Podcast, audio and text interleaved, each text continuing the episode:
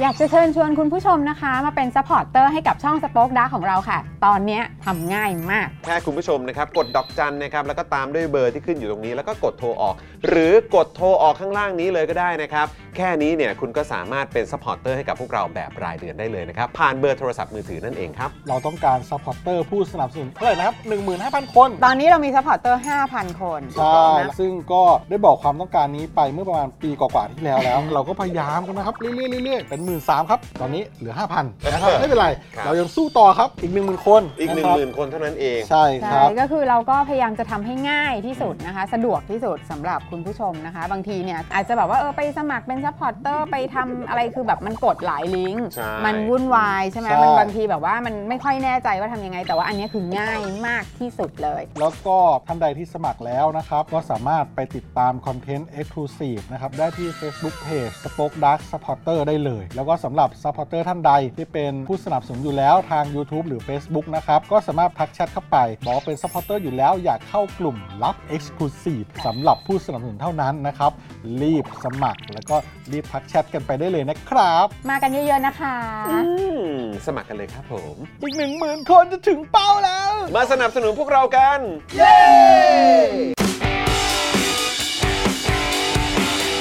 Daily t o p i c กกับจอห์นวินยู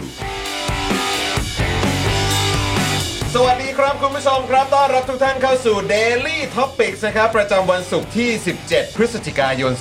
2566 นะครับ คุณผู้ชมครับนะสวัสดีทุกท่านเลยนะครับ วันนี้อยู่กับผมจอห์นวินยูนะครับ และแน่นอนอยู่กับคุณปาล์มด้วยนะครับ สวัสดีครับคุณผู้ชมครับ รายงานตัวกับพ่อพ่อพ่อพ่อพ่อพ่อพ่อพ่อพ่อพ่อ แหมมีการมีการแบบว่ามามามองหน้ากันด้วยนะฮะว่าเฮ้ยวันนี้มึงลืมละสิเออ สวัสดีนะครับคุณผู้ชมครับ นะทักทายทุกท่านด้วยนะครับ วันนี้ดูรายการไลฟ์แล้วก็ร่วมจัดรายการเรานะครับ พี่ใหญ่สโปกดักนะครับ ครับผม สวัสดีครับพี่ใหญ่ เอาด้วยเหรอ เอาด้วยาด้วยเอาด้วยโอเคโอเคโอเค กับเพิ่มกับเพิ่ม กับ เอ เพิ่ม อนะครับ และดูแลพวกเราทุกคนเช่นเคยนะครับ ป้าป้าก่อนๆนะครับ สวัสดีครับ อืม สวัสดีครับ สวัสดีครับผม สวัสดีครับนะฮะ สวัสดีครับสีชมพู สวัสดีคุณผู้ชมด้วยนะครับ วันนี้เรามากันเลทนิดนึงต้องขออภัยนะครับ พอดีเราไปถ่ายคอนเทนต์พิเศษนะฮะสำหรับใครที่เป็นเมมเบอร์ ครับ นะครับของเดลี่ท็อปิกส์นะครับ ใช่ ทาง YouTube นั่นเองนะครับนะ ค ฮะ รับ ซึ่งอ่าคนที่จะรับชมแล้วก็ติดตามได้เนี่ยก็มาเปิดเมมกันนะครับ เดี๋ยว ครับ คุณจะได้ติดตามคอนเทนต์เอ็กซ์คลูซีฟนะครับ ฮะ อ่าแบบนี้เนี่ยนะครับทุก ๆ สัปดาห์ด้วยนะครับคุณ ครับ ผู้ช ผม มเดี๋ยวค่อยติดตามแล้วกัน ใช่ นะครับ ใช่ใช่ เดี๋ยวเดี๋ยวจะเอามาเป็นอ่าเขาเรียกว่าทีเซอร์หรืออะไรแบบเนี้ย ใช่ ห้คุณ คุณผู้ชมได้แบบ เฮ้ย ตื่นเต้นกันเล่นๆ ใช่ใช่ใช่เอามายั่วน้ำลายก่อนนิดหน่อย ถูกต้องถูกต้องนะครับ ฮะ นะฮะอ่ะสวัสดีทุกท่านเลยนะครับ สวัสดีคุณ DK คุณบรอกโคลีบอยนะครับคุณเมธาคุณวิวัฒน์นะครับคุณเรมี่คุณผู้กองสมาร์ทนะครับคุณนิรประตูนะครับ ครับ คุณอ่ะอ่ะอ่ะอาคารินะครับ อาคาริ คุณนรงค์คุณดีฟชาโดคุณซงด้วยนะครับ สวัสดีนะครับ ครับ ณเดอะพลอยด้วยนะครับนะฮะสวัสดีทุกทท่านเลยนะครับผมนะฮะอ่าใครมาแล้วก็อ่าคอมเมนต์กันเข้ามานะครับแล้วก็ทักทายกันเข้ามาได้นะครับคุณผู้ชมครับ ครับ ดาวบีสีเขียวคุณจรดาบเดียวเองเด้งเออใช่ครับผมยังอยู่นะยังอยู่นะ แต่คุณใส่วันนี้น่าจะคงจะคงจะไม่ได้เล่นเออครับผม ก็ก็เดี๋ยวดูก่อนนะดูเอาไปตามเวลาแล้ว ดู กัน เวลาก่อนละกันนะครับ เออ วันนี้มีแขกครับนะ ใช่ ก็คือคุณฟาโรห์นั่นเอง ใช่ครับ นะมาเป็นเกส แล้วก็เดี๋ยวจะมาพูดคุยกับเราในวันนี้นะครับ ครับ นะสวัสดีคุณดักกี้สนะครับ คุณเพนีสคุณปวี และคุณสุพันธ์นีด้วยนะครับนะฮะเมื่อเช้านี้ผมเอ่อติดตามเมมเบอร์ของเราไล ครับ ฟ์อยู่ด้วยนะ คือคุณ คือคุณคุณนายประดิษฐ์ อ๋อเหรอไล นะ ฟ์ คุณ คื นา อย เหรอ คุณนายประดิษฐ์ช่วงหลังเอ่อก็ไลฟ์บ่อยเหมือนกัน อ่าน นะครับผมก็แอบเข้าไปติดตามแล้วก็เข้าไปแซวด้วยนะครับ ครับ นะสวัสดีคุณแพทเจเจด้วยนะครับ คุณผู้ชมครับนะเดี๋ยวเรานะจะมาเข้าเอ่อขอบคุณโฆษณากันก่อนดีกว่า ได้ขอบเลยคุณสปอนเซอร์กันก่อนดีกว่า ได้เลย นะครับ เพราะว่าคุณฟาโรห์เนี่ยรออยู่แล้ว แล้วก็วันนี้มีเรื่องที่จะต้องคุยกับคุณฟาโรห์หลายเรื่องเลยนะครับ กลัวว่าเดี๋ยวเวลาจะไม่ทันนะครับครับสวัสดีแม่หมาดูหมอด้วยนะครับสปอนเซอร์ของเราอีกหนึ่งท่านด้วยนะครับนะคุณผู้ชมครับระหว่างนี้นะครับใครที่อยากสนับสนุนพวกเรานะครับเริ่มต้นด้วยการกดไลค์กดแชร์กันนะครับนะแล้วก็อ่ามาเปิดเมมกับเราได้นะครับอย่างที่บอกไปวันนี้มีคุณผู้ชมบอกว่าคุณปาล์มนี่วันนี้ดูแบบแต่งตัวสะอาดสะอ้านมากเลย ใช่ เออ นะโอ้ ครับ โหก็ต้องบอกว่าอันนี้เป็นลุกนะฮะ ใช่ ส่วนหนึ่งที่อยู่ในคลิป Exclusive ที่คุณผู้ชมจะได้ดูกันทุก ๆ สัปดาห์ ใช่ อันนี้บอกคุณผู้ชมไว้ก่อนแล้วกัน เอ้ยแต่ไม่บอกดีกว่า หยอดไว้ บอกอะไร หยดว้ ไม่ได้เลย เออหยอดไว้หยอดไว้นิดเดียวพอนะครับ เออ ว่าเดี๋ยวจะได้ชมแล้วก็ได้ติดตามกันนะครับคุณผู้ชมนะฮะก็ ครับ มาเปิดเมมกันนะครับมีหลากหลายแพ็กเกจให้คุณผู้ชมได้เลือกสนับสนุนกันด้วยนะครับนะฮะแล้วก็ยังสามารถส่งซูเปอร์แชทนะครับแล้วก็ซูเปอร์แตงมาให้กับพวกเราได้ด้วย ทาง Facebook นะครับก็เป็นซัพพอร์เตอร์ได้ส่งดาวให้กับพวกเราได้นะครับนะแล้วก็นอกจากนี้เนี่ยคุณผู้ชมยังสามารถเป็นท่อนำเลี้ยงให้กับพวกเราได้ด้วยเหมือนกันผ่านทางเบอร์นี้เลย ครับ ดอก จัน4 8 9 9 1 2 4 1 1 แล้วก็โทรออกนะครับ ขอบคุณคุณจีนส์นะครับ โอ้โห มาเปิดเมมกับเราเลย โอ้ยอย่าง นะคบ เร็วอย่างเร็ว นี่คือยังไงพอรู้ว่ามีคลิป e x c l u s i v e นี่ สมัครเลยหรือเปล่าครับเนี่ย โอ้โห เอ้ยนะครับ เออ รับรองคุ้มค่าแน่นอนครับ โอ้โห ตั้งใจกันมากๆ ตั้งใจตั้งใจกันมา ทุ่ ก มทุนมาก ๆใช่ ทุ่มทุนที่สุด นี่คือแบบโหแค่แค่โลเคชันก็หรูหราแล้ว แค่โลเคชั่น เออ แค่แค่พร็อพก็หรูหรา แล้ แล้ว ว พร้อมก็หรูหราแล้ว ผมผมอย่างนี้แล้วกัน ผมเอาประมาณนี้แล้วกันว่า ตอนเข้ารายการเกือบเอาออกไม่ทันอ่ะ นะครับอ่ะเดี๋ยวยังไงก็มาติดตามกันได้นะครับนะแล้วก็นอกจากนี้เนี่ยคุณผู้ชมยังสามารถเติมพลังให้กับพวกเราแบบรายวันได้ผ่านทางอ่านี่เลยนะครับอ่า QR code ที่ขึ้นอยู่ตรงนี้นะครับหรือว่าบัญชีกสิกรไทยตามหมายเลขนี้เลยนะครับครับมาเรามาขอบคุณ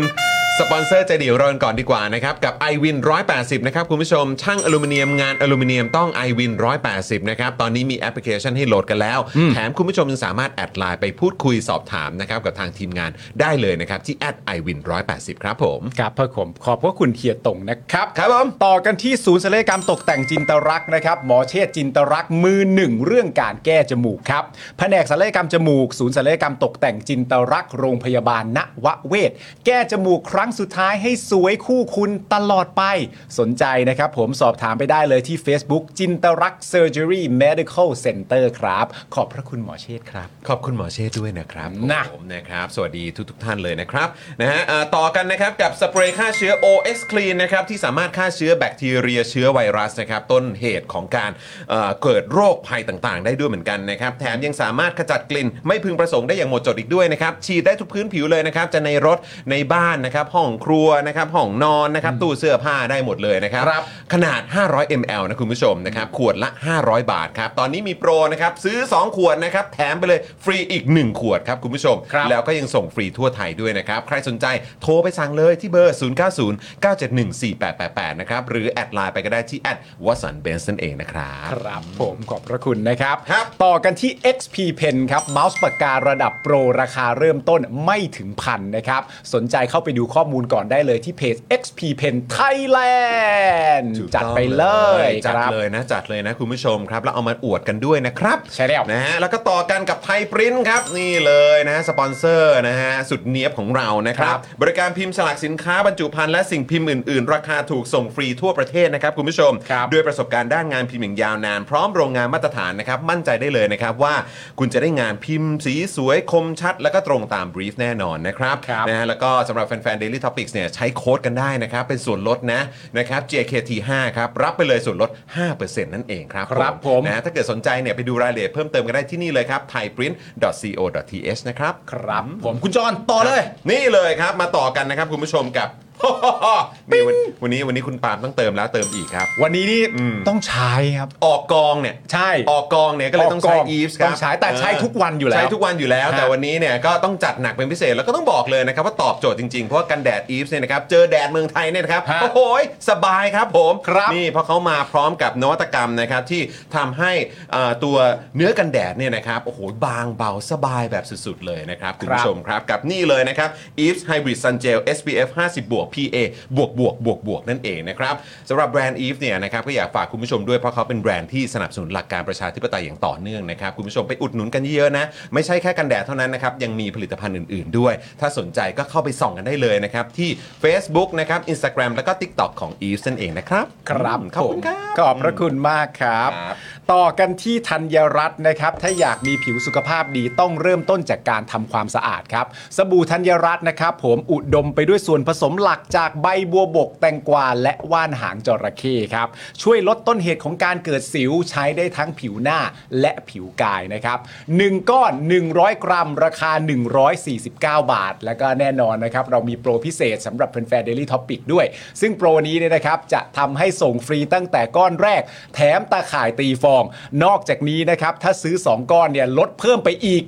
5%ครับอ่าเต็ม ๆ เลยนะฮะ วิธีการง่ายมาก เพียงแค่แคปหน้าจอช่วงที่กำลังชมรายการ Daily Topics อยู่ เพื่อรับส่วนลดแล้วก็โปรโมชั่นดี ๆ นะครับ สนใจติดต่อไปได้เลยที่ Facebook และ IG ธัญญารัตน์ underscore store ครั ถู บ กต้องครับคุณผู้ชมนะฮะก็ฝากคุณผู้ชมอุดหนุนนะครับสปอนเซอร์ใจเดียวของเราทุกๆเจ้าด้วยนะครับ แล้วถ้าเกิดว่าสะดวกเนี่ยก็เอ่ออัปเดต ใช่ แท็กมาหาพวกเราก็ได้ ครับ ถ่าย ผม อวดกันหน่อย ถูกต้อง เจะใน Instagram Twitter นะครับ X นะฮะ ฮะ หรือว่าจะใน Facebook ก็แท็กมาได้นะครับ เรา ครั จะ บ ได้เอาไปอวดสปอนเซอร์ใจเดียวของเราทุกๆเจ้าเลยนะครับ ถูกต้อง นะฮะ ครับ แล้วเดี๋ยวเรามาต่อกันกับ Spoke Dark Store ดีกว่า พวกดักสตอร์คุณผู้ชมครับ สินค้าเรามีมากมายเลย ถ้าคุณผู้ชมสนใจเนี่ยเข้าไปที่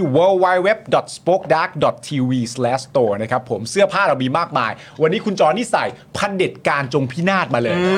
ซึ่งพันเด็จการจงพินาศสีขาวก็มีเช่นเดียวกัน คุณผู้ชม มีนะคุณ ค ผู้ รับ ชม เสื้อคอควาย คอควายก็มี มีอยู่เหมือนเดิมนะครับคุณผู้ชมครับ อีกเสื้ออีกหลากหลาย แม้กระทั่งเสื้อ Daily Topics เราก็มีเช่นเดียวกัน มี นะครับ นะครับผมมีหมดนะคุณผู้ชมครับ เข้าไปเลือกสินค้าที่คุณผู้ชมชอบได้นะครับ นั่นรวมไปถึงผ้าพันคอด้วยนะ จะเป็นผ้าพันคอแบบ 100คูณ100เซนติเมตรแบบนี้ที่คุณจรถืออยู่ก็ได้นะครับ หรืออีกแบบหนึ่งเล็กกว่านั้นมาหน่อยใส่แล้วก็เก๋เช่นเดียวกัน moody dot คุณผู้ชม ใส่แล้วจะสวยมากน่ารักมากนะครับผมเข้าไปส่องเข้าไปดูกันได้เลยที่ www.spokedark.tv/store นะครับ ถูกต้องครับ แล้วก็ตอนนี้จริง ๆ แล้วก็มีผลิตภัณฑ์อื่น ๆ ด้วยนะครับ ที่คุณผู้ชมก็สามารถไปอุดหนุนกันได้นะครับเนี่ยอย่างที่ผมมีตรงเนี้ยนี่การ์ดเลยการ์ด อ่า การ์ดนะครับเหล่าเอ่อมวลเอ่อมวลเอ่อเขาเรียกอะไรหมู่มวลเทพนะฮะทุกๆ องค์เลย ใช่ เออนะครับนะแล้วก็ยังมีเป็นแบบเอ่อกระบอกน้ำที่แบบเก็บความร้อนเก็บความเย็น ครับ มีด้วยเหมือนกัน ใช่ นะครับคุณผู้ชมก็ไปเลือกนะฮะอุดหนุนกันได้เลยนะครับคุณผู้ชมครับ ครับ รวมถึงนะครับใน Spoke Dark Store ของเราก็มีนี่ด้วยมี a l v o n i z e อยู่ด้วยนะครับนี่ ครับ นะครับนะฮะ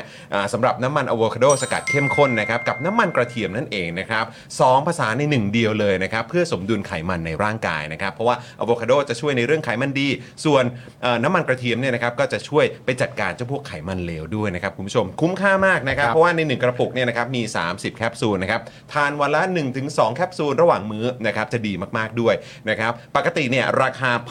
1,059 บาทนะครับแต่ถ้าเกิดใช้โค้ดจอห์นวินยูนะคุณผู้ชม ก็นะจะได้รับส่วนลดเหลือ 950 บาทเท่านั้นครับ อันนี้เนี่ยไปสั่งกันได้ที่ Spoke Dark Store นะครับ หรือที่ Facebook Fanpage ของ a v o n i z e ได้ด้วยเหมือนกันนะครับ ครับผมไปจัดกันเลย ไปจัดกันเลยนะครับ คุณผู้ชมครับก่อนที่จะไปเข้าเนื้อหารายการของเรานะครับ ต้องบอกว่าอ่าพ่อหมอนะครับแล้วก็ทีมงานของเราจัดมาให้อีกแล้วครับ อ่า อีกหนึ่งช่องทางที่แบบสะดวกสะดวกนะครั ครับ บ นะฮะก็อ่าสำหรับคุณผู้ชมที่อยากจะสนับสนุนพวกเรานะครับ เหมือนเป็นแบบสนับสนุนค่าเข้าชมรายการอะ ครับ เออนะครับก็แบบว่าเฮ้ยอยากสนับสนุนจังเลย อ่า แต่แบบนี้แล้วก็เราเนี่ยก็จะอ่าสรรหาวิธีสนับสนุนแบบง่ายๆนะครับ ใช่ สะดวกสะดวกมาให้คุณผู้ชม ครับ นะครับไม่ว่าจะเป็นแบบมาเป็นมาเปิดเมม อันนี้ก็ อ่า สะดวกใช่ไหมซูเปอร์ ใช่ แชทซูเปอร์แตงก็สะดวกเหมือนกัน ครับ นะครับหรือว่าจะมาเป็นท่อนำเลี้ยงให้กับพวกเรา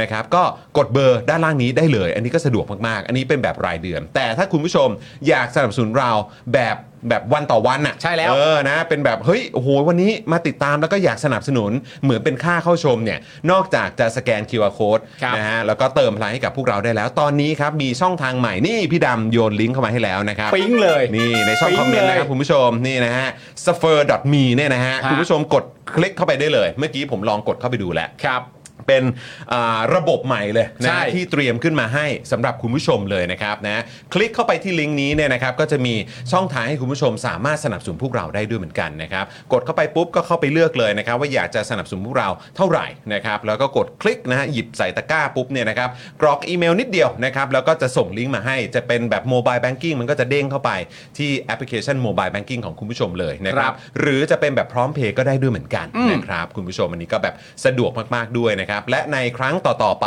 นะครับถ้าคุณผู้ชมสนับสนุนพวกเราแบบนี้ทุกๆวัน หรือว่าในทุกๆเอพิโซดเนี่ยนะครับคุณผู้ชมก็สามารถเซตเป็นพาสเวิร์ดได้เลย ใช่ นะครับจะได้มีความเป็นส่วนตัวมากยิ่งขึ้นด้วยนะครับ ครับ แล้วก็ ผม จะได้ไม่ต้องเสียเวลาแบบกรอกอีเมลทุก ๆ ครั้งด้วยนะครับคุณผู้ชมนะฮะอ่ะยังไงก็ใครที่อยากจะลองวิธีการใหม่นี้นะครับ อ่า ใน ในการสนับสนุนพวกเรานะครับก็สามารถกดลิงก์เข้าไปได้เลยที่พี่ดำแปะไว้ในช่องคอมเมนต์ตอนนี้นะครับเนี่ย www.sphere.me นั่นเองเนี่ยที่ขึ้นอยู่บนจอตอนนี้นะครับคุณผู้ชม ต้องครับ กดคลิกเข้าไปได้เลยนะครับ suffer.me คุณผู้ชม ใช่ จัดไป นะครับ เลย นะฮะอันนี่ก็จะเป็นแบบเอ่อเหมือนสนับสนุนพวกเราเป็น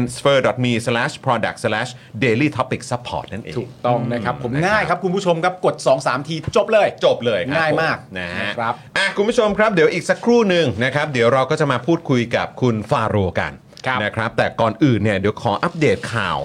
อ่าในประเด็นของชัยภูมิป่าแสก่อนได้ไหม ถูกต้อง นะครับ ซึ่ง แล้ว ก็เป็นจุดเริ่มต้นนี้เราติดตามประเด็นนี้มาตั้งแต่ โอ้โหยำเช้ายำค่ำ นานเหลือเกินนะครับ คุณ ตั้ง ผู้ แต่ ชมครับ มันมันเอ่อตอนช่วงที่เป็นยำเช้าหรือเป็นยำค่ำเพราะเมื่อก่อนเราเราสตาร์ทที่ยำเช้าก่อนใช่ไหม ยำเช้าก่ แล้ อ วหลั น งจากนั้นเราก็ move มาเป็นยำค่ำ ผมว่ายำเช้าเลย ตั้งแต่ยามเช้าเลย ผม ใช่ คิด ไหม ว่ายามเช้าเลย ออนะครับเออแต่ว่าก็คุณผู้ชมคือมันเป็นเหตุการณ์ที่เอ่อเกิดขึ้นมาเข้าใจว่าตั้งแต่ปี 60 นะครับ ใช่ไหมฮะปี อืม 60 ใช่ 17 มีนาคม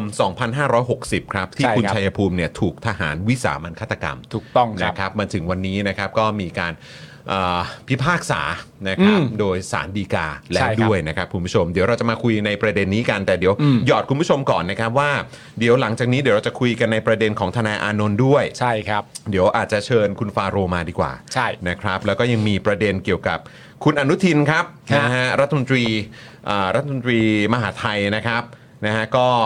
เอ่อผุดนโยบายใหม่สอบราชการต้องรู้ประวัติศาสตร์ด้วย เออ โอ้ยนะครับอ่ะเดี๋ยวว่ากันนะครับ ประวัติศาสตร์ของอะไร และนั่นน่ะสิ แต่ว่ามาคุยกันนะฮะ แล้วใครเขียนนะครับ แล้วก็แน่นอนครับ วันนี้คุณฟาโรห์มาทั้งทีเนี่ยเดี๋ยวเราต้องคุยกันนะครับ เกี่ยวกับประเด็นที่คุณฟาโรห์เนี่ยเขาก็เอ่อเขาเรียกว่ามีการเอ่อเขาเรียกว่าอะไรเหมือนแบบคล้ายๆเชิญชวน ใช่ นะครับให้คนเนี่ยมามาติดตามเรื่องนี้ ใช่ นะครับแล้วก็ช่วยกันส่งเสียงเรื่องนี้นะครับ อืม แล้วก็ผลักดันนะครับให้มีกฎหมายออกมาคุ้มครองนะค ค รั รั บบ ประชาชนคนไทยกันด้วย ถูกต้อง นะครับก็คือประเด็นกฎหมายต่อต้านการติดตามสะกดรอยตามรังควานครับหรือ anti stalking นั่นเอง ถูกต้อง นะครับเดี๋ยวคุณฟาโรห์ก็จะมาเอ่อแชร์ให้กับพวกเราฟังนะครับ แล้วก็อาจจะแนะนำช่องทางที่คุณผู้ชมสามารถร่วมสนับสนุนนะครับ การ ครับ เคลื่อนไหวครั้งนี้ได้ด้วยเหมือนกันนะครับ ครับ รวมถึงนี่ครับนี่นะฮะไม่มีใครเกิดมาเป็นปีศาจ นี่ นี่อันนี้ก็เป็นหนังสือที่เอ่อคุณฟาโรห์เนี่ยนะครับก็เป็นคนเขียนขึ้นมาด้วย ครับ นะครับนี่ฟาโรห์นะครับเจ้าของช่อง YouTube The Common Thread นั่นเองนะครับ ฮะ นะเดี๋ยวเราก็จะมาพูดคุยกันเกี่ยวกับประเด็นหนังสือเล่มนี้ ครับ นะครับแล้วก็เข้าใจว่าเดี๋ยวเร็วๆนี้เนี่ยจะมีงานเปิดตัวหนังสือนี้ด้วย ใช่ นะครับเพราะฉะนั้นเดี๋ยววันนี้จะให้คุณฟาโรห์ได้มาเล่าให้พวกเราฟังกันหน่อยดีกว่านะครับ ผม อืนะฮะ โอเค อ่ะโอเค คุณผู้ชมงั้นเดี๋ยวเราไปสตาร์ทกันที่ประเด็นของ สารดีกาครับ สารดีกาก่อนดีกว่าครับ เรื่องนี้นะครับเป็นประเด็นเรื่องสารดีกาพิพากษา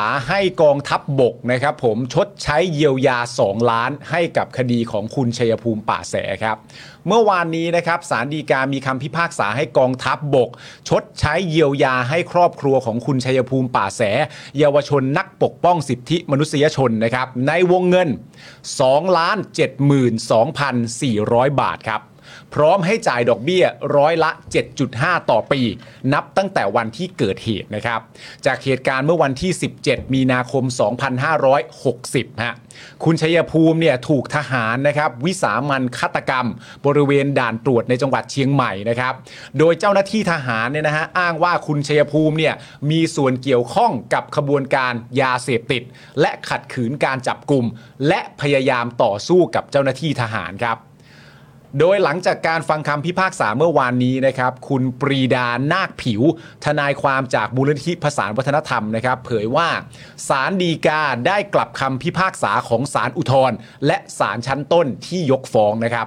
นั่นแปลว่าก่อนหน้านี้เนี่ยศาลอุทธรณ์กับศาลชั้นต้นเนี่ยได้ยกฟ้องมานะค ถู รับ กต้องครับ อันนี้ก็ นะครับ เป็นประเด็นที่หลายต่อหลายคนก็แบบเฮ้ย ใช่ครับ อะไรเนี่ย ใช่ฮะ เออนะครับ แต่ ล้ว พอ ก็ อ่ะ มาลุ้นกันใน ใช่ ศาลฎีกา ใช่ แล้วพอมาถึงศาลฎีกานะครับ ครับ ผมแล้วก็ได้กลับคำพิพากษานะครับ ข้อสำคัญคือข้อเท็จจริงที่ศาลได้รับฟังนั้น ถือได้ว่าศาลฎีกาเนี่ยมีความละเมียดมากนะฮะพิจารณาถึงความสมเหตุสมผลของการเกิดเหตุการณ์ที่เกิดขึ้นนะฮะ เรื่องคุณผู้ชม คุณจร ครับ เรื่องกล้องวงจรปิดครั โอ้ บ โห อันนี้เรื่องใหญ่ครับ โอ้โห ถามหากันมาตั้งแต่วันแรกที่เกิดขึ้นผ่านดรา ตั้งแต่ ม่า ปี 60น่ะ ผ่านดราม่าคนนั้นมีคนนี้เปิดคนนั้นเสียคนนั้นพัง เยอะแยะมากมายไปหมด มีประเด็นที่ตัวแม่ทัพเองบอกว่า เออ โอ้ย ผมเห็นแล้ว เออ ถ้าถ้าเป็นผมตอนนั้นเนี่ย ผมกดออโต้ไปแล้ว ใช่ แต่ถามว่าประชาชนเห็นไหม ไม่ ไม่เห็นครับ นะครับ ไม่เห็นครับ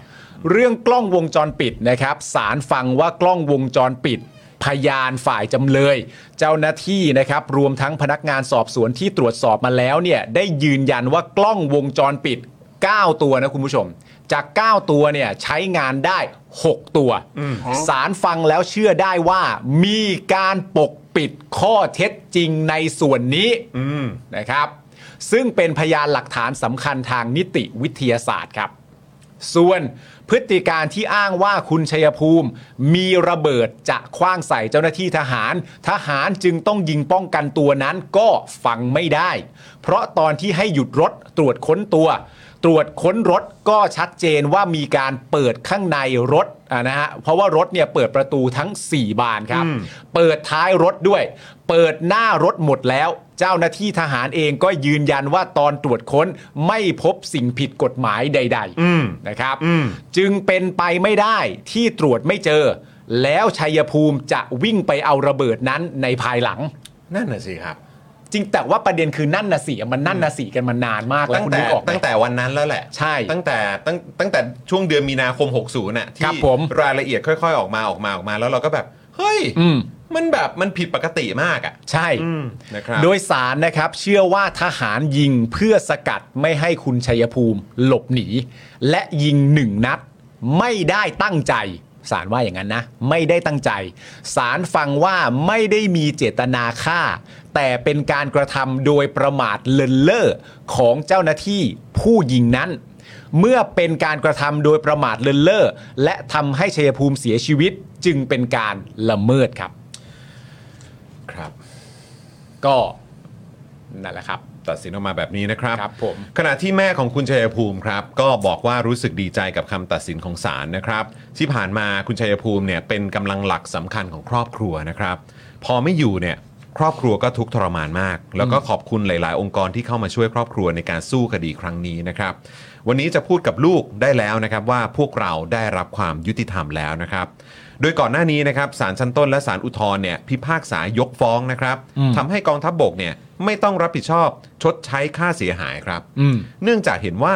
การกระทำของเจ้าหน้าที่ทหารกระทำไปโดยชอบด้วยกฎหมายแล้วครับ ครับ ซึ่งต่อมานะครับครอบครัวของคุณของคุณชัยภูมิเนี่ยได้ยื่นคำร้องขออนุญาตดีกา และต่อมาศาลฎีกามีคำสั่งรับดีกา โดยให้เหตุผลว่าดีกาของโจทย์เป็นปัญหาสำคัญที่ศาลฎีกาควรวินิจฉัย อืม จึงมีคำสั่งรับดีกาไว้พิจารณานะครับ ครับ ในส่วนของคดีอาญานะครับทนายความของคุณชัยภูมิเนี่ยเคยบอกไว้ตอนปี 61 นะครับว่า ในทางอาญาเนี่ยคงฟ้องร้องทหารไม่ได้ อืม เพราะกฎหมายทหารเนี่ยจำกัดอำนาจการเข้าถึงของประชาชนครับ ซึ่ง ครับ นี่เป็นปัญหามาก ๆ นะครับ ใช่ครับ อันนี้เป็นปัญหามากๆ และมันก็สะท้อนถึงปัญหาเชิงโครงสร้างของประเทศนี้ด้วย อืม อย่าบอกนะว่าประเทศนี้ไม่มีปัญหาเชิงโครงสร้าง ครับ นะครับศาลทหารต้องให้อายการศาลทหารศาลทหารเท่านั้นเป็นผู้ฟ้องครับ อืม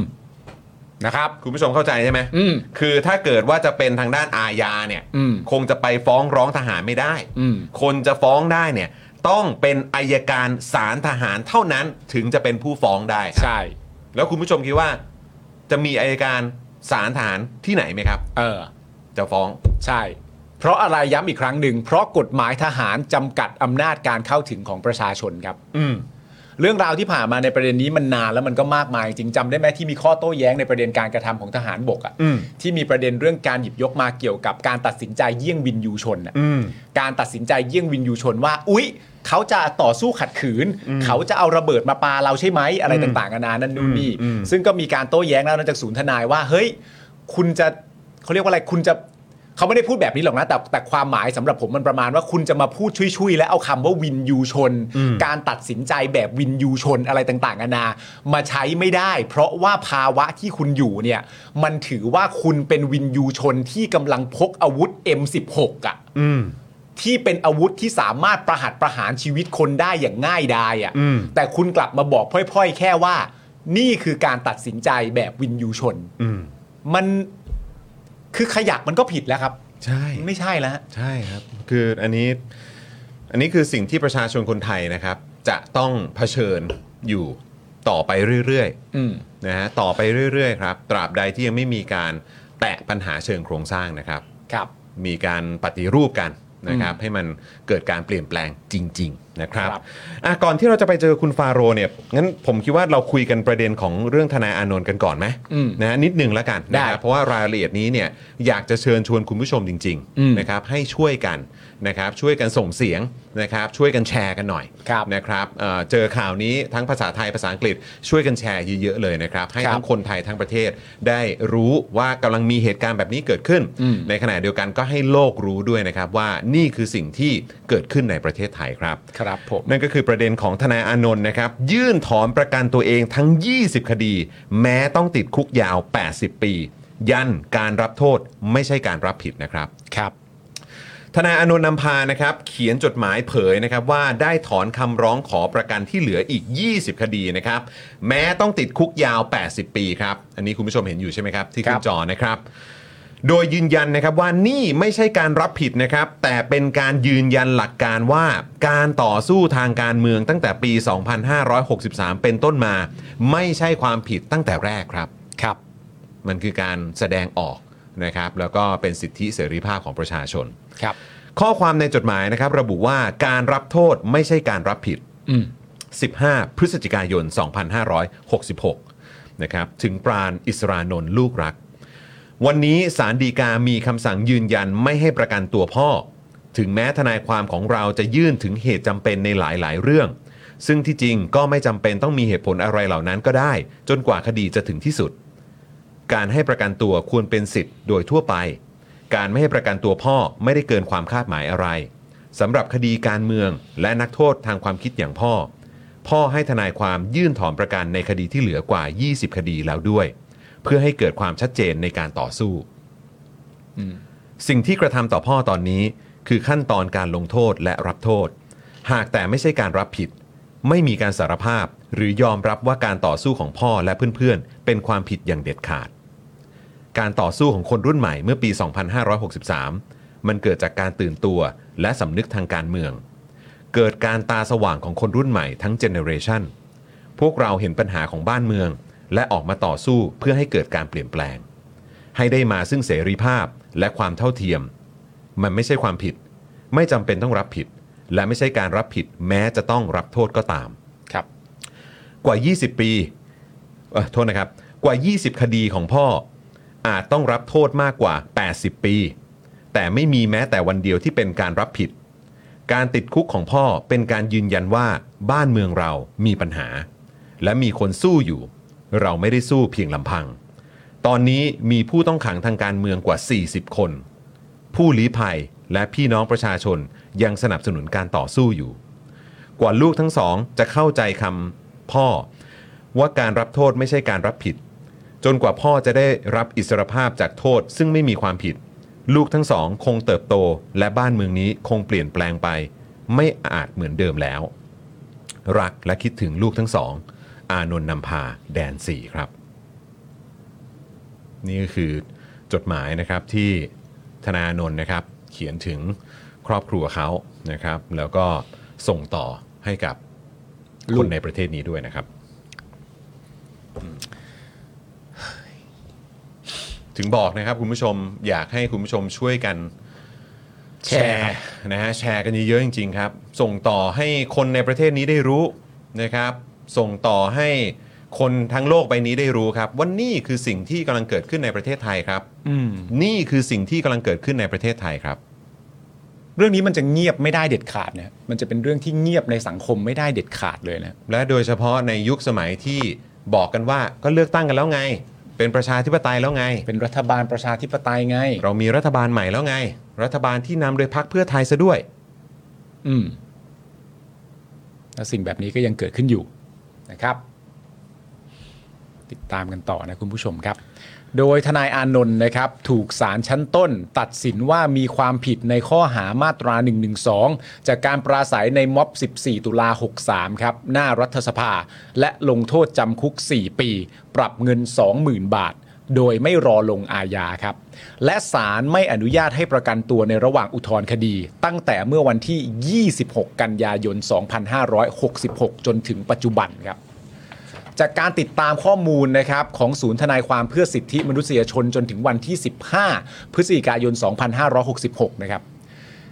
ยังคงมีประชาชนถูกคุมขังในเรือนจำจากคดีที่แสดงออกทางการเมืองเนี่ยหรือมีมูลเหตุเกี่ยวข้องกับการเมือง โดยไม่ได้รับการประกันตัวระหว่างต่อสู้คดีจำนวนอย่างน้อย 24 คนนะฮะ โดยในจำนวนนี้เนี่ยนะครับมีผู้ที่ถูกคุมขังในคดีมาตรา 1 1 2 นะฮะจาก 24 คนนะที่โดนคุมขังในคดีมาตรา 1 1 2 เนี่ย 15 คนครับนะฮะขณะที่คุณเอกชัยหงส์กังวานนะครับ ยังรักษาอาการป่วยอยู่ที่โรงพยาบาลราชทันครับ โดยพยาบาลแหวนนะครับ เล่าหลังไปเยี่ยมคุณเอกชัยเมื่อวันที่ 15 พฤศจิกายนว่า คุณเอกชัยมีปวดท้องน้อยบริเวณใกล้ตับ หมอให้รักษาตามอาการยังไม่มีการทำ MRI คุณเอกชัยแจ้งว่าหมอบอกว่าไม่ต้องรักษาตามที่ร้องขอ แต่เรื่องการพักโทษ เอกชัยยังคงมีความหวัง แม้จะสิ้นหวัง เพียงเพราะเขาติดเงื่อนไขพิเศษครับ โดยพยาบาลแหวนนะครับระบุว่าเรื่องแนวทางการรักษาเรายังมีความหวัง อยากเอาเพื่อนออกมารักษาข้างนอก อาหารและน้ำดื่ม มีภรรยาของทนายอานนท์นำพาเป็นผู้ดูแล จัดการสั่งซื้อให้ทุกวัน เอกชัยฝากขอบคุณมาณที่นี้ครับ คุณผู้ชมครับในช่วงที่ผ่านมาไม่พูดถึงไม่ได้นะครับ อืม ในกรณีของเสียแป้ง อืม ในกรณีของคุณทักษิณชินวัตรครับ แล้วก็ในอีกหลาย ๆ กรณีนะครับ อืม มันเป็นกรณีที่ทำให้เราจะต้องตั้งคำถามในประเด็นของคุณเอกชัยหงส์กังวานเหมือนกัน ครับ ว่ามันคือมาตรฐานเดียวกันหรือเปล่า อืม กระบวนการยุติธรรมของบ้านเรานะครับ เราตั้งข้อสังเกตกันตรงนี้ ครับ กันได้หรือเปล่า อืม นะครับ ตั้งได้แน่นอนนะ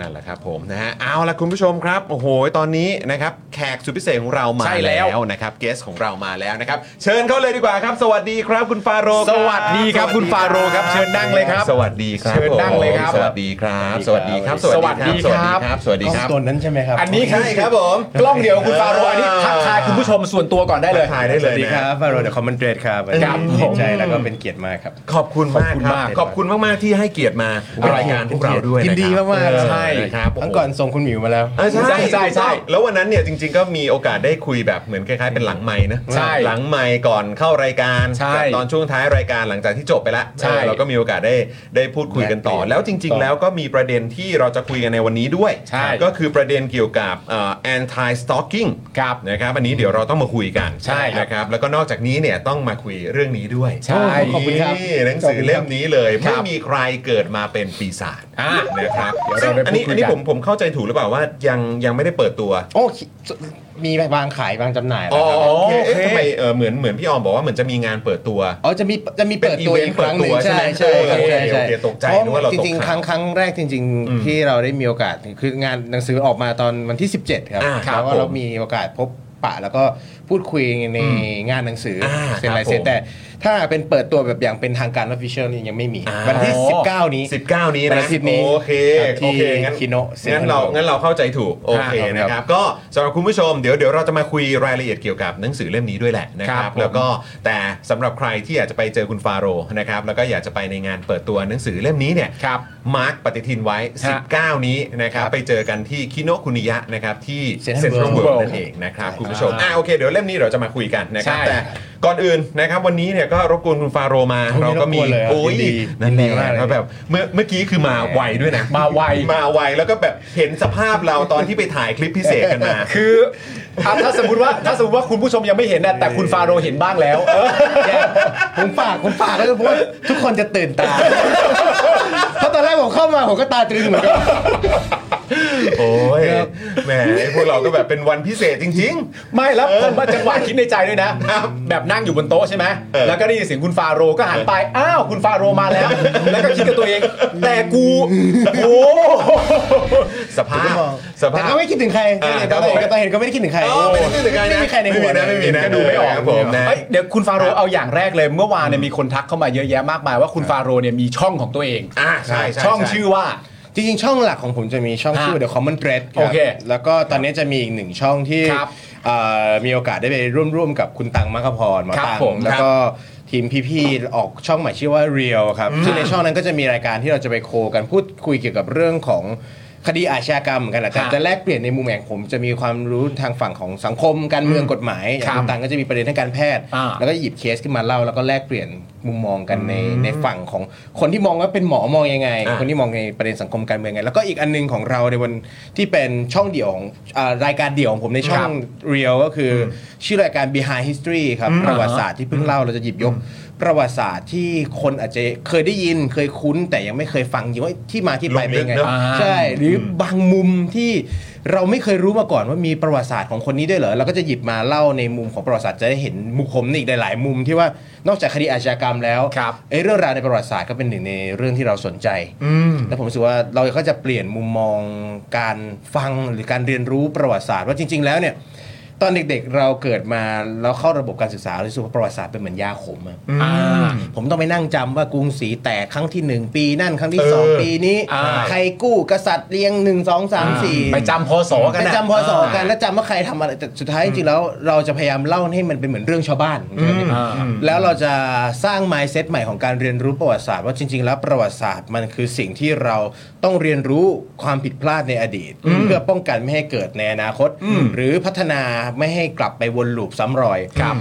แต่การเรียนรู้ของบ้านเราที่ผมมีและได้รับประสบการณ์ที่ผ่านมา คือรู้สึกว่าเราไม่ได้เรียนรู้ประวัติศาสตร์ แต่เราบูชาประวัติศาสตร์ เออ อ่ เราหยิบประวัติศาสตร์มันไปอยู่ในจุดที่บางเรื่องเราพูดไม่ได้ทั้งจริงแล้วมันเป็นเรื่องปกติมากมาย เออ ในหลายๆประเทศที่เราได้เห็นว่าเขาเปิดพื้นที่ในการเรียนรู้ประวัติศาสตร์เนี่ยเราสามารถหยิบยกทุกประเด็น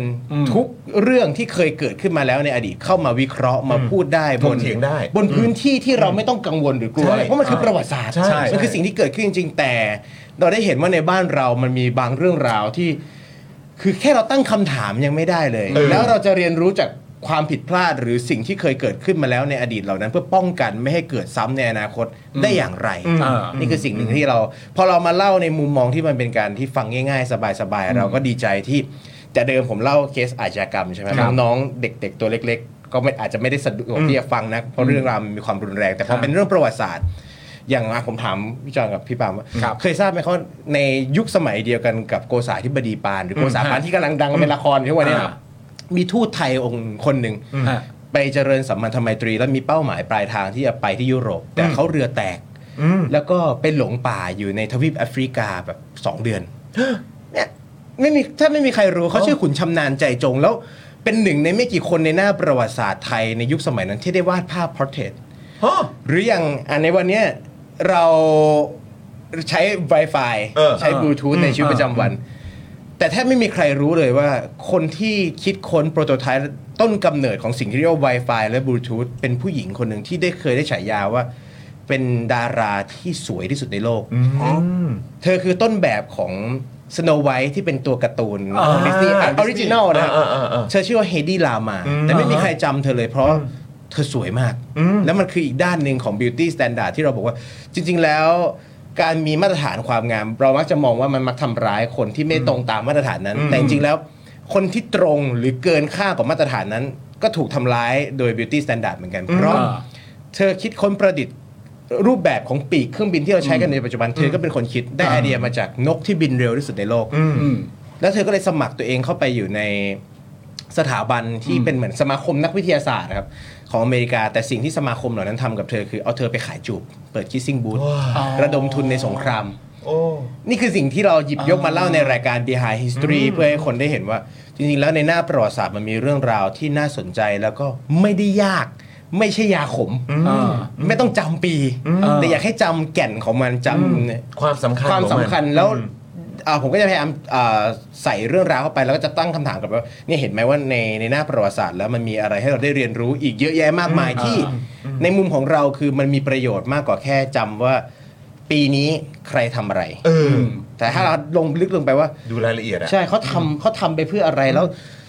สิ่งที่เขาได้รับกลับมา หรือสิ่งที่เราเรียนรู้จากหน้าประวัติศาสตร์ในอดีตนั้นมันมีอะไรบ้าง แล้วก็ดีใจที่มีแฟนคลับตัวเล็กๆแปดเก้าขวบบอกเฮ้ยผมฟังเรื่องนี้ใช่ เอาแล้ว ใช่ใช่ใช่ใช่ เพราะเพราะอะไรอันนี้คืออยากจะเมาส์ คืออัอันนี้อันนี้คุยกันในที่ประชุมเมื่อเช้า เออ เออตอนที่เราคุยข่าวกันนะว่า ครับ เอ๊ะเราจะคุยเรื่องอะไรกันดีอะไร เอ เงี้ย อ แล้วแบบก็คุยเรื่องเนี้ยแหละประวัติศาสตร์พอดีมันจะมีประเด็นนี้ ซึ่งเกี่ยวกับประวัติศาสตร์ด้วย ใช่ ซึ่งเดี๋ยวจะถามเอ่อทางคุณฟาโรห์แหละนะครับ ใช่ ก็คือประเด็นที่คุณอนุทินบอกว่าเฮ้ยจะสอบราชการเนี่ยต้องเอ่อรู้เรื่องของประวัติศาสตร์ด้วยนะ อ่า อะไรอย่างเงี้ยแล้วก็โอ้ยเอาแล้ว เออ นะครับ แล้วก็เลยคุยกันบอกว่า เออ คือจริง ๆ แล้วเนี่ยคุยกับคุณครู ครับ ที่โรงเรียนของของเอ่อลูกชายอะทั้ง เออ สองคนน่ะแต่ว่าสำหรับลูกชายคนโตผมอะวิลเลียมอะเขาก็จะบ่นตลอดเลยแล้วคุณครูก็จะมาเล่าให้ฟังว่า พอเป็นวิชาประวัติศาสตร์เนี่ย เออ วิลเลียมจะแบบเบื่อมาก เออ เออแล้วก็แบบเออเอออะไรอย่างเงี้ยคือแบบว่าไม่ไม่ได้อินขนาดนั้นนะ เออ แต่ถามว่าอ้าวแค่ทำข้อสอบทำอะไรพวกนี้ไป แต่กระทิงเนี่ย เออ ลูกของพี่โรซี่เรียนที่เดียวกันแต่ว่าอาจจะคนคนละชั้นปีอะนะ เออ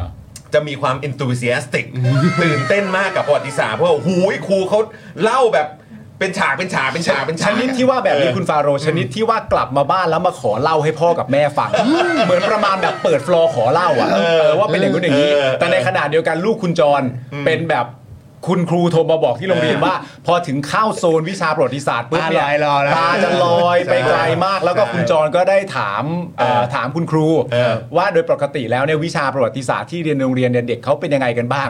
แล้วครูก็ให้คำตอบประมาณว่าเออจริง ๆ เด็กก็ไม่ค่อยสนใจ กันเท่าไหร่ ใช่ใช่แล้วก็คือแบบว่าแต่ของของอย่างกระทิงเนี่ยก็คือเป็นประเด็นแบบที่ที่กลับมาเล่าให้ฟังแล้วเราก็ก็แบบฮือฮากันมากก็คือ เออ เล่าเรื่องของเอ่อย่าโมใช่ไหม ใช่ เออแล้วก็บอกโหเล่าเป็นแบบฉากแอคชั่นเลย เออ แล้วก็มีฉากแบบที่เขาบอกอะไรนะ เป็นแบบว่าเหมือนแบบ หลอก ลวงเออ ไม่ ลวงแบบ ดื่ม พวกทหาร เหล้า ทหารเอ่อพม่าเอ้ยเออทหารลาวสิ ทพวกหารลาวนี้เออ ลาว ทหารลาวให้แบบว่า ไม่ เหมื ดื่ อนแบบมเหล้าเมาเหล้าอะไรอย่างเงี้ยแล้วก็แบบโอ้โหแล้วหลังจากนั้นก็แบบสามารถเอาชนะโอ้โหแบบ ใช่ แอคชั่นมากอ่ะ เออ เออแล้วแล้วผมก็มีว่าแต่จะทำยังไงให้ลูกเราเนี่ยเขาสนใจเรื่องของประวัติศาสตร์ได้บ้างนะ แล้วผมก็ เจอแล้ว โอเค เพราะอะไรครับบอกแปดเก้าขวบฟัง มีมีเลยเอาไปหาพี่ฟาโรห์ลูก ครับผม เออ ไปหา ดีๆ ไปหาคุณพี่คุณน้าฟาโรห์อะไรลูกเรียนไป เออเนอะเนอะเนอะเออ เพราะฉะนั้นประเด็น ฝากด้วยนะ สำ ฝาก ประเด็ลูกด้วนย สำคัญมันน่าจะอยู่ที่การเขาเรียกว่าอะไร deliver เรื่องราวใช่ไหม ใช่ครับ ว่าคุณจะนำเพราะว่าจริง ๆ ในความรู้สึกผมอะเพราะว่าเอ่อตอนที่ผมเรียนละครใช่ไหม อืม มันก็ต้องเรียนเรื่องประวัติศาสตร์เช่นเดียวกันเพราะมันจะรู้ว่า เพราะว่าละครเวทีเนี่ยมันจะถูกควบคู่ไปกับความเป็นจริงของยุคสมัยนั้น อ่ะใช่ ลักษณะของโรงละครก็เกี่ยวข้องกับยุคสมัยนั้น ลักษณะของการนำเสนอเรื่องหญิงชาย ก็เกี่ยวข้องกับยุคสมัยนั้นพอยของผมก็คือว่าจริง ๆ แล้วว่าการจำพศมันไม่ใช่เรื่องผิด อืม ถ้าคุณจำพศเพื่อไปควบคู่กับว่ายุคสมัยนั้นมันอยู่ในศตวรรษที่เท่าไหร่ อืม การกระทำของแต่ละบุคคลการปกครองกษัตริย์หรืออะไรต่างๆนานาเป็นอย่างไร แต่ว่าถ้าย้อนกลับมาในประเทศไทยมันจะมาเข้าสู่ความน่าเบื่อก็คือว่าเราจำไอ้ตัวเลขพศหรือคศอ่ะไปเพื่อให้สอบผ่าน เนี่ยเหมือน มันแตกต่าง ท่อง กัน จำไงท่อง เหมือน จำ ที่คุณอนุทินบอกว่าข้าราชการเนี่ยถ้าคุณจะสอบเนี่ยคุณต้องรู้ประวัติศาสตร์ สุดท้ายปลายทางการเรียนรู้ประวัติศาสตร์ของข้าราชการที่เขาต้องการไปสอบ คือเขาเรียนรู้ประวัติศาสตร์นี้ของพยายามทำความเข้าใจ หรือแค่จำแล้วไปกาข้อสอบเพราะถ้าเป็นอย่างนั้นผมรู้สึกว่ามันมันเป็นเรื่องที่น่าเสียดาย เสียดายทั้งเวลาและเสียดายทั้งทัศนคติที่มีต่อประวัติศาสตร์ เพราะมันจะกลายเป็นเรื่องที่เหนื่อยและยากเลยครับเพราะว่าผมต้องมานั่งท่องนั่งจำอันนึงเลยก็คือ ผมรู้สึกว่าในทุก ๆศาสตร์ ได้มีโอกาสอ่านหนังสือเมื่อไม่นานมานี้ว่าศาสตร์แห่งการเล่าเรื่องเขานักเขียนคนนี้เขานิยามความเป็นมนุษย์มนุษย์คือนักเล่าเรื่อง เรามีไม้ใช้ทุกวันนี้เรามีตึกมีอาคารทุกวันนี้มีระบบสาธารณสุขมีทุกอย่างเพราะเราชอบเล่าเรื่อง เราอยากเล่าเรื่อง ก็ถ่ายทอดเรื่องราวเหล่านี้ผ่านต่อรุ่นต่อรุ่นตำนานเรื่องราวต่าง ๆ มันนำไปสู่การอ่ะสร้างความเชื่ออความศรัทธาศาสนาแล้วเราได้เห็นเลยว่ามันไปได้ไกลขนาดไหนยิ่งใหญ่ขนาดไหน และคราวนี้ผมได้มีโอกาสได้ไปศึกษาว่าจริง ๆ แล้วทุก ๆ เรื่องราวหากเรามาจากฐานของสิ่งที่เรียกว่ามนุษย์เป็นนักเล่าเรื่อง ทุก ๆ สิ่งที่เกิดขึ้นภายในสมองของมนุษย์และถูกส่งต่อมามันเป็นเรื่องราวทั้งสิ้น ผมเป็นคนหนึ่งที่สมัยเด็กผมเกลียดวิชาคณิตศาสตร์มากแต่รู้สึกว่ามันยากมันเป็นวิชาที่เถียงไม่ได้หนึ่งบวกหนึ่งทำไมต้องเป็นสองแล้วเออทำไมอ่ะเออหรือแบบ เออขอคำอธิบายหน่อยดิ ใช่ครับหรือหนึ่งคูณศูนย์เนี่ย เออเออ เท่ากั ทำ บ ไมเป็น ศู ศู น นย์ ย์ น่ะ เพราะว่าอะไรเพราะทุกอย่างคูณศูนย์ เป็น แล้วได้ ศู ศู น น ย์ ย์ ทั้งหมด หรือว่าเพราะหนึ่งคูณอะไรก็จะได้ตัวนั้น อืม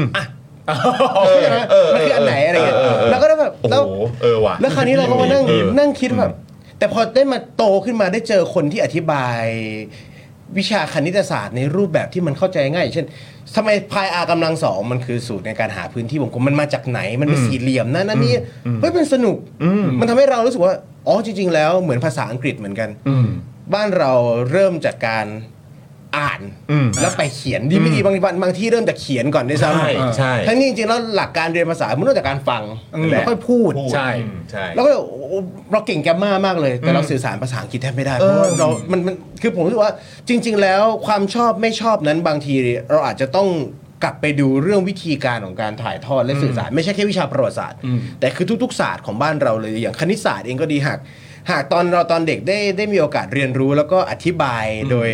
โดยสิ่งที่เรามาเจอตอนโตอะผมเชื่อว่าเฮ้ยบางทีผมอาจจะมีมุมมองต่อคณิตศาสตร์ที่มันเปลี่ยนไป แล้วไม่แน่แบบว่าเส้นทางชีวิตเราอาจจะไปทางอื่นก็ได้นะ ใช่ใช่ ใครจะไป สนุก รู้ มันจะ ใช่ไหมฮะ มันมันคือ เออ เราจะมีแรงมีความกระหายความรู้จากมันเพราะเรารู้สึกแล้วว่าอ๋อมันมันเอาไปใช้ในอันนี้ได้ด้วยเหร อย่างนี้นี่เอง ใช่ครับหรืออย่างอย่างอาจารย์ป๋องแปงเนี่ยบอกว่าฟิอ่าคณิตศาสตร์คือ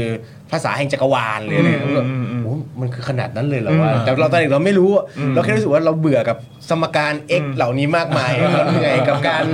ทำล็อก อะไรวะ ทำ เนี่ เรื่ ย อยล็อกการลิทึม ใช่ เราเราไม่ไหวแล้ว ใช่ใช่ใช่ใช่ เรารู้สึกว่า เออ เออนั่นก็เป็นอย่างหนึ่งที่ผมรู้สึกว่าวิธีการในการเล่าเรื่องราวการนำเสนอ ถ้าทำให้คนเห็นภาพว่าสิ่งที่เรากำลังเรียนรู้นี้มันเอาไปใช้อะไรได้ ผมรู้สึกว่านี่คือสิ่งสำคัญที่ที่เราอาจจะต้องหันมาทบทวนก่อนที่เราจะสร้างหลักสูตร หรือบอกว่าเด็กข้าราชการหรือคนในสังคมต้องรู้อะไร เราต้อง เราต้องสร้างคำถามเราต้องสร้างคำถามก่อนว่า เราต้องไม่ใช่เราต้องตอบคำถามเขาให้ได้ก่อนว่าทำไมเขาต้องรู้สิ่งนี้ ผมผมรู้สึกว่าเนี่ยคือสิ่งสำคัญแล้วเราเราเราได้เห็นว่าวิธีการเรียนรู้ของบ้านเรา หรือแม้กระทั่งการเนี่ยโตมาเป็นข้าราชการยังต้องมานั่งเรียนประวัติศาสตร์เพื่อไปสอบโดยที่แบบแค่เพราะต้องสอบเหรออผมว่ามันก็มันจะเกิดประโยชน์มากน้อยขนาดไหนอันเนี้ยเป็นหนึ่งในสิ่งที่คนที่มีอำนาจในการบริหารหรือเนี่ยต้องต้องตระหนักแล้วก็ฟังให้มากขึ้นในมุมของผม เออ มันมีมุมหนึ่งที่ผมรู้สึกว่าน่าสนใจ อ่า พอดีเห็นข่าวคุณอนุทินบอกว่าข้าราชการต้องรู้ประวัติศาสตร์ต้องสอบเออเรื่องของประวัติศาสตร์ด้วยนะ คราวนี้ไม่ได้พูดเรื่องของประเทศไทยแล้วกันนะครับ พูดถึงประวัติศาสตร์โดยรวม อ่า อืมนะฮะเอิ่มพูดถึงประวัติศาสตร์โดยรวมทั้งโลกนี้เลยนะ ทั้งโลกเลย ออนะมันเกิดขึ้นที่ไหนก็ได้ คืออันนี้ถามก่อนเพราะว่าคือจากมุมมองของคุณเอ่อของคุณฟาโรห์เนี่ยคิดว่ามันก็จะมีคำพูดใช่ไหมครับว่า ผู้ชนะก็จะเป็นคนเขียนประวัติศาสตร์ อ่า ใช่ไหมแล้วก็มันก็จะมีประเด็นที่บอกว่าเอิ่มเหมือนประวัติศาสตร์บางทีก็ถูกเขียนขึ้นมาเพื่อเป็น propaganda หรือโฆษณาชวนเชื่อ ใช่ของทั้งโลกอะนะคุณผู้ชมนะ นะฮะของทั้งโลกนะครับ คราวนี้เนี่ยเอ่อเราควรจะเรียนรู้ประวัติศาสตร์อย่างไรดี อย่างมีแบบเขาเรียกว่าอะไรอย่างอย่างมีสติอย่างแบบว่าเอ่อได้ประโยชน์จริง ๆ แล้วก็สามารถจับทางได้ว่าเฮ้ยอันนี้มันเพราะไปกันหน้านี่อันนี้มันโฆษณาชวนเชื่อ หรือว่าแบบบางทีก็แบบอาจจะรู้สึกว่าเฮ้ยอันนี้มันก็เขียนในเวของแบบ ก็ใช่สิมึงชนะเขามานี่ เออมึงแบบว่ามึง ครับ ฆ่าเขาหมดทั้งเมืองเลยนี่อะไรอย่างเงี้ยเออก็เขียนอย่างนี้ได้คือ เราควรจะเอ่อเรียนรู้ประวัติศาสตร์อย่างไรอย่างอย่างรู้เท่าทันเ อยากไม่ติดกับดัก เออใช่ใช่ใช่ อย่างหนึ่งเลยที่เป็นหลักที่ผมใช้ยึดถือมาตลอดเลยก็คือผมเป็นคนหนึ่งที่เวลาเรามีองค์ความรู้ หรือเราเข้าใจในประเด็นอะไร แต่ก่อนเราจะเป็นคนที่ยึดถือในสิ่งที่เรารู้มาก ใช้คำว่าเป็นสารณะเป็นศรัทธาที่ยกเหนือทุกอย่างเลยว่าสิ่งที่เราคิดสิ่งที่เราเคยได้ยินมาคือความถูกต้องจนกระทั่งเราได้เติบโตมาแล้วเราได้อ่าน หลากหลายประวัติศาสตร์อ่ะเมื่อกี้พี่จอมบอกว่าประวัติศาสตร์เนี่ยถูกเขียนโดยผู้ชนะจริงๆแล้วเราก็ได้เห็นเหมือนกันว่าแม้กระทั่งผู้แพ้เขาก็มีหน้าประวัติศาสตร์ของเขาอาจจะไม่ใช่ได้มันคือผมว่าประวัติศาสตร์มันคือการชิงพื้นที่ของชุดข้อมูล คนที่มีพื้นที่มากกว่า ก็จะกระจายข้อมูลเขาได้มากกว่า แต่ อ่ามั มันไม่ได้หมายความว่าคนแพ้ไม่มีสิทธิ์เขียน แต่เห็นน้อย แต่อาจจะเห็นน้อย หรืออาจจะต้องใช้เวลาในการไปไปหา แต่เราได้เห็นแล้วว่าในปัจจุบันเนี่ยเราได้เห็นประวัติศาสตร์ทั้งกระแสหลักที่เราเคยได้ยินได้เรียนมา อ่า แล้วก็ได้เห็นพื้นที่ของการชิงเข้ามาของประวัติศาสตร์กระแสรอง แล้วเราก็ได้เห็นการโต้แย้งถกเถียงกันของชุดข้อมูลเหล่านี้แต่สิ่งหนึ่งที่ผมรู้สึกว่าเป็นวิธีการที่ผมใช้แล้วมันเวิร์กแล้วอยากจะจะแชร์ก็คื ค อ รับ ผมมองสิ่งเหล่านี้เป็นชุดข้อมูลทั้งสิ้นนะครับ ทุกวันนี้ไม่ว่าจะเป็นความเชื่อความศรัทธาหรือหน้าประวัติศาสตร์แบบไหน เราฟังมาเสร็จปุ๊บเราจะว่าอ๋อเราได้รู้สิ่งนี้แล้ว โอเค เราจะไม่หยิบยกมันอยู่สูง จนไม่มีอะไรโต้แย้งได้ เพราะ การที่อยู่ในประวัติศาสตร์แบบนั้น การเรียนรู้ประวัติศาสตร์แบบนั้น มันเป็นอันตราย เพราะมันจะกลายเป็นการ propaganda ก็ได้ อืมอืม หรือหากเราบอกว่าฉันไม่ฟังเพราะประวัติศาสตร์แบบนี้มันพร o พักันดาผมบอกว่าแล้วเรารู้ได้ไงว่าประวัติศาสตร์ที่เรากำลังยึดถืออยู่ อืม ไม่ใช่พร o พักันดาอีกด้านหนึ่ง อืมอืมอืม หากเรามองมันเป็นชุดข้อมูลแล้วแลกเปลี่ยนกัน โดยเข้าใจว่ามันคือแค่ข้อมูลข้อมูลหนึ่งเช่นข้าวผัดร้านนี้กับร้านนั้นร้านไหนอร่อยกว่ากัน อืม เออ เฮ้ยร้านนี้ผัดในกระทะเหล็ก ผมว่ามันอร่อยกว่า ผมชอบแบบนี้เฮ้ยร้านนี้ใช้เตาถ่านผัดกระทะเหล็กคุณผัดเตาแก๊ส อืม แล้วเราแชร์กันบนฐานของการเปิดพื้นที่ด้วยการสร้างความเข้าใจและเคารพกัน อืม ไม่หยิบชุดข้อมูลใดเป็นสิ่งที่อยู่สูงกว่า อ่า ความเป็นมนุษย์อะผมรู้สึกว่าเฮ้ยมันมันคือเรื่องราวของการแลกเปลี่ยน อืม และเรียนรู้ประวัติศาสตร์จริง ๆ อย่างเคสเมื่อไม่นานมานี้ที่เรามีปัญหาเรื่องสงครามที่เกิดขึ้นที่ ครับ อิสราเอล อืมครับ เราจะได้เห็นเรื่องราวของประวัติศาสตร์พื้นที่ ใช่ แห่งดินแดน ใช่ ศักดิ์สิทธิ์ ใช่ เกิดขึ้นมาแล้วเราจะได้เห็นว่าสองฝั่งอ่ะ คุณเล่าบนที่ดินเดียวกันอะ เออ เฮ้ยมันมีมันมีความเป็นไปได้ทั้งสองฝั่งเลย แล้วมันคือการชิงชิงใช้ชิงพื้นที่นี้โดยฐานของความคิดความเชื่อแต่สิ่งที่น่าเศร้าคือเขาหยิบยกชุดความเชื่อนั้นสูงกว่าความเป็นมนุษย์และสำหรับผมนะโดยส่วนตัวผมรู้สึกว่าสงคราม หรือการข้ามหันฆ่าล้างกันในหลาย ๆ ครั้งในหน้าประวัติศาสตร์ อืม มันคือการหยิบยกสิ่งเหล่านี้นะครับ ขึ้นมาแล้วบอกว่า หากคุณไม่เชื่อตามผม คุณมีแค่สองทางเลือก คือตาย อืม หรือเชื่อตามผม อืม อืม สุดท้ายมันมันคือแค่เนี้มัยนเศร้านะ มันน่าเศร้าครับแล้วแล้วแล้วอย่างหนึ่งคือเราเราอยู่ในยุคที่เราบางบางครั้งมันเราเห็นคนที่ ฉันจะไม่ฟังกระประวัติศาสตร์กระแสหลักอีกต่อไป เพราะฉันรู้สึกว่ามันถูกเขียนขึ้นมาโดย โดยคนที่มีเป้าประหมายเป้าประสงค์อะไรบางอย่าง ผมรู้สึกว่า หากเรามองมันเป็นชุดข้อมูลมันก็คือหนึ่งสิ่งที่เรารับ แล้วก็ใช้วิจารณญาณ ใช่ เรา ใช่ ประเมิน ใช่ ถ้าเราปฏิเสธไปเลย เราก็จะเหมือนการปิดตาข้างหนึ่งเหมือนกัน แล้วก็ หรือเป ขา ล่า ดข้อมูลตรงนี้ ใช่ใช่ใช่ผมรู้สึกว่าบ้านเรายังยังมีพื้นที่ที่ปลอดภัยในการแลกเปลี่ยนชุดข้อมูลตรงนี้น้อยอย่างยกตัวอย่างเมื่อสักครู่เนี่ยที่พูดเรื่องประวัติศาสตร์ย่าโม อืม ครั้งหนึ่งเคยมีอาจารย์ที่เป็นนักวิจัยที่เขาศึกษาเกี่ยวกับที่มาที่ไปของประวัติศาสตร์ของเท้าวสุนานารี อ่าผมจำได้ แล้วต้องแล้วต้องออกจากจังหวัดภายในระยะเวลา 24 ชั่วโมง ใช่ เพราะว่าข้อมูลที่เขานำเสนอนั้น อืม ดันขัดแย้งกับชุดความเชื่อแล้วเราได้เห็นเลยว่า จริงๆ แล้วประวัติศาสตร์มันคือสิ่งที่เคยเกิดขึ้นมาครับ มันสามารถถูกเล่าผ่านมุมมองของใครบางคนได้ การที่ผมเห็นแก้วน้ำแก้วนี้ผมก็จะบอกว่าผมเห็นแก้วน้ำนี้ ผมไม่สามารถเห็นสติกเกอร์มุมเนี้ย โอเค มันคือการเล่าคนละมุมอะ อืม นั่นหมายความว่าถ้าหากเรารับรู้ชุดข้อมูลของทุกๆ คนรอบด้านเราจะเห็นแก้วนี้เป็นแก้วที่คมมากขึ้นชัดเจนมากขึ้น แต่หากผมปฏิเสธว่าผมบอกแก้วนี้ใบนี้มันไม่มีสติกเกอร์ ผมไม่เชื่ออ ม แล้วถ้าพี่บอกว่ามันมีสติกเกอร์ ผมจะจัดการพี่อะเนี่ยมันเป็นเรื่องฟังดูตลกอะ มันไม่ใช่แล้วแหละมันแปลกแล้วแหละ และน่ากลัวมาก ใช่ น่ากลัว แต่มันได้เกิดขึ้นจริง อันนี้เราพูดเป็นตัวอย่างของแค่แก้วอะแต่ อ่า พอในหน้าประวัติศาสตร์จริงๆ ในหลาย ๆ ด้านมันกลับกลายเป็นว่าเฮ้ยทำไมเราถึงพูดกันในข้อมูลนี้ไม่ได้ จริง ๆ ไม่ใช่แค่ในบ้านเราอย่างที่บอก ในหลาย ๆ ภูมิภาคของโลกใบนี้ ชุดข้อมูลหลาย ๆ ชุดข้อมูลถูกหยิบยกให้สูงกว่าความเป็นมนุษย์ และสุดท้ายมันกลายมาเป็นเครื่องมือในการทำร้ายทำลายกันแล้วผมรู้สึกว่าการเรียนประวัติศาสตร์แบบนั้นไม่ได้นำไปสู่ประโยชน์อะไรเลยนอกจากปลายทางแบบเดิมเลยคืออ อืม การซ้ำรอยของหน้าประวัติศาสตร์แล้วเราได้เห็นมาหลายต่อหลายครั้งแล้ว อืมผมเข้าใจแล้วที่คุณฟาโรห์อธิบายหมายถึงว่าถึงถึงแม้ว่าจะมีชุดข้อมูลที่เป็นกระแสหลัก อืม แล้วเรามีความรู้สึกว่านั่นน่ะเรียกว่าพร o พกันดาเป็นการจงใจอะไรบางอย่างที่ ครั ทำ บ ให้เรานึกคิดทำตามหรืออะไรต่างๆนานาก็ว่าไป แต่ถ้าเราตีความสิ่งเหล่านั้นว่ายังไงก็แล้วแต่สิ่งเหล่านั้นเราเรียกว่าชุดข้อมูล ในขณะที่ในอีกทางหนึ่งมีกระแสที่เป็นกระแสรอง แล้วเราก็ตีความเหมือนกันว่านี่ก็เป็นชุดข้อมูลเหมือนกัน ต่อให้กี่พร o พกันดามันก็จะทำอะไรเราไม่ได้ มันจะเป็นแค่ชุดข้อมูล อ่าโอเค ต่อให้คุณตั้งใจจะอะไรต่างๆนานาเราก็ฟังสิ่งเหล่านั้นได้ เพราะว่ายังไงมันก็เป็นชุดข้อมูลอยู่ดี ใช่ครับ อ่า แล้วการใช้วิจารณญาณแล้วเรามองมันเป็นเหมือนหนึ่งข้อมูลเนี่ยผมรู้สึกว่า มันจะทำให้เราสามารถเปิดพื้นที่ในการแลกเปลี่ยนกันยกตัวอย่างเช่น สมมติผมผมบอกว่าผมไม่เชื่อข้อมูลนี้ อืม ผมบอกผมมีเหตุผลที่ผมไม่เชื่อ เพราะอย่างนี้นะ อืม แต่พี่บอกว่าพี่เชื่อข้อมูลนี้เพราะพี่มีเหตุผลที่พี่เชื่อด้วยเหตุหนึ่งสองสามสี่ อืม แล้วเราเอาข้อมูลเอาเหตุผลมาแลกกันน่ะ อืม โดยที่แบบไม่ใช่มาเพราะแบบ ผมมองมาแล้วว่าผมตั้งธงมาแล้วว่าเนี่ยคือถูกคุณน่ะ อ่า ผิด อ่า เนี่ยนี่คือสิ่งหนึ่งที่ผมรู้สึกว่ามันจะเปิดพื้นที่การมองเพราะประวัติศาสตร์อย่างที่บอกมันมันมันมันมาจากหลากหลายแง่มุมแล้ว ประวัติศาสตร์บางครั้งนะครับ คนที่เขียนประวัติศาสตร์เขาก็คือมนุษย์คนหนึ่งที่มีเลนส์ในการมองโลกใบนี้ แตกต่างจากเรา ทุกคนจะมีเลนส์เป็นของตัวเองผ่านการเติบโตการเลี้ยงดูสภาพสังคม สิ่งแวดล้อม การแลกเปลี่ยนข้อมูลนี้ทำให้ประวัติศาสตร์ของเรากลมขึ้น แล้วเราเห็นภาพชัดเจนยิ่งขึ้นแล้วสำคัญที่สุดคือผมรู้สึกว่า ยิ่งสังคมที่เปราะบาง และมีการยึดถือสิ่งที่เป็นชุดความเชื่อเป็นสรณะมากเท่าไหร่ มันมีโอกาสสูงมากที่ประวัติศาสตร์จะถูกใช้ให้เป็นเครื่องมืออโดยกลุ่มคนบางกลุ่ม แต่หากประชาชนอย่างเรามีภูมิคุ้มกันในในพาร์ทนี้เราเราได้เรียนประวัติศาสตร์ในในมุมมองที่มองว่ามันเป็นแค่ชุดข้อมูลอะ การพร o ป a กันดาการสร้างค่านิยมชาตินิยม หรืออะไรที่สุดท้ายกลายเป็นเครื่องมือของกลุ่มคนเพียงไม่กี่กลุ่ม มันจะมีโอกาสที่ลดน้อยถอยลงไป สังเกตนะครับ ในยุคสมัยในประวัติศาสตร์ที่เราตั้งขึ้นมา ยุคสมัยที่เขาจะสร้างสร้างการเป็นปึกแผ่นปลองดองเพื่อสร้างความชาตินิยมเพื่อเสริมอำนาจใครสักคนจะมีเรื่องราวเข้ามาเกี่ยวข้องทุกครั้งจะมีศัตรูเกิดขึ้นมาเสมอ มีสตอรี่ขึ้น ต้อ มาง มีสตอรี่ต้องมีสตอเรี่ไม่มีสตอรี่มันสร้างอะไรไม่ได้อะ ใช่ใช่ใช่ นี่คือ ใช่ สิ่งหนึ่งที่ โอ้โห หากเรามองเป็นแค่เนี่ยผมรู้สึกว่าเราจะมีโอกาสตกเป็นเครื่องมือได้น้อยลง เออ เราจะมีประชาชนอย่างเราจะมีภูมิคุ้มกัน ซึ่งเป็นสิ่งที่รัฐไม่ชอบ นั่นแหละสิครับนั่นแหละสิครับแล้วก็คือผมผมคิดว่าเครื่องเครื่องชี้วัดความเสรีเออในสังคมเนี่ย ครับ เออนะแล้วก็เหมือนแบบสิ่งที่ชี้วัดว่าคนในสังคมนั้นมีสิทธิเสรีภาพเนี่ย อืม ผมว่ามันก็เรื่องนี้มันก็เป็นเป็นพาร์ทหนึ่งนะที่มันสามารถบ่งบอกได้ด้วยเหมือนกัน ใช่ครับ การเปิดกว้าง ใช่ ให้เราสามารถถกเถียงเรื่องของประวัติศาสตร์ สามารถเอ่อเรียนรู้ประวัติศาสตร์จากแง่มุมอื่นๆ แล้วก็หยิบขึ้นมาถกเถียงกันต่อได้เนี่ยอันนี้สำคัญนะแล้วมันสะท้อนจริง ๆ ว่าสังคมนี้มีเสรีภาพจริงหรือเปล่า จริงครับ อืม นี่อย่างสุดท้ายอยากจะฝากคือ ที่คุณอนุทินบอกว่าข้าราชการต้องรู้ประวัติศาสตร์อะ ครับ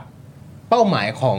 ข้าราชการในการรู้ประวัติศาสตร์อะคนที่ต้องการให้ข้าราชการรู้ประวัติศาสตร์เขาอยากให้ราชการรู้ประวัติศาสตร์แบบไหน นี่คือสิ่งหนึงที่ผมกังวลเหมือนกันว่า อืม เพราะในปฏิเสธไม่ได้ว่าประวัติศาสตร์ในหลาย ๆ พาร์ทมันถูกใช้เพื่อเป็นเบ้าหลอมให้คุณมีความคิดแบบเนี้ย เอออ แล้วถ้าเขาเชื่อแล้วการการเรียนรู้ด้วย mindset ที่หากไม่ได้ถูกสอนว่ามันคือชุดข้อมูลข้อมูลหนึงและผ่านการชี้วัดด้วยการกาข้อสอบอ่ะ เออเออเออ ก็มันเป็นยากมันเป็นอะไรที่มันมันสามารถชี้ อ่า ชักนำแล้วก็โน้มน้าวให้ ใช่ เขาเชื่อเลยคือผมรู้สึกว่าอันเนี้ยคือสิ่งที่เราสังคมอาจจะต้องตั้งคำถามว่าข้าราชการเราจะมี mindset แบบไหน เออ ต่อประวัติศาสตร์ ใช่ เพราะเพราะมันมีต้องต้องทำให้ผ่านอยู่ ใช่ ใช่ไหมมันสำคัญนะ ใช่ แล้วก็ในฐานะที่เป็นข้าราชการนะนะ เออ เออถ้าภาษาอังกฤษก็คือ civil servant นะนะ ใช่ เออนะครับคุณมองประชาชนที่จริง ๆ แล้วคุณต้องเป็นคนดูแล อ่า คนทำงานให้อะ อืม ในลักษณะแบบไหน ใช่ ด้วย ใช่ ใช่ไหมครับเออนะ งั้นเดี๋ยวเราฟังตรงนี้นิดนึงและกัน ครับ ตรงแบบพารากราฟสั้นๆเนี่ยเราจะได้แบบเอ่อทำความเข้าใจคุณอนุทินมากขึ้น โอเค นะครับผม แล้วก็คุณผู้ชมจะได้เข้าใจด้วยว่าเออที่มาที่เราพูดกันอยู่นะตอนนี้เนี่ยมันเกิดจากที่คุณอนุทินได้ชี้แจงอะไรเอาไว้ นะครับ คุณผู้ชมครับ คุณอนุทินนะครับชี้แจงหลังมอบนโยบายให้กับกระทรวงอว หรือวิชาที่หายไปนะฮะกลับมาเช่น ประวัติศาสตร์ หน้าที่พลเมืองและจริยธรรมมีจริยธรรมไหมนะ จริยธรรมด้วยครับผม ซึ่ง ฟังก่อนฟังก่อนฟังก่อนฟังก่อน โอเคโอเคโอเคโอเคโอเค ซึ่งต่อมาเนี่ยนะครับผมก็มีประเด็นที่ถูกชาวเน็ตหลายต่อหลายคนก็วิพากษ์วิจารณ์กันนะครับว่าทุกวันนี้ก็มีสอนในหลักสูตรอยู่แล้ว ไม่ได้หายไปไหน โดยคุณอนุทินเนี่ยก็ตอบประเด็นนี้ว่า มันมีสอนอยู่แล้วก็จริง แต่อย่าไปสอนให้เด็กท่องจำนี่เห็นไหมความคิดที่ดีนะ อย่าไป ครับ อย่าไปสอนให้เด็กท่องจำแต่สองประโยคนี้ถามคุณฟาโรห์ว่ามันเข้ากันไหมนะ แต่อย่าไปสอนให้เด็กท่องจำเราต้องใส่ค่านิยมเข้าไป อืม น่าสนใจนะ เหมือนสมัยก่อน อย่าไปสอนให้เด็กท่องจำเราต้องใส่ค่านิยมเข้าไป ผมบอกว่าจะถามวิธีการใส่ค่านิยมคือ ใช่ มันคือการยังไง มันคือการใส่คำ ต้อง เหรอ สิบสองข้อก่อนหน้าแล้วไง สองข้อของแบบว่าอดีตท่านนายกหรือเปล่าฮะ เออ คืออย่างหนึ่งที่ผมมีโอกาสได้เอาในยุคของผมแล้วกันนะผมไม่แน่ใจว่าเด็กน้องน้องๆ สมัยนี้เขาเขาเขาเรียนในรูปแบบไหน ครับ แต่บ้านเราสิ่งหนึ่งที่ผมพยายามจะนำเสนอมาทุกครั้งเวลาที่มีโอกาสได้แชร์คือ สังคมเราเบ้าหลอมการศึกษาเราไม่เคยสอนให้เราคิด เราสอนให้เราคิดกันน้อยมาก เพราะอะไร เพราะส่วนใหญ่แล้วอย่างเช่น วิชาประวัติศาสตร์ วิชาการเมืองการปกครองเนี่ย ครับ คือหนึ่งในวิชาที่พอเราโตขึ้นมาเข้าสู่ระดับมหาลัยเราจะรู้เลยว่าวิชานี้เถียงกันเยอะมากเราจะหยิบข้อมูลมานั่งเถียงดิสคัตกันอ่ะคุณหยิบคุณเชื่อทฤษฎีนี้ใช่ไหม โอ้โห ผมนักเชื่อนักปรัชญาคนนี้อ่ะเราเถียงกันถกเถียงกันมันคือการแลกเปลี่ยน อืม บนพื้นที่แห่งความปลอดภัยเพราะผมรู้ว่าถ้าเราถกเถียงกันไปสุดท้าย มันจะไม่เกิดอะไรขึ้นกับเรา ใช่ แต่ในโรงเรียนแม้กระทั่งเด็กที่ตั้งคำถามง่าย ๆอย่าง ผมผมเคยเห็นนะครับล่าสุด พระพุทธเจ้าเนี่ย อืม ระหว่างปางสายญาติที่เป็นนอนหลับธรรมดากับปางปรินิพพานเนี่ยต่างกันยังไง คุณครูก็ตะคุณก็สวยกับมันเลยไม่สนใจเลยทำไมบอกเอาก็ผมอยากรู้อะหรือแบบบางทีบางประเด็นเรื่องความเชื่อเกี่ยวกับศาสนา หรือแนวความคิดการเมืองการปกครอง ในบางประเด็นที่เราถามขึ้นไปเราจะโดนตอบกลับมาด้วยการตำหนิติเตียน หรือภาษาชาวบ้านก็คือโดนด่า เออ กลายเป็นว่าคนที่สงสัยใครรู้ที่เขาสงสในประเด็นที่เกี่ยวข้องกับเรื่องราวอ่ะอย่างง่ายอย่างสอนให้เด็กท่องจำอ่ะ เออ ผมจะถามย้อนกลับไปว่าระบบการศึกษาเราเปิดโอกาสให้เด็กตั้งคำถามได้กว้างขนาดไหน แล้วคนที่จะตอบคำถามเด็กเหล่านั้นเปิดใจมากน้อยขนาดไหน นี่คือสิ่งที่สำคัญในการเรียนรู้ประวัติศาสตร์ เพราะสุดท้ายหากคุณครูเขามีชุดความเชื่อว่าคำถามนี้ห้ามถาม มันมีคำถามที่เยอะมากที่ในบ้านเราอะครับ อย่างหลาย ๆ ประเด็นที่บางคำถามในทุก ๆ วันนี้ยังมีราคาที่ต้องจ่ายแพงมาก ๆ ถึงขั้น ใช่ เป็นอิเสรีภาพ หรืออาจจะถึงขั้นที่ไม่สามารถอยู่ในบ้านเกิดเมืองนอนของตัวเองได้ อืมอืม คำถามคือ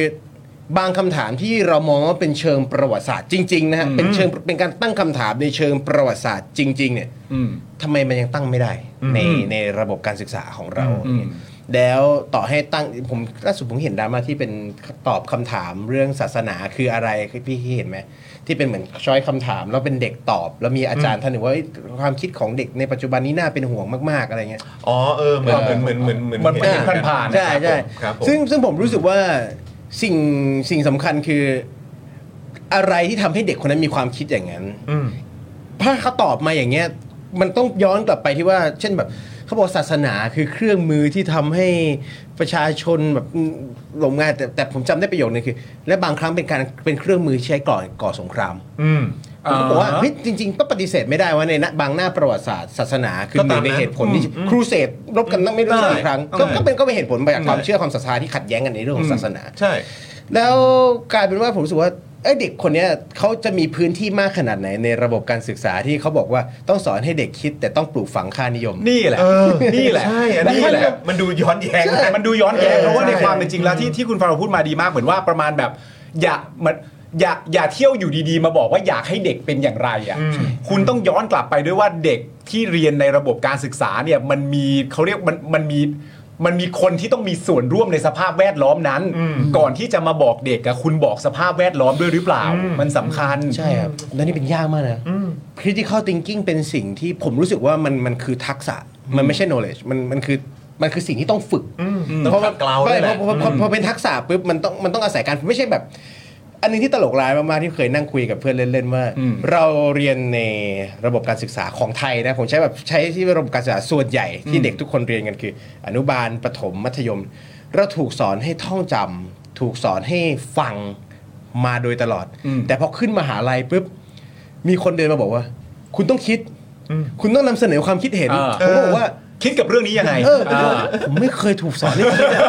ก็อยู่มา เออ ตั้งแต่นะประถมมาจนถึงมัธยมอ่ะ อย่างตอนขึ้น เออ มหาอะไรมาตอนที่อยู่มอทอเขาบอกว่ามีวิชาหนึ่งที่บอกเขาพูดถึงจริยศาสตร์ เออ ค่านิยมความงามก็เอ่อวิชเอ่อวิชาที่ว่าด้วยความงาม เอ เอสเตติกอะไร ใช่ใช่ผมว่าโหมันมีสิ่งนี้เหรอวะแล้วพี่แบบหรืออย่างพวกเอ่อที่เป็นอะไรพาราดอกที่เป็นคอน FLICT เรื่องศิลธรรมอย่างทฤษฎีรถไฟอ่ะแต่นะที่แบบ อ่า เป็นรหัสสับรางยังไงที่เขาบอกเป็นมุกสับดิฟไปเลยอย่างเงี้ย แล้วบอกโหเราในระบบการศึกษาเรา 18 ปีที่เบ้าหล่อหลอมมาแทบไม่สอนให้เรามี critical thinking หรือเปิดพื้นที่มีการ critical thinking น้อยมาก เพราะอะไร เพราะมองง่ายๆ อย่างวิธีการในการชี้วัดผลก็ได้ อืม เราต้องกา อืม อย่างเช่นแบบคำถามที่แบบออกโดยส่วนกลางบางคำถามแบบรู้สึกว่ามันต้องตอบข้อเนี้ยมันตอบข้อนี้ก็ได้ แต่พอกลายปุ๊บอ้าวเราผิดอ่ะ อืม คำถามคือถ้าผมต้องเสียคะแนนกับตรงนี้ไป แล้วผมรู้แล้วว่าข้อผมคิดผมคิดผมคิดแล้วว่าข้อเนี้ยคือสิ่งที่ผมอยากตอบ แต่ข้อที่ถูกคืออีกข้อหนึ่งอะ อ่า ผมต้องเลือกแบบไหนอะ เออเออ นี่คือสิ่งหนึ่งแล้วถ้าพอผมโตขึ้นมาในระดับมหาลัยคุณต้องบอกว่า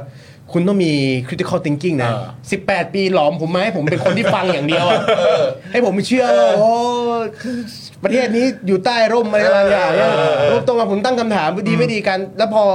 สิ่งที่รัฐทรีตกับเด็กที่ตั้งคำถามเราได้เห็นแล้วว่า เยาวชนหลาย ๆ คนที่เขาตั้งคำถามกับด้านประวัติศาสตร์ของรัฐ หรือแม้กระทั่งสิ่งที่กำลังเกิดขึ้นในปัจจุบันทุก ครับ วันนี้ เราเห็นแล้วสังคมทวีตเขายังไง นี่คือสิ่งหนึ่งที่ผมรู้สึกว่า แล้วใครจะกล้าคิดอ่ะ ใครจะกล้านำเสนอความคิดอ่ะการกล้าจะแล้ว ราคาของการตั้งคำถามและการคิดในประเทศนี้ นอกจากเราจะไม่ถูกสอนให้มี critical thinking มากนักแล้ว คนที่มี critical thinking หรือคนที่ตั้งคำถาม สะท้อนย้อนกลับไปในสังคมกลับกลายเป็นว่า เขาถูกผลักออกจากระบบ หรืออาจจะต้องถูกยัดเข้าไปในสถานที่ อืม จำกัดสิทธิเสรีภาพ แค่เพราะการตั้งคำถาม อืม ผมรู้สึกว่าเนี่ยคือสังคมที่ที่ไม่ได้เฮลตี้เหมือนที่คุณอนุทินบอกสักเท่าไหร่นะ แล้วแบบอีกอย่างหนึ่งก็ไม่ใช่แค่ในพาร์ทของรัฐเท่านั้นนะ อืม หรืออำนาจรัฐเท่านั้นนะ อืม แม้กระทั่งคนที่อยู่ร่วมสังคมกับเราเองเนี่ย อืม ในบางมุมก็น่ากลัวนะ ใช่ครับ เออนะเหมือนอย่างที่คุณฟาโรห์บอกว่าเวลายึดเอา อันนี้เป็นความจริงที่สุด อืม หรือเป็นความจริงที่ถูกต้องที่สุด อืม เออ และบูชามัน ใช้คำว่า ใช่ ยึด บูชามัน เออบูชายึดเป็นเอ่อสารณะใช่ไหม เนี่ย เออนั่นแหละก็คือแบบก็น่ากลัวนะเออจากสิ่งที่เราเห็นมา ก็จะยาก ในช่วงหลาย ๆ ปีที่ผ่านมานี่ก็แบบสยองนะฮะ ใช่แต่แต่ผมผมจำแต่คือผมอะไม่ประสบปัญหาเท่าไหร่หรอกเพราะว่าผมแบบเอออาจจะเป็นมันมันไม่ใช่ความโชคดีหรอกแต่มันเกิดเติบโตมาแล้วแบบว่าไม่ได้ตั้งใจเรียนอ่ะ ไม่ได้ตั้งใจเรียนก็เลยไม่รู้ว่าครูบาอาจารย์เขาพยายามทำอะไรกันบ้างอะไรเงี้ย แต่ว่าคือถ้าสมมติว่าเรียนการแสดงอ่ะมันจะมีวิชาอยู่วิชาหนึ่งเขาเรียกว่าวิชาวิเคราะห์บทละคร คือคุณไม่มีสิทธิ์นั่งนิ่งเลยนะ เออ เพราะมันต้องวิเคราะห์บทละครอ่ะ ครับ บทละครที่เป็นบทละครเอกเอกๆไม่ว่าจะเป็นแบบแม็กเบดโรมิโอแอนจูเลียอะไรต่างๆนะที่มันถูกวิเคราะห์มาตลอดระยะเวลาแบบหลายร้อยหลายพันปีอ่ะอีดิปุสอะไรอย่างเงี้ยคือคุณไม่มีสิทธิ์นั่งนิ่งในคลาสนั้นได้เลยอ่ะแต่ว่าในแง่ของความเป็นจริงแล้วเด็กในคลาสที่ผมสังเกตได้ก็มีความรู้สึกว่า กูไม่เก็ตว่าหน้าที่กูต้อง ทำอะไระ อยู่พาร์ทไหนใน เออ ในห้องเรียนนี้เออมันมันเป็นจริง ๆ นะเพราะว่า เราต้องคุยยังไงเหรอ เหมือนมันมันเหมือนเด็กเขาเด็กมหาลัยแล้วเพิ่งเกิดขึ้นแต่โชคดีมันเกิดวิชาวิเคราะห์บทละครเนี่ยมันจะเกิดขึ้นประมาณปี 2 หรือปี 3 ที่เราค่อนข้างจะ อ่าเริ่ม คุ้นเคยแล้วว่า เริ่ม กูเดือดได้ เออเออ กูเดือดได้แล้วมัน เออเออ แล้วมันเมามัน แต่ว่าถ้ามันเกิดขึ้นในคลาสแรกๆมันอาจจะมีความรู้สึกว่าอ่ะไหนลองทำนั่นนู่นสิแล้วเด็กเด็กมหาลัยตอบว่า ก็หน้าที่ครูครูไม่ทำอ่ะอะไรอย่างเงี้ย มันเหมือนจะมองไปเลยอะเออใช่ใช่ใช่จ อี ริ ก ง อย่างหนึ่งที่ผมรู้สึกว่า ถ้าถ้าเรายิ่งเราได้เห็นในหลาย ๆ พื้นที่ที่เขาสังคมที่มีการเปิดรับพื้นที่การแสดงการการแลกเปลี่ยนการมี critical thinking ประชาชนจะมีภูมิคุ้มกันสูงมากครับ คนเราประชาชนอย่างเราจะมีภูมิคุ้มกันต่ออะไรรู้ไหมบางทีอาจจะเราอาจจะมองไม่ถึงคืออย่างปัจจุบันนี้เราเจอกลุ่มคนที่หลอกลวงแก๊งมิจฉาชีพ หรือแม้กระทั่งกลุ่มคนที่อาศัยความเปราะบางของสภาวะจิตใจ หรือความไม่เข้าใจของคนในสังคม เอ่อเอามาหาประโยชน์ อืม หรือ ใช้เป็นเครื่องมือ ฉวยโกาส นะ ใช้เป็นเครื่องมืออย่างเราจะได้เห็นว่างานหนึ่งที่ในบ้านเราค่อนข้างมีรายได้สูงมากๆคืออย่างเช่นแบบ คนที่ชี้นำเส้นทางชีวิตหรืออะไรเงี้ย อ่า ที่เรารู้สึกเพราะเราเปราะบาง เรารู้สึกว่าเราไม่เคยสร้างภูมิคุ้มกันว่าเราต้องมีใครสักคนหนึ่งบอกว่าเราต้องใช้ชีวิตยังไง ตลอดแล้วแล้วกลายเป็นว่าเส้นทางนั้นมันไม่ใช่แค่คำแนะนำแต่มันคือกฎที่เราต้องยึดถือไหลไปเงี้ย อืม มันทำให้เมื่อประชาชนอย่างเราไม่ไม่ถูกหล่อหลอมในระบบที่เรามี critical thinking หรือ เราไม่มีวิจารณญาณเยอะมากเท่ากับข้อความวิจารณญาณที่ที่ปรากฏอยู่ในทีวีอ่ะมันเลยทำให้เราเปราะบางแล้ว พร้อมที่จะกลายเป็นเครื่องมือของของการชักนำทางความคิดได้ง่ายมาก ในผมพูดในในทุก ๆ มิติเลยนะครับ ครับ ไม่ว่าจะเป็นทางศาสนา การเมืองหรือความเชื่อความศรัทธาในสิ่งใดก็ตาม แล้วผมกล้าพูดเลยว่าในทุก ๆ มิติจริง ๆ เดี๋ยวมาฟังคุณอนุทินต่ออีกนิดนึงนะฮะแล้วก็จะให้คุณฟาโรห์กับคุณผู้ชมเลยวิเคราะห์ต่อด้วย เพราะว่าหลังจากประโยคที่บอกว่าแต่อย่าไปสอนให้เด็กท่องจำเราต้องใส่ค่านิยมเข้าไปเนี่ย เออมีอะไรต่อย ต่อจากนี้นะ กูว่า จบจบแค่ย่อหน้านี้พอนะ พอแล้วพอแล้วไม่เอาแล้วพอแล้ว เออ เราให้เด็กมีความภาคภูมิใจในความเป็นไทย โอ้ ความเป็นไทยคืออะไรวะ นั่นไงนั่นไง อ่ะคุณผู้ชมไม่นึกอ่ะอ่ะมาคุณคำถามแล้วเราให้เด็กเติบโตไปมีความภาคภูมิใจในความเป็นไทย Yeah พูดถึงวีรกรรมอันกล้าหาญของบรรพบุรุษ อย่าเพิ่งมองบนมองกลับลงมาก่อน พูดถึงวีรกรรมอันกล้าหาญของบรรพบุรุษ สอนให้ร้องเพลง วะ เพลงอะไรครับ ก็ผมว่าเขามีเพลงในใจแหละ ผมเข้าใจว่าอย่างนั้น คำถาม คำถามคุณฟาโรห์คุณผู้ชม เพลงอะไรฮะร้องเพลงร้องเพลงอะไรฮะ เพลงอะไรเหรอฮะ สอนให้ร้องเพลง ฮะ เพื่อให้เกิดความเข้มแข็ง ประชาชนคนไทยสำนึกในการเป็นประชาชนคนไทย เพราะฉะนั้นเราต้องรวมกันฮะทำไมอ่ะ เป็นอะไรกันเหรอ เป็นอะไรกันเหรอครับ สิ่งสิ่งหนึ่งที่ผมรู้สึกว่าเราอยากให้เป็นคือ อยากให้คุณและเด็กเยาวชนจริงๆ คนทุกคนที่อยู่ในสังคม เรารู้รู้ร่วมกันว่าเราคือประชาคมโลกครับเราคือมนุษย์โลกเราคือเพราะทุก Global citizen ใช่ นะ คือผมรู้สึกว่า ถ้าการการเป็นคนไทยคำถามอย่างแรกเลยคือนิยามคนไทยคืออะไร และเวลาหากเรามีการร้องเพลงที่พูดถึงความเข้มแข็งของคนไทยหรืออะไรเงี้ยสิ่งหนี้ที่เกิดขึ้นคือเราจะมีทัศนคติที่บอกว่า คุณคือคนไทย ผมไม่ใช่คนไทย คุณไม่ใช่คนไทย มันมันคือทัศนคติของการแบ่งเขาแบ่งเรา ทัศนคติที่มีอยู่ยุคหนึ่งที่มันบูมมากๆ คือยุคที่ลัทธิแนวความคิดเรื่องชาตินิยมสูงมากๆ การทำอย่างนี้ถามว่าในสถานการณ์ที่ประเทศต้องการการร่วมมือร่วมใจมันจะทำให้มันรวมคนได้ง่ายครับการปลุกคนขึ้นมา ถ้าในสังคมที่ประชาชนไม่ได้มีสำนึกหรือความเข้าใจร่วมกันว่าฉันคือประชาชนของชาตินั้น และฉันมีศัตรูร่วมกัน ไม่มีใครไปเป็นทหาร คือไม่มีไม่มีใครอยากจะมันแต่แต่เมื่อต้องการสังคมที่มีความเป็นปึกแผ่นแต่สุดท้ายปลายทางมันคือน่ากลัวตรงที่ว่าการเป็นปึกแผ่นนั้นเซิร์ฟใคร คุมได้ ใช่ ใครใครมันนำ ใครเป็ ไป น สู่ใคร ใครควบคุม ใช่ เราได้เห็นในญี่ปุ่นครั้งหนึ่งมีความเป็นลัทธิชาตินิยมสูงมาก สูงถึงขนาดที่จักรพรรดิองค์หนึ่งเป็นสิ่งที่ยิ่งใหญ่ถึงขนาดที่ว่าเขาคือไม่ใช่เขาคือเทพเจ้าในร่างของมนุษย์จริง ๆ แล้วเราได้เห็นเลยว่ามันนำไปสู่อะไรอย่างฟูบินคามิกาเซ่ดีเขาบอกมายทัศนคติของการเสียชีวิตของผมคือ การตายเพื่อชาติการสุดท้ายนี่คือสิ่งที่ ที่มันไปในได้ในอีกด้านหนึ่งของมันเป็นมันดาบสองคมอะฉะนั้นแล้วผมรู้สึกว่าสิ่งสำคัญทุกวันนี้โลกเรามันมันไม่ได้กว้างมันมันมันมันไม่ได้แคบเหมือนแค่ในประเทศไทยเลยเรามีเราเดินออกไปในสังคมเราเจอประชาชนที่มาจากทุก ๆ ชาติพันธุ์ทุก ๆ เชื้อชาติทำไมเราไม่บอกว่าเราคือประชาคมโลกเราคือคนที่เราคือมนุษย์คนหนึ่งที่ไม่ได้ เราคือ ต่าง คนเหมือนกันน่ะ ใช่ ไม่ต่างอะไรจากอ่าชาวต่างชาติที่เข้ามาในไทยหรืออาคนที่มาจากประเทศเพื่อนบ้านเรา เพราะสุดท้ายแล้วความเป็นไทยของเรากำลังจะนำเราไปสู่ทิศทางไหนนี่คือสิ่งที่ต้องระวัง ครับผม จริง ๆ มานั่งคิดดูแล้วเนี่ยการแบ่งเขาแบ่งเราอะ อืม มองอีกมุมหนึ่งอะอันนี้ผมตีความเองนะเอ่อใครไม่เห็นด้วยก็ก็แล้วแต่แต่คือแบบผมแค่มองว่าการแบ่งเขาแบ่งเรา เราจะไม่รับเขาคนนั้นคนนี้เข้ามาเราแบบเหรือเธอไม่ใช่พวกเราเอออะไรแบบนี้คือแบบมีการแบ่งกันแบบสุดๆอะ เออ แล้วแบบว่าสมมติว่าอย่างตอนสมัยแบบเอ่อมีเอ่อประเด็นเรื่องของโรฮิงญาอะไรแบบนี้ก็แบบว่าไม่เอาไม่เอาอะไรมันออกไปเอ้ยอะไรอย่างเงี้ยเออแล้วก็แบบอืมจะเอาไปเลี้ยงที่บ้านไหม่ล่ะอะไรแบบเนี้ย เออครับ ใช่ไหม classic มันก็ มาก คือผมมีความรู้สึกว่าจริง ๆ แล้วการแบ่งเขาแบ่งเราเนี่ย มันก็แสดงหรือสะท้อนให้เห็นถึงความความ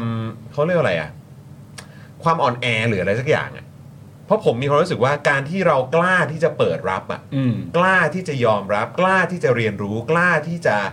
อยู่ร่วมกัน อืม กล้าที่จะมันมันคือความกล้าอย่างหนึ่งแหละ ผม อืม มีความรู้สึกนะ มัน อืม การเปิดรับวัฒนธรรม การ เออ เปิดรับคนที่มาจากสังคมอื่น อืม ๆ มาจากวัฒนธรรมอื่นๆนะ เออ ผมคิดว่ามันก็สะท้อนถึงความกล้าหาญเหมือนกันนะ อืม เออแล้วการที่แบบว่าปิดกั้นปิดกั้นไม่ไม่ไม่ไม่อย่าเอามันเข้ามาแบบการมันไว้ อืม อะไรอย่งงี้ย ไม่ใช่เรา เออมันดูมันดูแบบจริง ๆ มันก็สะท้อนให้เห็นถึงความความอ่อนแออย่างหนึ่งของสังคมนั้นๆ ก็เป็นไปได้ เออ มันเป็นความเปลอบครับสำหรับผม ใช่ มันเป็นความเปลอบอะ ใช่ใช่ อันหนึงเลยที่เมื่อสักครู่นี้พอพอคุณจอนได้พูดถึงพี่จอนได้พูดถึงคือ ผมได้อ่านหนังสือเกี่ยวกับเรื่องของ hate crime ครับอาชญากรรมที่เกิดขึ้นมาจากความเกลียดชัง ส่วนใหญ่อาชญากรรมที่เกิดขึ้นมาจากความเกลียดเกลียดชังคือ เริ่มต้นเลยนะครับ เกิดจากการแบ่งก่อน อืม ผมคือคนขาว คุณคือเอเชียน ผมคือคนขาว คุณคือคนดำ ผมคือชาติพันธุ์นั้นชาติพันธุ์นี้ ร้ายแรงที่สุดของปลายทางของอาชญากรรมที่เกิดจากการแบ่งเขาแบ่งเรา เราจะได้เห็นคือสิ่งที่เรียกว่าจีโนไซด์คือแบบว่า ฆ่าล้าง ใช่ เผ่าพันธุ์ ใช่ใช่ใช่คืออ่ะอันนี้อาจจะพูดแต่ผมมันดูสุดโต่งขนาดนั้นแบบแต่ผมจะบอกว่าเฮครามคือสิ่งที่เป็นปัญหาในสังคมโลกในทุกวันนี้ที่เจอ เราจะเห็น ใช่ ข่าวคนเอเชียน ไม่ได้รู้จักกันมาก่อนเลย อืม ผมแค่เป็นคนเอเชียเดินไปซื้อของไปตามซูเปอร์อยู่ดีๆคุณมาต่อยผม เพราะแค่ว่าผมเป็นคนเอเชียนอะหรือย้อนกลับไปในอดีตที่แบบคนผิวดำถูกทำร้าย แค่เพราะว่าหรือถูกถึงขั้นถูกการสังหารผ่านอ่ากลุ่มลัทธิที่เชื่อว่าโหฉันคือคนขาวฉันคือเผ่าพันธุ์ที่ ยิ่งใหญ่ แบบยิ่งใหญ่ นี่มันก็เริ่มจากมันเริ่มจากการแบ่งเขาแบ่งเราเหมือนกันนี่ผมบอกว่าสุดท้ายแล้วคุณเล่าเรื่องราววีรกรรมของฮีโร่วีรกรรมของคนที่อยู่ในชาติไทยอะ บรรพบุรุษ บรรพบุรุษของเราเนี่ย เราจะเล่ามาในด้านไหน ในด้านของการยังตีกับเพื่อนบ้านอยู่ไหมเพราะจริงๆแล้วทุกวันนี้เราไม่ได้ลบราค่าฟันกับเพื่อนบ้านแล้วครับ คือลักษณะของโลกมันเปลี่ยนไปแล้ว เรายังจะเล่าเรื่องประวัติศาสตร์อยุธยาที่พม่ายังเผากรุงศรีเราอยู่ไหมเนี่ยผมผมรู้สึกว่าผมสนใจที่บอกว่าประวัติศาสตร์ที่คุณกำลังจะเล่าที่บอกว่าจะสร้างความเป็นปึกแผ่น อืม สร้างความรู้สึกร่วมกันของความเป็นคนไทย อืม ความเป็นไทยเนี่ย อืม คืออะไรเอ่อแค่คำว่าความเป็นไทยคืออะไร เพราะว่านิยามเหล่านี้มันจะนำไปสู่ ภาพที่เราจะเห็นได้ลางๆ ว่าปลายทางของ mindset ทัศนคติ ที่คุณกำลังจะใส่เข้าไปในสังคม ยิ่งถ้าเป็นข้าราชการที่ต้องไปสอบเนี่ยเขาจะมี mindset แบบไหน แต่ท้ายที่สุดสุดท้ายปลายทางผมรู้สึกว่าวิธีการที่ดีที่สุดแต่อาจจะเป็นวิธีที่รัฐไม่ชอบคือประชาชนอย่างเรา ทุกวันนี้เรามีเครื่องไม้เครื่องมือของตัวเองอะ ครับ ขอแค่มี mindset ทัศนคติต่อการเรียนรู้เรื่องราว หรือข้อมูลเหล่านี้ให้มันเป็นข้อมูล เราจะไม่ตกเป็นเครื่องมือของการสร้างความเป็นไทยที่เขาอาจจะไม่ใช่ไทยแบบเราอะไทยผมไทยพี่อาจจะคนละแบบก็ได้ อืมอืม ใช่นี่คือ กันก็น่ากังวลแล้วก็มองอีกมุมหนึ่งมันอาจจะนำพาไปสู่ความอันตรายอะไรสักอย่างก็ได้ในสังคม ก็ นี้นะครับ มองมันมองได้หลายแบบนะครับ ใช่ใช่ใช่ แต่ผมก็ ใช่ น่าน่าสนใจที่ที่เรารู้สึกว่า เพราะคือแค่ใช้คำว่ารักชาติอย่างเงี้ย ใช่ใช่ใช่ รักชาติเนี่ย ทำไมเราไม่รัก จงๆ คนอะ จริงๆ ไม่หรือว่าจริง ๆ มันตีความได้หลายอย่างไงว่ารักชาติจริง ๆ แล้วมันเป็นยังไงแต่บางคนอย่างในของพาร์ทข้าราชการอาจจะมองการรักชาติเป็นอีกแบบหนึ่งก็ได้ ใช่ เพราะมันมันน่าตั้งคำถามหมายถึงว่า ใช่ไหม เวลา อืม เวลาคุณบอกว่าพวกเราต้องรักชาติอะ อืม เส้นเส้นเกณฑ์ของคุณที่คุณคิดขึ้นมาในหัวตัวเองว่า แล้วคนที่ไม่รักมีหน้าตาเป็นอย่างไรอะ อืม อันนี้อันตราย ใช่แล้วคือถ้าเกิดว่าอ่ะบอกว่ารักเอ่อรักรักคนชาติก็คือคน เออ ชาติก็คือคนในประเทศนี้ อืม เออแล้วเราแบบถกเถียงกันได้ถึงขนาดไหนอ่ะ เออ ใช่ไหมอ่ะ อืม เออใช่ไหมฮะเพราะฉะนั้นคือ ใช่ แต่ถ้าคุณถ้าคุณตีกรอบไปว่า จบแค่นี้กาสี่ข้อเสร็จปุ๊บแล้วจบ เนี่ยแล้ว อันนี้อันตรายนะ ใช่ครับ แล้วแล้ว mindset ของไอ้อย่างผมได้มีโอกาสเคยทำเรื่องราวของคุณบิลลี่พอลจี อ่าครับ ครับ เรามีเรื่องราวของเจ้าหน้าที่ผู้พิทักษ์ผืนป่าคำถามคือ คนที่เกิดกับเผ่าพันธุ์ชาติพันธุ์ที่ใช้ชีวิตอยู่ในป่าเนี่ย อืม คุณรักเขาได้วยหรือเปล่า อืม หรือคุณคุณแค่มองว่าป่าของคุณเนี่ยคือชีวิตไหมหรือป่าของคุณคือต้นไม้ อืม แล้วเราได้เห็นเลยว่า mindset ทัศนคติที่ไม่ตรงกันเหล่านี้มันนำไปสู่ปัญหาเรื่องความขัดแย้งของชุมชนบางกลอยที่อ๋อเราจะขึ้นทะเบียนป่า อืม คุณอยู่ในป่าไม่ได้ ออกมา อืม คำถามคืออ้าวแล้วชาติตระกูลผมใช้ชีวิตตั้งแต่บรรพบุรุษ อืม ในป่าเนี่ย คุณนับเขาเปล่า คุณนับผมอยู่ในนั้นไหม เออ ผมคือป่าของคุณได้หรือเปล่าอะไรเงี้ยนั่นนั่นคือสิ่งหนึ่งที่ที่ผมรู้สึกว่าอาจจะเห็นไม่ตรงกัน เพราะอย่างในมุมของผมผมรู้สึกว่า ป่าคือชีวิตอะป่าไม่ใช่ต้นไม้อะ อืม นะผมรู้สึกว่าแต่ในมุมมองก็ถ้ายิ่งเป็นเจ้าหน้าที่รัฐหรือข้าราชการที่เขามีอำนาจเครื่องไม้เครื่องมือในมือ แล้วอยู่ในพาร์ทของภาคส่วนต่าง ๆ เนี่ย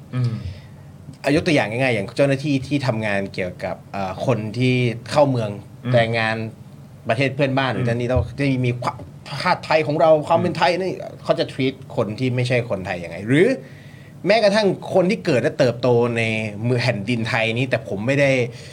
รับการประกาศ หรือไม่รับการบันทึก รับรอง ขึ้นทะเบียนราษฎร์ว่าเป็นคนไทยเนี่ยผมเป็นคนไทยในสายตาพี่ไหม ไหม อืม เนี่ยนี่คือสิ่งหนึ่งที่ในสายตาของเจ้าหน้าที่รัฐอะผมเป็นคนไทยไหม มันก็จะเป็นนิยามที่เรารู้สึกว่าสิ่งเหล่าเนี้ยมันมันก็จะมาจากว่าเขาจะสอนกันยังไง เออเออ นั่นแหละ เนื้อหา ใช่ โอ้ย ช่ ดีใจมากเลยที่เราหยิบยกเรื่องนี้ขึ้นมานะมันทำให้เราได้คุยกันแบบ เออ ได้ได้เห็น ไปไกลมาก ได้เห็นภาพแบบว่าเหมือนเขาเรียกว่าอะไร ดีใจ เหมือนแบบให้ให้มิดให้ให้เอ่อทัศนะของเรามันมันกว้างขึ้นหน่อยอะเออครับผมไม่ใช่แค่แบบ อืม นะเฉพาะแค่นี้ เนื้อหาแล้วก็ตัวบทเพลง เพราะฉะนั้นตอนนี้เป็นเวลาที่ดี มากที่คุณผู้ชมควรจะส่งเข้ามาว่า อยากร้องเพลงอะไร คุณผู้ชมอยากร้องเพลงอะไรส่งเข้ามาเออเราจะได้รู้กันว่า เอ้ย ถ้าแบบเอ้ยเอ่อจะรักชาติสามัคคีเอ่อเล่าเรื่องถึงบรรพบุรุษ วีรบุรุษ และวีรกรรมที่เขาทำมา เออ คุณผู้ชมอยากร้องเพลงอะไร เออ ส่งเข้ามา ลองลองเม้นต์มาหน่อยนะ เออ เออ นะครับอ่ะคุณเอ่อคุณผู้ชมครับเมื่อกี้เราเราเอ่อมีแวะไปในเรื่องของเอ่ออาชญากรรมด้วยนะครับ ใช่ครับ แล้วก็มีเรื่องของกฎหมายเรื่องของอะไรพวกนี้ด้วยเหมือนกัน ก็เลยอยากจะมาตรงประเด็นที่คุณฟาโรห์เนี่ยก็ก็เป็นคนคนหนึ่งที่ผลักดันเรื่องนี้อยู่เหมือนกัน ครับ ใช่ไหมครับ ก็คือประเด็นเรื่องของกฎหมายต่อต้าน การเอ่อติดตาม ครับ สะกดรอยตามรังควานหรือว่า anti stalking นั่นเอง ครับ เออนะครับคืออยากให้คือคือเรามีโอกาสได้คุยกัน อุ้ยนำ เออ ช่ ห ว ลั ง ง ตอน หลังไม่นะ เออ เออนะครับเออแต่ว่าคือนอกนอกรอบแหละ แต่ว่า อ่า วันนี้เนี่ยก็อยากให้คุณฟาโรห์ได้หยิบยกเรื่องนี้ขึ้นมา คุยแล้วก็เอ่อเหมือนแบบแชร์ให้คุณผู้ชมของเราฟังหน่อยครับ ถึง ครับ ประเด็นนี้เพราะหลายต่อหลายคนก็อาจจะแบบอ้าวมันไม่ได้มีประเด็นที่แบบกฎหมายหรือว่าเจ้าหน้าที่รัฐเนี่ยเขามาคุ้มครองเราตรงนี้อยู่แล้วเหรอ เออ หรือว่าแบบเฮ้ มันเป็นเรื่องใหญ่ขนาดนั้นเลยเหรออเออมันมันหลายคนอาจจะยังไม่ได้มองถึง เห็น คาภาวพ ม ตรงนี้ ความ ใช่ ซีเรียสตรงนี้ เบื้องต้นเลยผมแจ้งให้หลายท่านที่ติดตามรายการเข้าใจก่อนว่า ในบ้านเราทุกวันนี้นะครับ หากผมไปยืนอยู่หน้าบ้านอยู่ตรงนอกรั้วพี่จอมอยู่เนี่ยยืนแล้วก็มองเนี่ยมองมอง โดยที่ไม่เข้ามาในรั้วบ้าน อืม ไม่ได้เข้ามาในตัวบ้าน อืม สมมติพี่จอมไปทำงานที่ไหน อืม ผมก็จะไปยืนอยู่ตรงหน้านั้น หรือไปร้านกาแฟผมก็จะไปนั่งรอ อืม จะไม่มีกฎหมายไหน ที่จะมาทำผิดเอาผิดอะไรผมได้ อืม ไม่มี อืม แต่คำถามคือหากมีใครสักคนหนึ่งทำอย่างนั้นกับพี่และกับคุณผู้ชม คุณรู้สึกว่าปลอดภัยไหมไม่ปลอดภัยนะ แน่นอนครับ หรือแค่โทรศัพท์เข้ามาหา มากที่สุดที่ที่จะรุกล้ำเข้าไปในพื้นที่ของกฎหมายที่จะสามารถเอาผิดได้คือกฎหมายละหูโทษ มาตราที่ก่อความเดือดร้อนรำคาญ อืม ที่มีโทษร้ายแรงแค่แค่ตบไหล่ตีหลัง อืม หรือตบหัว อืม จำคุกหนึ่งเดือนปรับมึงหมื่นบาท ครับ คำถามคือในหลาย ๆ ประเทศมีกฎหมายต่อต้านการสะกดรอยติดตามรังควานเพราะว่าเขามีทัศนคติและมันมีผลงานใช่ไหมมันมีกรณีศึกษาที่ทำให้เราเห็นตรงกันแล้วว่า จุดเริ่มต้นจากการยืนอยู่หน้าบ้าน หรือการตามไปที่ร้านอาหารอื่น ๆ สุดท้ายมันจะเริ่มขยับความเข้มข้นมันไปเรื่อย ๆ อืม อืม จนอาจจะนำไปสู่อาชญากรรมอื่น ๆ ที่มันร้ายแรงหรือรุนแรงมากขึ้น เช่น บุกรุกทำร้ายร่างกาย อืม ล่วงละเมิด หรือแม้กระทั่งฆาตกรรม อืม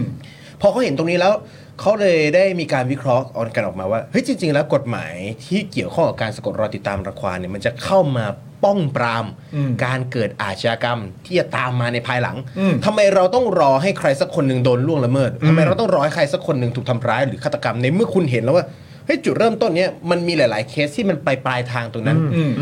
มันไปลงเอยอย่าง มันเป็นลง ะ เอยอย่างนั้น อย่างในประเทศญี่ปุ่นเองก็ดีนะครับ กฎหมายนี้ถูกสร้างขึ้นมาในปี 2000 ก็คือเมื่อไม่นานมานี้ ครับ ฉบับแรกนะแต่ก่อนก็ไม่มี อืม แล้วถูกแก้ไขอีก 2 ครั้ง แต่ ครับ ทุก ๆ ครั้ง ก่อนที่จะถูกแก้ไขหรือถูกสร้างขึ้นมา จะมีราคาที่ต้องจ่ายคือชีวิต มีคนถูกฆ่ามาก่อน อ่า แล้วในบ้านเรานะตอนนี้ไม่มีกฎหมายตัวนี้ และเวลา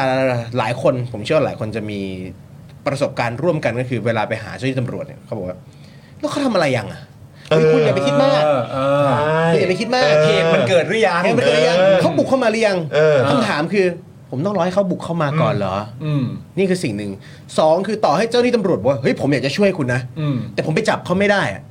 เขาเพราะมันไม่มีกฎหมาย โอเค มัไม่มีเครื่องมือให้ผม อืม เราก็เลยได้เห็นปัญหาตรงนี้ แล้วอีกอย่างหนึ่งเลยก็คืออ่ะเมื่อสักครู่ที่คุยกับพี่ปามก่อนพี่จอมินยูคิดว่าใครคือคนที่เป็นผู้เสียหายหรือเหยื่อของการสะกดรอยติดตามมากที่สุดในกลุ่มคนกลุ่มไหนในสังคม เอ่อสุภาพสตรีไหม สุภาพสตรีอ่ะมี อ่า มีสัดส่วน โอเค สูงกว่าผู้ชาย อ่าฮะ แต่ผู้ชายก็มีสัดส่วนที่สูงมากนะฮะ อ่า อ๋อ เหมือนกัน รฮะ ใช่ เหมือ ครับ นกันเหรอฮะ หนึ่งในสามผู้ชายโดน โว้ เราไม่มันไม่ เพราะว่าผู้ชายไม่ได้เป็นต้องถูกสต็อก หรือถูกสะกดรอยตามจากผู้หญิงไง ใช่ มันไม่ได้เกี่ยวกับความเป็นเพศไง ใช่ มันเกี่ยวกับคุณสามารถโดนสะกดรอยตามจากเพศ ไหนก็ได้ ไหนๆก็ได้ ใช่ แต่ว่ามันมีอีกมุมหนึ่งที่ที่ตอนที่นั่งคุยกันผมผมก็แชร์ไปกับคุณฟาโรห์ว่า ในมุมหนึ่งผมก็คิดว่า ในหัวเราเวลาเราเห็นภาพอะเรามีความรู้สึกว่าต้องเป็นแบบดารานักแสดงคน เออ ในวงการ เออ บันเทิเองอเออ นักร้องที่มี ไอดอล ไอดอล ใช่ไอดอล ที่มีแฟนคลับเป็นจำนวนมาก เน็ตไอดอล เพราะว่าเราเพราะว่าเราเห็นแอคชัวว่าเขาถูกตามกันอยู่อย่างสม่ำเสมอจริง ๆ อ่ะอ่ะ แล้วคราวนี้ผมจะเพิ่มอีกเราเคยได้ยินข่าว ขึ้นหน้าหนังสือพิมพ์หรือข่าวตามช่องสื่อหลักมากมายว่า แฟนหนุ่มตามง้อแฟนสาว แฟนสาวไม่ยอมคืนดีด้วย ก่อเหตุเอาปืนไปยิงทำร้ายร่างกาย ผมคุยกับพี่ปาล์มก่อนเข้ารายการว่าเราเคยมีสักครั้งไหมที่เราเปลี่ยนคำว่าง้อ เป็นคำว่าสะกดรอยติดตามรังควาน อืม เคยมีสักครั้งไหมที่เราเปลี่ยนคำว่าตื้อมาทัศนคติบอกตื้อเท่านั้นที่ครองโลกเนี่ย โอ้โห ผมรู้สึกว่าการตื้อกับการสะกดรอยติดตามรังควานเนี่ย เออ เรามีเกณฑ์ที่ชัดเจนแบ่งแยกหรือยังว่า ตรงไหนที่มันยังคงเป็นความโรแมนติก หรือยังมันมีข่าวหนึ่งที่ดังมากๆที่เป็นแฟนเก่า เอ ปีน อ เข้าบ้าน ใช่ อันนั้นแหละ ปีนเข้าบ้านไปห่มผ้าห่มให้แฟนสาว โอ้ อะ โหแล้วเอ็นดู เออ รักแฟนเก่า เออ แล้วคอมเมนต์นี่แบบเราช็อกมากนะ เอ้ยอันนั้นตกใจ เอออั อันนั้นแม่งคือแบบ โรแมนติกจังเลยอะไรอย่างเงี้ยแล้วแบบ what แบบกลับมาคืนดีกับเขาเถอะเขาทำให้ขนาดนี้เฮี้ยช็อกมาก ใช่ครับนี่คือสิ่งที่น่ากลัวมาก ได้แบบนี้มึงจะยิงแจ้งตำรวจ เออ ใช่ เอ ใช่ อ ผมรู้ว่าเราเราเรามักจะมีภาพจำว่าส่วนใหญ่คนที่เป็นเหยื่อของการสะกดรอยติดตามรังควานคือดาราศิลปินหรือคนที่มีชื่อเสียงใช้คำนี้ก่อนแต่จริง ๆ แล้วแต่จริงๆแล้วอันดับหนึ่งเลยนะครับของจำนวนเหยื่อคืออ ม คู่รัก อดีตคนรัก อดีตสามีภรรยา อืม โดนหมดเลยครับ แล้วการสะกดรอยติดตามรังควานพอไม่มีเครื่องไม้เครื่องมือที่จะเข้ามาใช้ในการป้องกันสุดท้ายนะผมยกตัวอย่างง่ายแฟนกัน ฝ่ายหญิงอ่ะใช้ฝ่ายหญิงอ่ะฝ่ายชายดีกว่าฝ่ายชายเลิกราไป ฝ่ายชายไปทำงานสตาร์บัคผู้หญิงมาตามรังควานสิ่งที่เกิดขึ้นในสังคมคือ ฝ่ายชายถูกไล่ออกถูกให้ออก อืม หรือถูกให้ออกจากงานในหลายที่หรือบางครั้งอย่างเคสที่ใกล้ตัวที่ผมที่สุดที่ผมได้ได้เจอคืออเป็นพี่ที่สนิทกันเขามีลูก อืม เป็นคุณแม่เลี้ยงเดี่ยว ผู้ชายที่มาติดตามมาจีบ แล้วด้วยความที่พี่คนนี้เป็นคนที่แบบปฏิเสธคนไม่ค่อยเก่งหรือแบบเป็นรักษาน้ำใจอ่ะให้ของมาก็รับไว้แต่ไม่ได้รู้สึกอะไรแต่ฝ่ายชายรู้สึกเฮ้ยคุณรับของผมคุณต้องรู้สึกอะไรกับผมแน่ แปลว่าโอเค แล้วก็เริ่มขยับ อืม แต่พอผู้หญิงรู้สึกว่าเอ้ยไม่ใช่ละเริ่มล้ำเส้นเกินไปแล้วก็เลย อ๋ เชียอร์เหมือนประมาณแบบ ถ้าเขาไม่ชอบมึงเขาไม่รับของมึงหรอก าใช่คือเขาอย่างเงี้ยแล้วสิแล้วสิ่งที่เกิดขึ้นก็คือ มันก็เริ่มเปลี่ยนจากการจีบตามตื้อกลายเป็นเรื่องเป็นการคุกคาม ไปยืนอยู่หน้าเนอร์เซอรี่ลูกอย่างเงี้ย เชี่ย เนี่ยนั่นคือสิ่งที่เกิดขึ้นอ่ะและสิ่งที่เกิดขึ้นกับทางฝั่งอ่าคุณผู้หญิงที่ตกเป็นเหยื่อของการถูกสะกดรอยติดตามคืออะไรรู้ไหมเขาต้องย้ายลูกหนีไปต่างจังหวัด โอ้ย นั่นนั่นคือสิ่งหนึ่งที่ททำไมทำไมทำไมเราถึงไม่ได้รับความคุ้มครองเพราะไปแจ้งตำรวจตำรวจก็ทำอะไรไม่ได้บอกเขาทำอะไรไม่ได้แล้วด้วยด้วยกรณีเนี้ยมันทำให้ผมไปเจอเคสเคสหนึ่งที่เปลี่ยนมุมมองของผมว่าจริง ๆ แล้วเคสกดรอติดตามรังควานของเรา มันมีมิติของการทำลายทรัพยากรมนุษย์ในสังคมมากกว่าที่คิด ยกตัวอย่างเคสของผู้หญิงคนนี้ก็ได้ สมมุติถ้าหากมี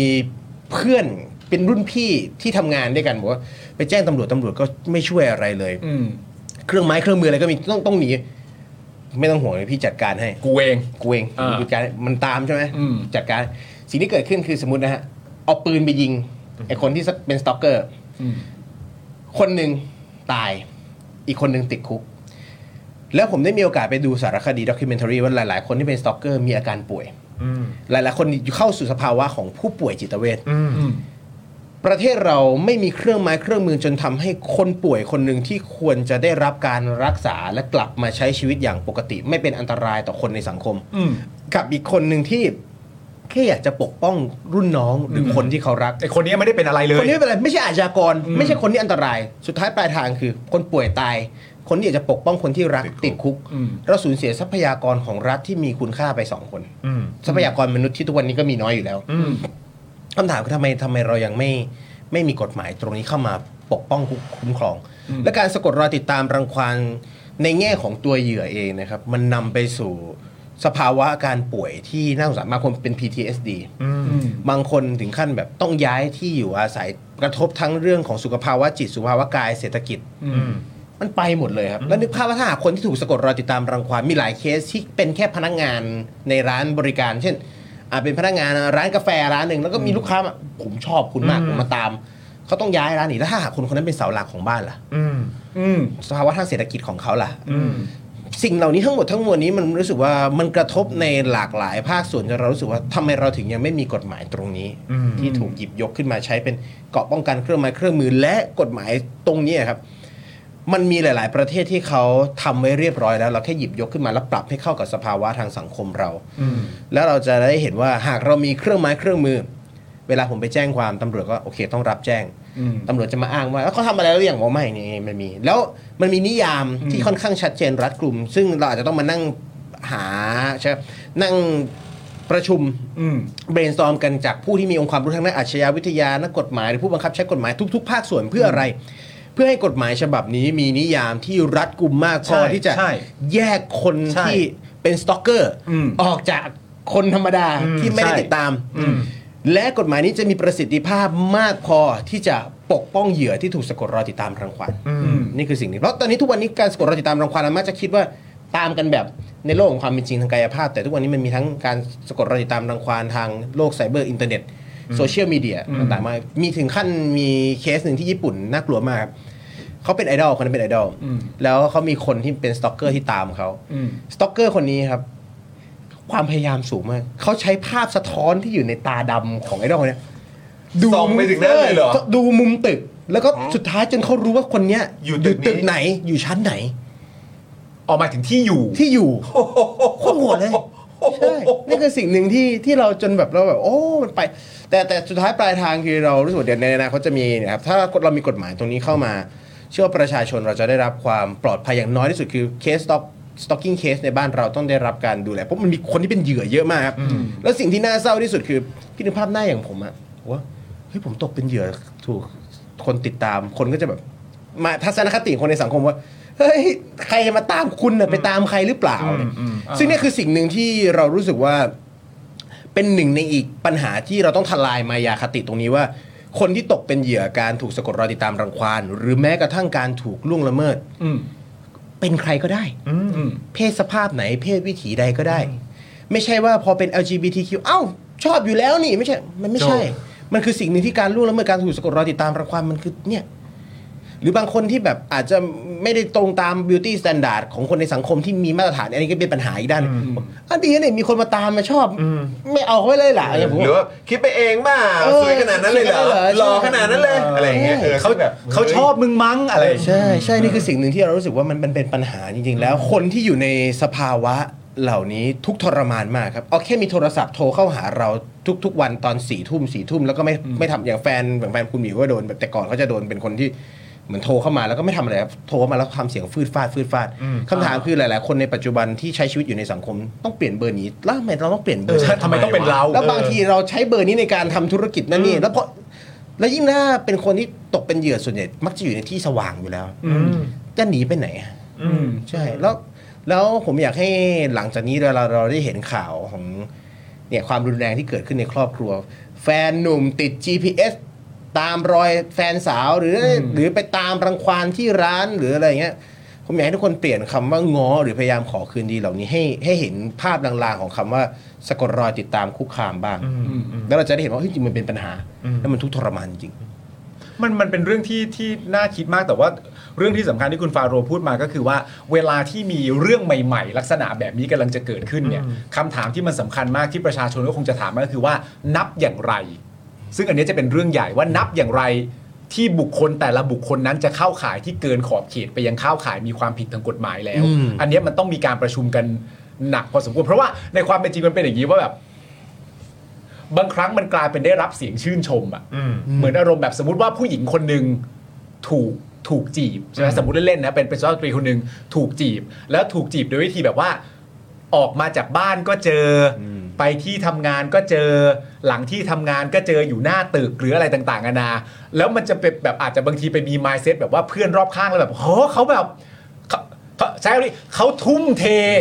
ขนาดนี้เลย เขาทุ่มเทให้ขนาดนี้เลยเหรอออะไรอย่างเงี้ยเพราะฉะนั้นซึ่งแม่งฟังดูแปลกมาก มัน เลย ไม่ นะ เราเหมือนแบบ คือใช้คำที่ดูเหมือนบวกเนอะ เออ แต่จริง ๆ แล้วไม่อันนี้ ไม่ไม่ไม่ น this is คุกคาม ใช่ ๆ คือสุดท้ายมันมันมันมันเข้าใจในประเด็นนี้ครับมันเป็นเรื่องที่ละเอียดอ่อนจริง ใช่ มันมันมันมันไม่มีเส้นแบ่งชัดยกตัวอย่างเช่นทำร้ายเนี่ยผมต่อยปุ๊บเนี่ยทำร้าย อันนี้จบไป มัเห็นอ่ะ อืม ในต่างประเทศก็มีประเด็นนี้แล้วนิยามของการสต็อกโอ้โหยาวมากครับมีหลายมีหลายข้อเลยเช่นแบบ คุณไปในที่ที่คุณไม่ได้มีธุระปะปางตรงนั้น แล้วคุณไปเจอแล้วมันมีจำบ่อยครั้งเกินกว่านี้ แต่สุดท้ายมันก็จะหลีดแต่ที่ผมบอกว่า นิยามเหล่านี้มันต้องรัดกุมมากเพียงพอที่มันเคยมีเคสหนึ่งครับ ที่ผู้หญิงคนหนึ่งไปแจ้งความว่าเธอถูกสะกดรอยติดตามคุกคามเพราะบอกมีผู้ชายคนหนึ่งอยู่ๆเดือนที่ผ่านมา ฉันเจอหน้าเขาทุกวันเลย เดินออกจากซอยก็เจอนั่งรถบัสเดียวกันรถไฟฟ้าคันเดียวกัน ตามฉันแน่ๆเลย อืม สิ่งที่เกิดขึ้นจริงๆคือเปล่าครับผู้ชายคนนั้นเพิ่งย้ายมาอยู่ใหม่ แล้วก็เส้นทางที่เขาไปทำงานมันอยู่ในเส้นทางเวย์เดียวกันเฉย เพราะฉะนั้นไม่ว่าจะต้องแยก กี่วันกี่เวลาคุณก็เจอ ๆ เขาแน่ ใช่มั ละ นมันต้องแยกพวกนี้แต่แต่แต่ อย่างที่บอกว่าความมันไม่ชัดเจนตรงนี้บางทีบางคนอาจจะมองในพาร์ทเอ้ยมันเป็นเรื่องโรแมนติกก็ได้คนทุ่มเทแต่มันต้องไม่ใช่สำหรับผมนะมันต้องไม่ใช่ความความคิดในกระแสหลัก คืออาจจะพูดอย่างนี้ไม่ไม่ไม่ถูกซะทีเดียวแต่คือ อยากให้ทุกคนมองมองให้มันมีสองด้าน คืออาจจะมองเป็นเรื่องโรแมนติกได้แต่คุณอย่าลืมว่ามันมีอีกด้านหนึ่ง มี ยู่ อันนี้ด้วยนะ ใช่ มีอีกด้านหนึ่งอย่าอย่าจะเทไปทางโรแมนติก โรแมนติหกมด ซ้ายมัน เล ซะ ย อย่างเดียว ใช่ ใช่ ใช่ใช่เออใช่ ใช่ ต้องให้ชัด จริง ต้องให้ชัด ใช่ มันต้อง จริง มันเหมือนต้องประมาณว่ารักรักษาสิทธิ์ของทุกฝ่ายอ่ะ ใช่ครับ เออเพราะว่าจริง ๆ มันก็มีคำอย่างที่คุณธีนิดาพูดมาเหมือนอารมณ์แบบ ถ้าแบบจีบจีบๆกันไปอยู่ที่ไหนตลอดเวลาเช้าสายบ่ายเย็นเจอหมดเขาก็จะเรียกอุ้ยเช้าถึงเย็นถึง อะไรพวกเนี้ยเอ เอ อ อจริง เอาใจใส่จัง อืมสำคัญที่สุดผมรู้สึกว่าอาจจะเอ่อมุมมองเกี่ยวกับเรื่องของการล่วงละเมิดมาได้ว่าคือ คนที่เป็นคนผู้ถูกกระทำเขารู้สึกต่อสิ่งที่เกิดขึ้นกับเขาอย่างไร นี่คือสิ่งสำคัญที่สุดอย่างอย่างประเด็นเรื่องพวก sexual harassment ต่างๆ ก็เหมือนกันบางครั้งบางประเด็นก็บอกว่า โอ้ยสิ่งเหล่านี้หากมันมีคอนเซนต์มันไม่มีปัญหาแต่ถ้ามันไม่มีปุ๊บ ต่อให้คุณจะมีมองมุมมองมันจะดูโรแมนติกขนาดไหนก็ตามหากผู้ถูกกระทำหรือเหยื่อในเคสนั้น เขาบอกเขาไม่โอเค เขาไม่โอเคที่มีผู้ชายคนนี้เอาน้ำเต้าหู้มาให้ตอนเช้า เอาข้าวผัดให้ตอนเย็น ฉันไม่ชอบ เขาต้องยึดตัว ก็ตามนั้น ตัวนั้นมันแสดงว่ามันจะไม่ใช่เรื่องโรแมนติกแล้ว เพราะเขาไม่ได้รู้สึกปลอดภัย หรือเขาไม่ได้รู้สึกยินดีที่มันมีสิ่งนี้ในชีวิตเขา แล้วผู้กระทำผู้ถูกอ่าฝ่ายเป็นผู้กระทำอาจจะต้องพิจารณาต้องหยุดนะฮะไม่หยุดมันอาจจะต้องไปดูว่ามันมีลักษณะการเกณฑ์ตัวไหนที่อย่างที่บอกสิ่งที่ยากในในเรื่องนี้จริงๆคือในต่างประเทศมันก็ยังมีปัญหาอยู่คือ การสร้างนิยาม แบ่งให้ชัดว่าอันไหนคือสะกดรอยติดตามคุกคาม อันไหนคือยังเป็นแค่ระดับที่ไม่ใช่การอ่า เป็นภัยต่อผู้ถูกกระทำหรือผู้เสียหายนี่ครับ คืออย่างอย่างที่เราเคยดู หนังดูอะไรอย่างเงี้ยมาเนอะแบบในต่างประเทศมันก็จะมีแบบเหมือนแบบคำสั่งศาลใช่ไหมเออแบบว่าห้ามเข้าใกล้ ห้ามเข้าใกล้ ห้าสิบหลาหรืออะไรอย่างเงี้ยแบบว่าเออแบบว่า ถ้าเกิดเกินนี้นี่แบบสามารถจับเข้าคุกได้เลยนะอะไรแบบเนี้ยคือคือแล้วอย่างในบ้านเราเนี่ยคือเอ่อประเด็นที่คุณฟาโรกำลังผลักดันตรงนี้ด้วยเนี่ยมันมันมันไปถึงสเต็ปไหนแล้วครับแล้วแล้วคุณผู้ชมเองหรือประชาชนเองเนี่ยสามารถสามารถมีส่วนกับการกับการเอ่อผลักดันเรื่องนี้ได้ยังไงบ้าง คือก่อนหน้านี้ที่มีเคสของคุณไอดอลที่เป็นประเด็นขึ้นมาอีกหนึ่งครั้ง หลังจากที่ถูกติดตามไปแล้วรอบแรก ใช่ใช่ ผมก็ได้มีโอกาสอ่าถามอ่าขอเหมือนที่รีคูดทีมไม่ใช่ recruit ว่าเฮ้ยเราเราความรู้เราในพาร์ทเนี้ยอาจจะไม่ได้เยอะมากนะถ้ามีคนที่มีความรู้ความเชี่ยวชาญด้านอาชญาวิทยา ตอนนี้ก็ได้รับการติดต่อเข้ามาหลาย ๆ หลาย ๆ พาร์ทส่วนแล้วก็ผมก็จะพยายามบอกว่าโอเค ถ้าเราเริ่มหลักการและเหตุผลได้ ก็จะเข้าสู่กระบวนการของสภาในการแปลงมันออกมาเป็นกฎหมาย แล้วก็นำเสนอสภาร่างขึ้นไป ผมรู้สึกว่าหากเป็นกระบวนการตามนี้ เชื่อว่าเราน่าจะเห็นในหลักเดือนไม่ไม่น่าไกลเกินถึงปีว่าเห็นกฎหมายไหมตรงนี้ออกมาแล้ว ภาคประชาชนอย่างเราช่วยซัพพอร์ตอะไรบ้างอย่างแรกเลยก็คือช่วยกันเป็นกระบอกเสียงกระจาย ประเด็นนี้ออกมาเฮ้ยเราบ้านเรามีปัญหานี้อยู่สองเลยก็คือ ผมตั้งใจว่ากระบวนการในการเข้าชื่อเนี่ยเขาจะเป็นฝั่งภาคประชาชนเราร่วมกันลงชื่ออกว่ามากกว่าที่จะเสนอผ่านเอ่อกลุ่มสมาชิกสภาผู้แทนราษฎรหรืออะไรเหตุผลที่นี่เป็นเหตุผลในทางส่วนตัวของเราที่เราอยากจะส่งสารเนี่ยออกไปในสังคมไม่เห็นว่า จริง ๆ แล้วหากประชาชนอย่างเราต้องการที่จะเปลี่ยนแปลงหรือแก้ไขกฎหมายอะไรบางอย่าง ที่เรารู้สึกว่าบ้านเราน่าจะดีกว่านี้หากมีการพัฒนา ภาคประชาชนอย่างเราก็สามารถริเริ่มด้วยทางฝั่งเราเองร้อยเปอร์เซ็นต์ได้เหมือนกันผมรู้สึกว่าอันนี้เป็นหนึ่งในสารที่เราต้องการจะสื่อออกไปว่า หากคุณรู้สึกว่าคุณอยากให้มีกฎหมายนี้ในบ้านเรา รีคูดหรือส่งผ่านสื่อต่างๆ ที่เป็นฝั่งฝ่ายเอกชนหรือภาคประชาชนก็ได้ เราไม่ต้องรอให้สมาชิกสภาผู้แทนราษฎร หรือเจ้าหน้าที่รัฐหรืออะไรเป็นคนผลักอย่างเดียวร้อยเปอร์เซ็นต์เสมอไป เพราะอำนาจในรัฐธรรมนูญก็อำให้อำนาจเราในการเป็นคนที่เสนอหรือแก้ไขกฎหมายได้เหมือนกัน แล้วอันนี้เป็นหนึ่งในอันหนึ่งที่ผมเชื่อว่าหลายท่านอาจจะยังไม่ได้ทราบแต่แล้วแล้วแล้วแล้วตอนที่ไอรอทำอะเราจะเห็นว่าถึงแม้ปลายทางอาจจะเราได้เห็นว่าเราเรามีอำนาจได้มากถึงขนาดที่เราสามารถแก้ไขหรือ ลงทำประชามติร่างรัฐธรรมนูญใหม่ได้ กฎหมายธรรมดาเหล่านี้ กฎหมายที่เกี่ยวข้องกับชีวิตประจำวันเราก็ทำได้เหมือนกันก็เลยจะเพราะในตอนที่สมรสเท่าเทียมก็มีหลายกฎหมายหลายหลายฉบับ ใช่ ภาคประชาชน ใช่ครับ ก็มีเหมือนกัน ตีควบกันเข้าไป ใช่ ในสภา ใช่ผมรู้สึกว่า ตรงเนี้ยภาคประชาชนเราเราจะได้เห็นว่า ปัญหาในสังคมมันมีเยอะมากครับ บางเรื่องมันไม่ใช่เรื่องที่เราไปเกี่ยวข้องข้องแวะ แล้วอาจจะไม่รู้ว่ามันมีปัญหาเหล่านี้อยู่ อย่างผมอาจจะรู้ในเรื่องของพวกอาชญากรรม หรือพวกความรุนแรงพวกอะไรเพราะเราเราเราอยู่ในฟิลงานตรงนี้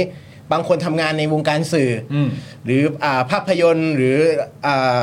สื่อโทรทัศน์อื่นที่มีปัญหาเรื่องเกี่ยวกับกฎหมายเรื่องการทำใช้แรงงาน หรือกฎหมายที่แบบอาจจะยังไม่ ไม่ยุติธรรมหรือไม่มีความเป็นธรรมตรงนี้ผมเชื่อว่าทุก ๆ ภาคส่วนเราสามารถสะท้อนปัญหาเหล่านี้ขึ้นมาเพื่อให้ทุก ๆ มิติผมมองให้เป็นเหมือนวงกลมอะครับวงกลมแต่ละสังคมแต่ละสังคมพอมันค่อยๆเชื่อมเหลื่อมกันมันก็จะเป็น กลายเป็นวง ภาพ ใหญ่ เดียว นะ ใช่ใช่ใช่ โอ้โหก็จริงๆนะคุณผู้ชมคืออาจจะไม่ใช่ทุกคนที่อาจจะเจอปัญหาแบบนี้นะครับ ใช่ แต่ว่าใครก็ตามที่เจอเนี่ยมันมันเป็นความทุกข์มากนะ มัน toxic ครับ เออใช่ก็คือแบบอย่างน้อยก็ขอให้แบบจินตนาการกันนิดนึง แม้ว่าไม่เกิดกับเรา แต่ลองคิดดูถ้าเกิดกับกับคนใกล้ตัวคนที่เรารัก คนในครอบครัว หรือแม้กระทั่งกับตัวเราเองเนี่ยจะรู้สึกอย่างไรนะครับ นะก็เอ่อช่วยกันผลักดันช่วยกันส่งเสียงอย่างที่คุณฟาโรบอกก็คือว่าเฮ้ยเป็นกระบอกเสียงกันหน่อย ก็ได้นะเริ่มต้นคือทำให้คนรู้ ใช่ ว่ามันมีประเด็นนี้อยู่ ใช่ นะครับ คือจริงๆ ถ้าคุณเห็นด้วยอ่ะมันมีความสำคัญมากในแง่ของประเด็นเอ่อใช้คำพูดว่าทำความเข้าใจกับสังคม ใช่ครับ ช่วยกันทำความเข้าใจกับสังคมว่ามีเรื่องเหล่านี้เกิดขึ้น เพราะว่าแต่แต่ในมุมผมผมก็คิดว่าต้องใช้การทำความเข้าใจกับสังคมจริงๆ เพราะว่าคงไม่ใช่เรื่องง่ายเหมือนเหมือน อาจสำหรับหลายๆคนเรื่องนี้อาจจะไม่ใช่เรื่องที่สามารถเข้าใจได้ด้วยขยักเดียว อืม มันก็ต้องแบบแบบอธิบายเป็นเลเยอร์ให้ฟังว่ามันมีอะไรเกิดขึ้นบ้างรวมถึง เมื่อผ่านแล้วจริงๆเนี่ยกระบวนการสืบสวนสอบสวนกระบวนการยุติธรรมอะไรเนี่ยมันต้องตีควบคู่กันไปหมดเลย ใช่ครับ เพราะมันต้องแฟร์ อืม ใช่ไหมฮะ ใช่ โอเค เป็นอย่างหนึ่งที่ผมรู้สึกว่าหลาย ๆ ครั้งเราอยากให้ประชาชนในสังคมเรามี mindset ว่า ต่อให้ปัญหานี้ไม่ได้เกี่ยวข้องกับเรา ไม่ใช่เรื่องของเราเฮ้ยแต่เราเห็นว่าเพื่อนร่วมสังคมเรามีปัญหาและเขากำลังเผชิญกับความทุกข์ทนอยู่ตรงเนี้ย อืมอืม การเป็นกระบอกเสียงการใช้พื้นที่ของเราสะท้อนมันออกมา คือสิ่งสำคัญนะครับ เพราะบ้านเรามีปัญหาที่ถูกซุกซ่อนเอาไว้ และมีความพยายามในหลาย ๆ ครั้งที่จะปกปิดหรือซุกซ่อนปัญหานั้นไว้เยอะมาก อืม ๆ ประชาชนภาคประชาชนอย่างเราเนี่ยที่ช่วยกันสะท้อนขึ้นมาแล้ว อืม มันจะทำให้นำไปสู่การไม่ว่าด่าครับเรื่องสังคมก็มีบางบางพาร์ทผมรู้สึกว่า แต่เสียงของประชาชนมันอิมแพกไง อิมแพกอย่างเคสอย่างเคสหนึ่งที่เห็นได้ชัดสุดคืออย่างคนไทยแรงงานไทยที่อยู่อิสราเอลตอนที่ล่าสุดที่แบบอู้หลายๆตอนทีแรกเราก็ไม่รู้เลย เพราะเราไม่ได้มีครอบครัวหรือญาติที่อยู่ที่นั่นเราแต่พอเราไปเจออู้มันอันตรายมาก อืม แล้วมัน แล้วอยู่กันเยอะขนาดนี้ จะอยู่ เลย ขนาดนี้เหรออะไรเงี้ย ใช่ ผมรู้สึกว่าในในพาร์ทตรงนี้เราสามารถช่วยกันได้ในทุก ๆ เรื่อง อืม ปัญหาเมื่อมันมีเราไม่เห็นไม่ได้หมายความว่ามันไม่มีปัญหาและถ้ามันไม่ใช่เรื่องของเราไม่ได้หมายความว่าวันหนึ่งมันจะไม่กลับมากระทบเราดังนั้นผมอยากให้มองพาร์ทนี้เราช่วยกัน แล้วมันจะไม่ก็เป็นหูเป็นตากระบอกเสียงเพราะว่าสังคมเรามันจะขับเคลื่อนได้เร็วขึ้นเพราะเหมือนลงแขกเกี่ยวข้าวอ่ะเราจะนี่นี่นี่อะไรผมซึ่งผมมองอย่างนี้ ช่วยกัน ใช่ คือแบบแล้วแล้วแล้วพอเมื่อกี้พูดถึงแบบอย่างที่อิสราเอลเนี่ย หลายคนก็เพิ่งรู้นะ ว่ามีคนไทยอ่ะที่ที่โดนจับเป็นตัวประกันอยู่ที่แบบ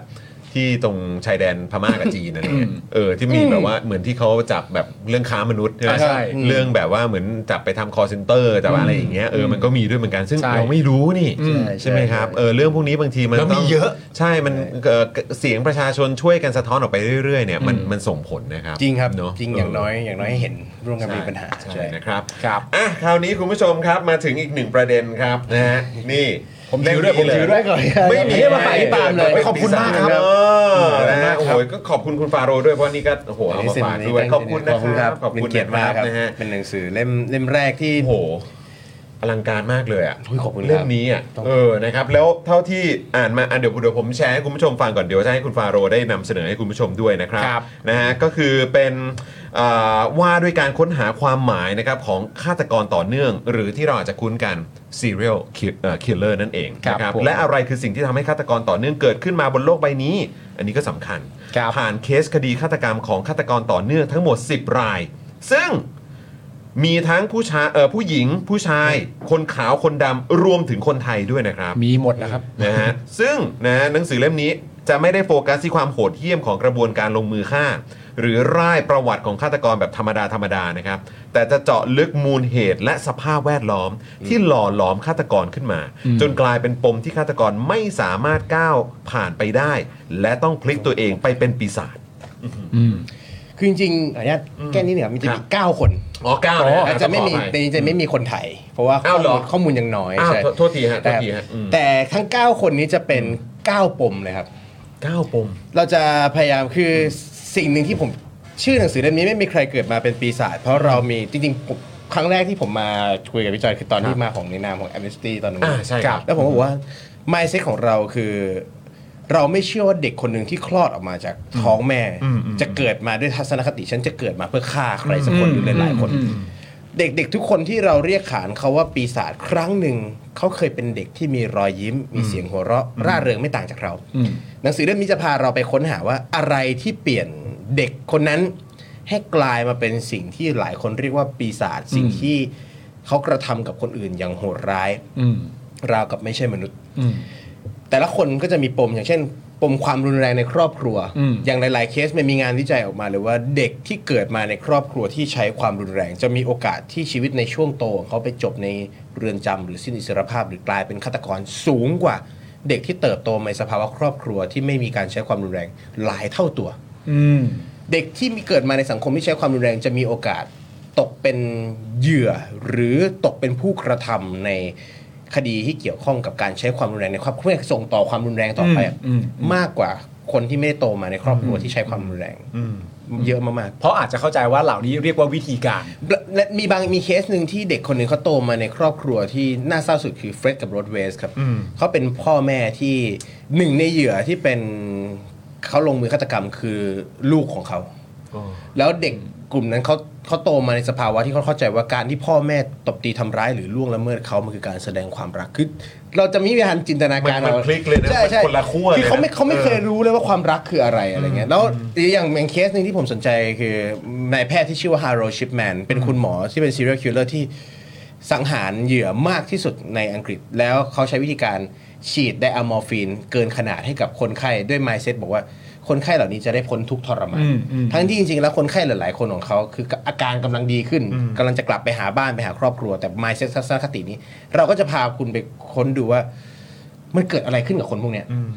แล้วสิ่งสำคัญที่สุดคือผมจะใส่เข้าไปตั้งแต่ต้นต้นเรื่องแล้วก็ใส่ปิดท้ายก็คือ การศึกษาทำความเข้าใจฆาตกรหรืออาชญากรเหล่านี้ไม่ใช่เพื่อเห็นใจ ไม่ใช่เพื่อหาเหตุผลมาซัพพอร์ตว่าการกระทำของเขาเนี่ยมันมีข้ออ้างอะไรได้บ้าง เพราะการกระทำของคนเหล่านี้ยังเป็นสิ่งที่ชั่วร้ายผิดบาป และเขาต้องได้รับโทษทันตามที่เขาทำแต่ ผมอยากให้สังคมเข้าใจว่า ปัญหาความรุนแรงที่เกิดขึ้น มันนำไปสู่การสร้างปีศาจขึ้นมาได้จริง ๆ ซีเรียลเรปิสหรือคนที่เป็นนักข่มขืนต่อเนื่องผมใช้คำเนี้ยเป็นคือก่อเหตุล่วงละเมิดคนไปหลายสิบหรือหลายร้อยคน หลายๆเคสหลายๆคดีอย่างในหนังสือเล่มนี้ก็จะมีคือ เขาเคยเป็นเหยื่อของการถูกล่วงละเมิดมาก่อน ผมอยากให้คนกลับไปโฟกัสเพื่อแก้ปัญหาที่ต้นต่ออว่า หากเราไม่หยุดความรุนแรงที่เกิดขึ้นในครอบครัว ไม่หยุดปัญหาการล่วงละเมิด หรือมีการปล่อยปละละเลยโดยรัฐเพราะในหลาย ๆ เคสที่เราได้มีโอกาสเข้าไปศึกษา เราพบว่าจริง ๆ แล้วฆาตกรจะไม่ได้ก่อเหตุมากมายขนาดนี้ หากรัฐเข้าใจหรือสนใจเขา เชื่อไหมครับว่ามี serial killer คนหนึ่งที่มีชื่อว่าซามูเอลลิตเติลคือเราจะมีเคสที่แบบดังมากๆว่าเฮ้ยคนนั้นคนนี้แต่ซามูเอลลิตเติลคือคนที่ยืนยันโดยถูกยืนยันโดย FBI เลยว่าเขาคือคนที่ก่อเหตุฆาตกรรมมากที่สุด เป็น serial killer ที่ก่อเหตุสังหารเหยื่อมากที่สุดในสหรัฐอเมริกา เหตุผลนี่ไม่คือแล้วตอนที่เขาถูกจับได้เขาไม่ถูกจับได้ข้อหาฆาตกรรมนะเขาถูกจับได้ในคดียาเสพติด แต่มีเจ้าหน้าที่ที่พยายามแกะรอยจนได้รู้ว่าคนนี้ แล้วเขาก็ยอมรับว่าเขาก่อเหตุฆ่าเหยื่อมาเยอะมาก หนึ่งในเหตุผลที่เขาไม่เคยถูกจับกลุมตัวได้ เพราะว่าเขาเป็นคนดำเขาเป็นคนแอฟริกันอเมริกัน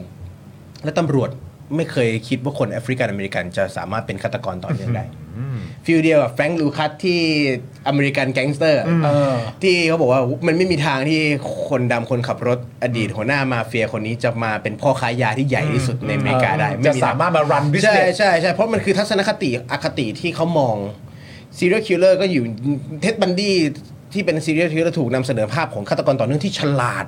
มีปฏิญาณใบพริบ แต่พอเป็นคนแอฟริกันอเมริกันกลับกลายเป็นว่าเขาถูกขับเคลื่อนโดยสัญชาตญาณกระทำแบบดิบเถื่อน แต่จริงๆแล้วไม่ต่างกัน อีกอย่างหนึ่งเลยก็คือเหยื่อที่สมัยอลิตเติลลงมือกระทำด้วยคือกลุ่มคนที่เราเรียกว่าพระกลุ่มเปราะบางของสังคม เซ็กเบอร์เกอร์โฮมเลสหรือคนที่หนีออกจากบ้าน และของสมิลลิตันคือคนที่เป็นแอฟริกันอเมริกันเหมือนกัน แล้วมีประโยคหนึ่งที่สะท้อนแนวความคิดของเขาออกมาเลย แล้วมันทำให้เราสามารถมองย้อนกลับมาในสังคมบ้านเราว่า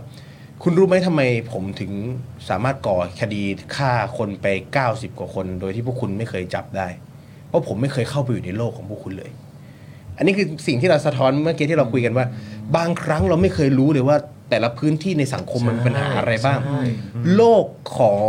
คนไร้บ้าน โลกของเซ็กเวอร์เกอร์เขาเปราะบางมากนะครับเซ็กเวอร์เกอร์ถูกทำร้าย ไม่สามารถไปแจ้งความได้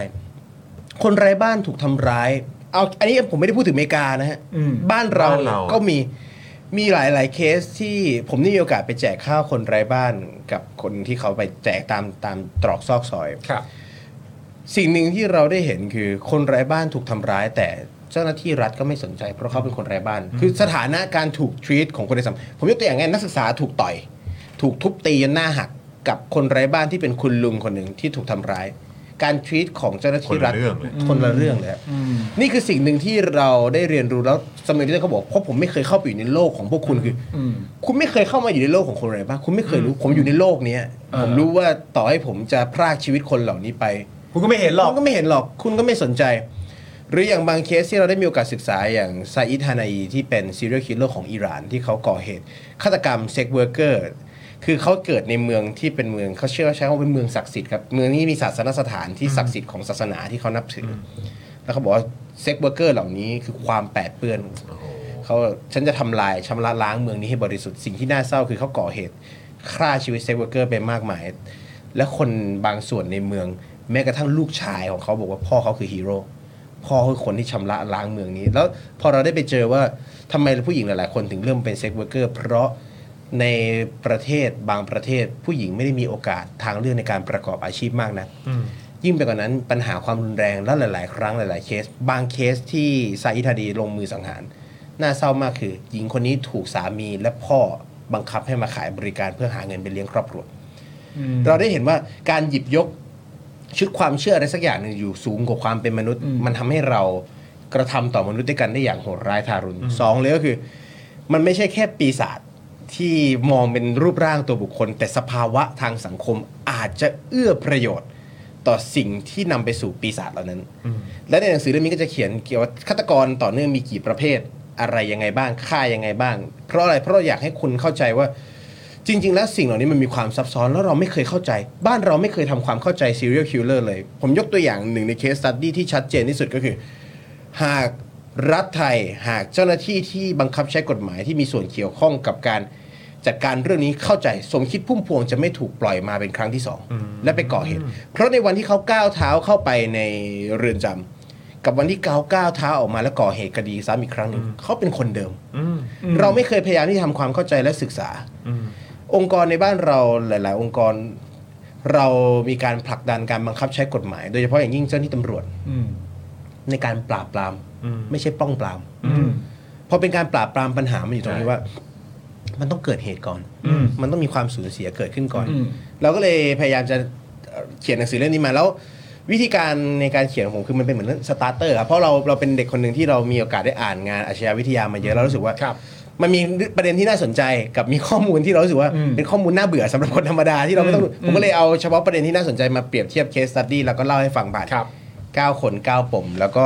อยากให้คนได้เห็นในสังคมว่า ครั้งต่อไปที่เราเห็นข่าวอาชญากรรม ไม่จำเป็นต้องเป็น serial killer ก็ได้ในสังคมเนี่ยเราได้เห็นไหมว่าจริง ๆ แล้วเนี่ยมันมีอะไรที่มากกว่าวินาทีแห่งอาชญากรรม หรือวินาทีแห่งการสังหารย้อนกลับไปไกลกว่านั้น ปัญหาที่มาที่ไปหรืออย่างเคสที่เกิดขึ้นล่าสุดที่สยามพารากอนเนี่ย เราต้องทำความเข้าใจก่อนว่า serial killer กับ active shooter ต่างกันยังไง ถ้าหากเราไม่เข้าใจเราจะไม่มีวันจัดการปัญหาเหล่านี้ได้อย่างตรงจุด และสุดท้ายแล้ว มันก็จะเป็นการแก้ไขในลักษณะของการปราบปรามอยู่เรื่อยไปคำถามคือ มีอะไรการันตีไหมว่า ในอนาคตข้างหน้าตราบใดที่ยังไม่มีการป้องปราม เหยื่อคนต่อไปของสิ่งที่หลายคนเรียกว่าปีศาจเหล่านี้จะไม่ใช่เรา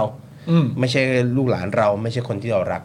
เนี่ยคือสิ่งหนึ่งที่ผมจะพยายามจะถ่ายทอดผ่านหนังสือเล่มนี้ โอ้ยแต่ ครับ ผมว่า ผม ดีมากเลยนะครับ เพราะว่าคือผมคิดว่ามันมันอันเนี้ยอันเนี้ยเออคุณผู้ชมคือมันมันสะท้อนให้เห็นว่าเรื่องทุกเรื่องอ่ะมันคอนเน็กกันนะ ใช่ คือมันสังคมอ่ะมันเหมือนแบบ จะเรียกว่าเหมือนคล้ายๆเป็นใยแมงมุมก็ได้ แต่คือมันมันคือเว็บอ่ะที่มัน ใช่ แบบเชื่อมต่อกัน จริงครับ หมดเลยอ่ะ จริงครับ ใช่ไหมครับ คือแบบ เราอาจจะถูกสอนมาเอ่อในเรื่องของสถาบันหลักของสังคมมันก็มีแบบ 7 อย่างใช่ไหม อืม พื้นฐานสุดก็คือครอบครัว ครับ มันก็แบบแผ่ขยายไปถึงทุกๆเรื่องในสังคมอะ ใช่ ใช่ไหมครับ แล้วก็มันก็แบบอาจจะมีเรื่องของเศรษฐกิจ ใช่ เข้าไปเกี่ยวข้องปากท้อง ใช่ ของคนที่แบบว่าเขามีกินไหมหรืออะไรแบบนี้มันจะส่งผลไปให้แบบพ่อแม่เครียดไม่มีเงินไม่มีรู้สึกตัวเองไม่มีอนาคตก็ลงกับลูกของตัวเอง ใช่ครับ ใช้ความรุนแรงในครอบครัว ใช่ ลงกับภรรยาลงกับอะไรก็ ใช่ หวานไป ใช่ไหมหรือแบบอาจจะเป็นเรื่องของเอ่อการบังคับใช้กฎหมาย ใช่ ที่ไม่มีประสิทธิภาพใช่ไหมฮะหรือแบบอาจจะเอ่อมีปัญหาในในเรื่องของข้อกฎหมายอะไรต่างๆ ที่ไม่ถูกหยิบยกขึ้นมาสักทีใช่ไหมครับคือมันมันมีเยอะมากอ่ะ จริงครับ หรือเรื่องของสื่อเรื่องของการนำเสนออะไร ใช่ ต่าง ใช่ ๆก็มีด้วยเหมือนกัน ใช่ คือมันมันมันมันสะท้อนให้เราเห็นจริงๆอ่ะแล้วผมดีใจมากว่าคือคุณฟาโรห์นำเสนอ ตั้งแต่แบบเบสิกพื้นฐานที่สุดก็คือแบบ ครอบครัว กว่าสังคมอ่ะครอบครัวแล้วก็สังคม อืม ด้วยอ่ะมันมีส่วนในการสร้างปีศาจเหล่านี้ ใช่ ขึ้นมา ใช่ครับ ใช่ นะครับแล้วคือเพราะฉะนั้นเราปฏิเสธไม่ได้ว่า เราไม่เกี่ยว ไม่ได้ ใช่ไหมฮะมันไม่ได้อะ ใช่ เพราะเราทุกคนก็อยู่ในสังคม ใช่ สังคมก็คือการที่คนเนี่ยรวมตัวกันขึ้นมาแล้วก็กลายเป็นสังคมนั้น ใช่ ๆไหมครับเพราะฉะนั้น ใช่ คือใช่เราอาจจะไม่ได้มีส่วนโดยตรง ครับ แต่เราก็มีส่วนในทางอ้อมเหมือนกันนะ เราเราผลักดันให้สังคมมันปลอดภัยอ่ะยกตัวอย่างง่ายอย่างตอนที่ผมพูดถึงเรื่องเหตุที่เกิดพารากอนที่ผมว่าทำไมเราถึงมาพูดเรื่อง active shooter แล้วการนำเสนอของสื่ อที่เราค่อนข้างกังวล เพราะมันมีงานวิจัยจริง ๆ ในตอนนั้นที่บอกว่าอา อ่ะคุณนำเสนอสื่อแบบนี้ มันมีโอกาสที่จะเกิดเหตุเคสคดีซ้ำเพราะที่มาที่ไปของการเกิด active shooter มันต่างจาก serial killer นะ อืม แล้วเขาต้องการชิงพื้นที่สื่ออย่างการก่อการร้ายเทอร์ริสต์ต่างๆทำไมในหลาย ๆ ประเทศ เขาถึงพยายามจำกัดการนำเสนอภาพความโหดร้ายของการก่อการร้าย เพราะเป้าหมายเป้าประสงค์ของเขาคือการชิงพื้นที่สื่ออ ม อันนี้ ทำให้ เราก็ไป ภาพมันเห็นไปทั่ว ใช่ ทั้งสังคมเลย ใช่แล้วแล้วผมในฐานะคนคนหนึ่งที่อาศัยอยู่ในสังคมบอกว่าคุณคุณเป็นสื่อแล้วคุณเป็นสื่อหลักที่มีพื้นที่สื่อใหญ่ขนาดนี้ อืม ยิ่งคุณนำเสนอซ้ำเท่าไหร่ มันยิ่งเกิดโอมันยิ่งมีโอกาสที่จะเกิด copycat หรือการก่อเหตุเคสคดีซ้ำในลักษณะที่คล้ายคลึงกันไม่ว่าจะเป็นตัวผู้ก่อเหตุหรือสถานที่หรือรูปแบบการก่อเหตุ ผมก็จะฟีดแบ็กกลับขึ้นไปว่า คุณปฏิเสธได้ไหมว่า จากงานวิจัยจากชุดข้อมูลที่ผมมี คุณกำลังเป็นส่วนหนึ่งที่จะทำให้สังคมหรือชีวิตของผมไม่ปลอดภัย เพราะคุณคุณรู้คุณคุณเห็นอยู่แล้วเนี่ยผมก็บอกคุณอยู่แล้วว่า การนำเสนอของคุณมันจะไม่มีโอกาสในการเกิดเหตุเหตุเคสคดีซ้ำ อืม แต่คุณก็ยังนำเสนอแบบนี้ฉะนั้นแล้วผมรู้สึกว่าคนในสังคมอย่างเราที่หากมีความรู้สึกแบบเดียวกันผมเราสามารถฟีดแบ็กไปได้ว่า สื่อจะนำเสนอในรูปแบบไหนที่ทำให้สังคมได้เรียนรู้และถอดบทเรียน หรือคุณจะแค่กระตุ้นเร้าอารมณ์ไปเรื่อย อืมอืมอืม ๆและอาจจะนำไปสู่การเกิดเหตุเคสคดีซ้ำที่ในรูปแบบที่น่ากลัวเหมือนกันเพราะอย่างอย่างเวลาผมเขียนหนังสือเล่มนี้ออกมาครับเราปฏิเสธไม่ได้เป็นเหมือนดาบสองคมจริงๆ แต่ด้วยเจตนาที่เรานำเสนอนี่มาในหนังสือเล่มนี้นะครับแม้จะมีประเด็นเรื่องความรุนแรง แต่ผมขออนุญาตชี้แจงนี้เลยว่า เราแทบจะไม่ลงดีเทลในในแง่ของความโหดร้ายทารุณของการห่อ ว่าเขาทำอะไร ใช่ยกตัวอย่างง่ายๆสมมติถ้าผมบอกว่าคนนี้เขาก่อเหตุถากไม่ได้มันไม่ได้เกี่ยวข้องกับวิธีการหรือต่อเนื่องเชื่อมโยงในสิ่งที่ผมจะอธิบายต่อไป ผมจะบอกแค่ว่าทำร้ายจนเสียชีวิต เพราะเราไม่จำเป็นต้องลงดีเทลว่าเขาใช้มีดอะไร โอเค ทำตรงไหเข้านใจ อะไรเงี้ยผมรู้สึกว่ามันมันไม่ใช่ข้อมูลที่เป็นเป็นประโยชน์และสุดท้ายมันคือการเน้นย้ำความรุนแรง มันไม่ใช่พอยต์อ่ะ มันไม่ใช่ ที่เราอยากจะนำเสนอ ใช่แต่พอยของผมผมจะเล่าย้อนกลับไปว่าเขาโตมายังไง อืม เหตุการณ์ที่เป็น turning point ในชีวิตของเขาอ่ะคืออะไรที่เปลี่ยนจากเขาวนี้แล้วสังคมในตอนนั้นมีส่วน Yeah ปั้นหล่อหลอมสิ่งเหล่านี้ยังไงและสุดท้ายสังคมหลังจากนั้นมีอะไรบ้างที่เขาได้เรียนรู้ เราพยายามจะใส่เข้าไปเพื่ออะไร เพื่อให้คนที่ได้อ่านหนังสือเล่มนี้หรือติดตามงานของเรา มองย้อนกลับมาในสังคมไทยเรา เพราะคำถามหนึ่งที่ผมจะเจอบ่อยมากๆได้เวลาได้มีโอกาสคุยเขาถามว่าบ้านเรามีซีเรียลคิลเลอร์เยอะไหมผมบอกผมไม่รู้เลย อืม นอกจากที่เป็นข่าวมาผมไม่รู้เลยเพราะอะไร เพราะระบบการจัดเก็บข้อมูลเราก็ไม่มี แล้วคุณตอนกับพี่พี่พี่พี่ยอนพี่ปาล์มเชื่อไหมว่า เป็นข้อมูลหนึ่งที่ผมตกใจมากในตอนที่ได้มีโอกาสช่วยคุณหมิวทำงาน เกี่ยวกับเรื่องความรุนแรงคืออการจัดเก็บข้อมูลความรุนแรงของหน่วยงานของภาครัฐที่เกี่ยวข้องเรา แทบไม่มีความรุนแรงที่เกี่ยวข้องกับเมนเทลครับไม่มีเลย เป็นฟิสิกอล เป็นฟิสิ ล้วน กอลเกือบหมดเลย ตบตีทำร้ายนี่แต่เราได้เห็นแล้วว่าความรุนแรงที่เกิดขึ้นที่เกิดกับจิตใจ มันทำลายคนคนหนึ่งได้ไม่ต่างจากความรุนแรงทางกาย แต่แม้กระทั่งนิยามความรุนแรงตรงเนี้ยจากหน่วยงานที่มีส่วนเกี่ยวข้องเรายังแทบไม่ได้เก็บข้อมูลกันอย่างละเอียดจริงจังเลยอ่ะนี่คือสิ่งหนึ่งที่ผมรู้สึกว่า เราอยากให้คุณได้เห็นเวลาคุณเห็นข่าวอะไรสักอย่างหนึ่งเราอยากให้คุณขยับกลับมาอีกว่า คนที่ลอยตัวอยู่เหนือปัญหานี้มาแทบจะทุก ๆ ครั้งคือรัฐที่ต้องมีเข้ามามีบทบาทมีส่วนร่วม อืม แต่รัฐเราเราจะลอยตัวอย่างนี้อีกนานแค่ไหนเราอยากให้คนคนเห็นภาพเดียวกันกับเรามากขึ้นผ่านหนังสือเล่มหนังสือเล่มนี้ก็จะไม่เห็นว่า แม้แต่ในประเทศที่อ้างว่าตัวเองเป็นประเทศที่พัฒนาแล้วก็มีปัญหา อืม ฉะนั้นแล้วบ้านเราจะก็จะป จะขนาดไหนล่ะ จขนาดไหนใช่ใช่ใช่ใช่ นี่เป็นเรื่องที่ดีและ ใช่ น่าสนใจมาก ใช่ เพราะว่าสิ่งที่เกิดขึ้นจริง ๆ ที่แม้กระทั่งแบบผมกับคุณจรก็ประสบพบเจอเนี่ยเอ่อก็คือว่าสมมติว่ามันมีเหตุการณ์ที่เป็นเหตุการณ์ความรุนแรงเอ่อเกิดขึ้นอย่างเช่นอาเคสพารากอนก็ได้เนี่ยเวลาสมมติว่ามีมีใครก็แล้วแต่วิเคราะห์ไปถึงที่มาเอ่อแล้วแล้วเพราะว่าอย่างที่เขาบอกกันว่ามันต้องมีหลายเรื่องราวเกิดขึ้นพร้อมกัน มันจนมาจบที่เป็นปลายทางเป็นการ ลักษณะแบบนี้ได้ ทีนี้พอมีการวิเคราะห์ว่าสิ่งที่เกิดขึ้นไม่ว่าจะเป็นสภาพครอบครัว หรือว่าที่มาอะไรต่างๆนานาก็ว่าไปเนี่ย มันก็อ่าในหลายกรณีก็มักจะมีแบบว่าคนที่แบบว่าเหมือนรีบเข้ามาแล้วก็เข้ามาบอกว่า อย่าโทษคนอื่น อย่าโทษคนอื่น มึงคิดว่าไอคนที่ทำมันไม่ผิดใช่ไหม แล้วเราก็ได้แต่แบบเดี๋ยวดีวะ เออ ใช่ จริง เดี๋ยวดิว่ามึง จริจริงจริงเออ ถ้าพูดกัน ใช่ อย่างแบบเพื่อนๆกันก็แบบเดี๋ยวดีว่ามึงอะไรทำให้เข้าใจตรงนั้น และอันเนี้ยมันก็เป็นที่มาเหมือนที่คุณฟาโรห์พูดระหว่าง ปราบปรามกับป้องปราม ถ้าคุณไม่วิเคราะห์โครงสร้างของสิ่งที่มันจะเกิดขึ้นได้เลยเนี่ย ป้องปรามไม่เกิดแน่ ไม่เกิดหรอก ปราบปรามกันอย่างเดียว ใช่ หยุดได้นะวินาทีนั้นก็โชคดีไป หยุดไม่ได้ก็มีคนเสียชีวิต ใช่ แต่อยู่อย่างนี้มันอยู่กันไม่ได้ไง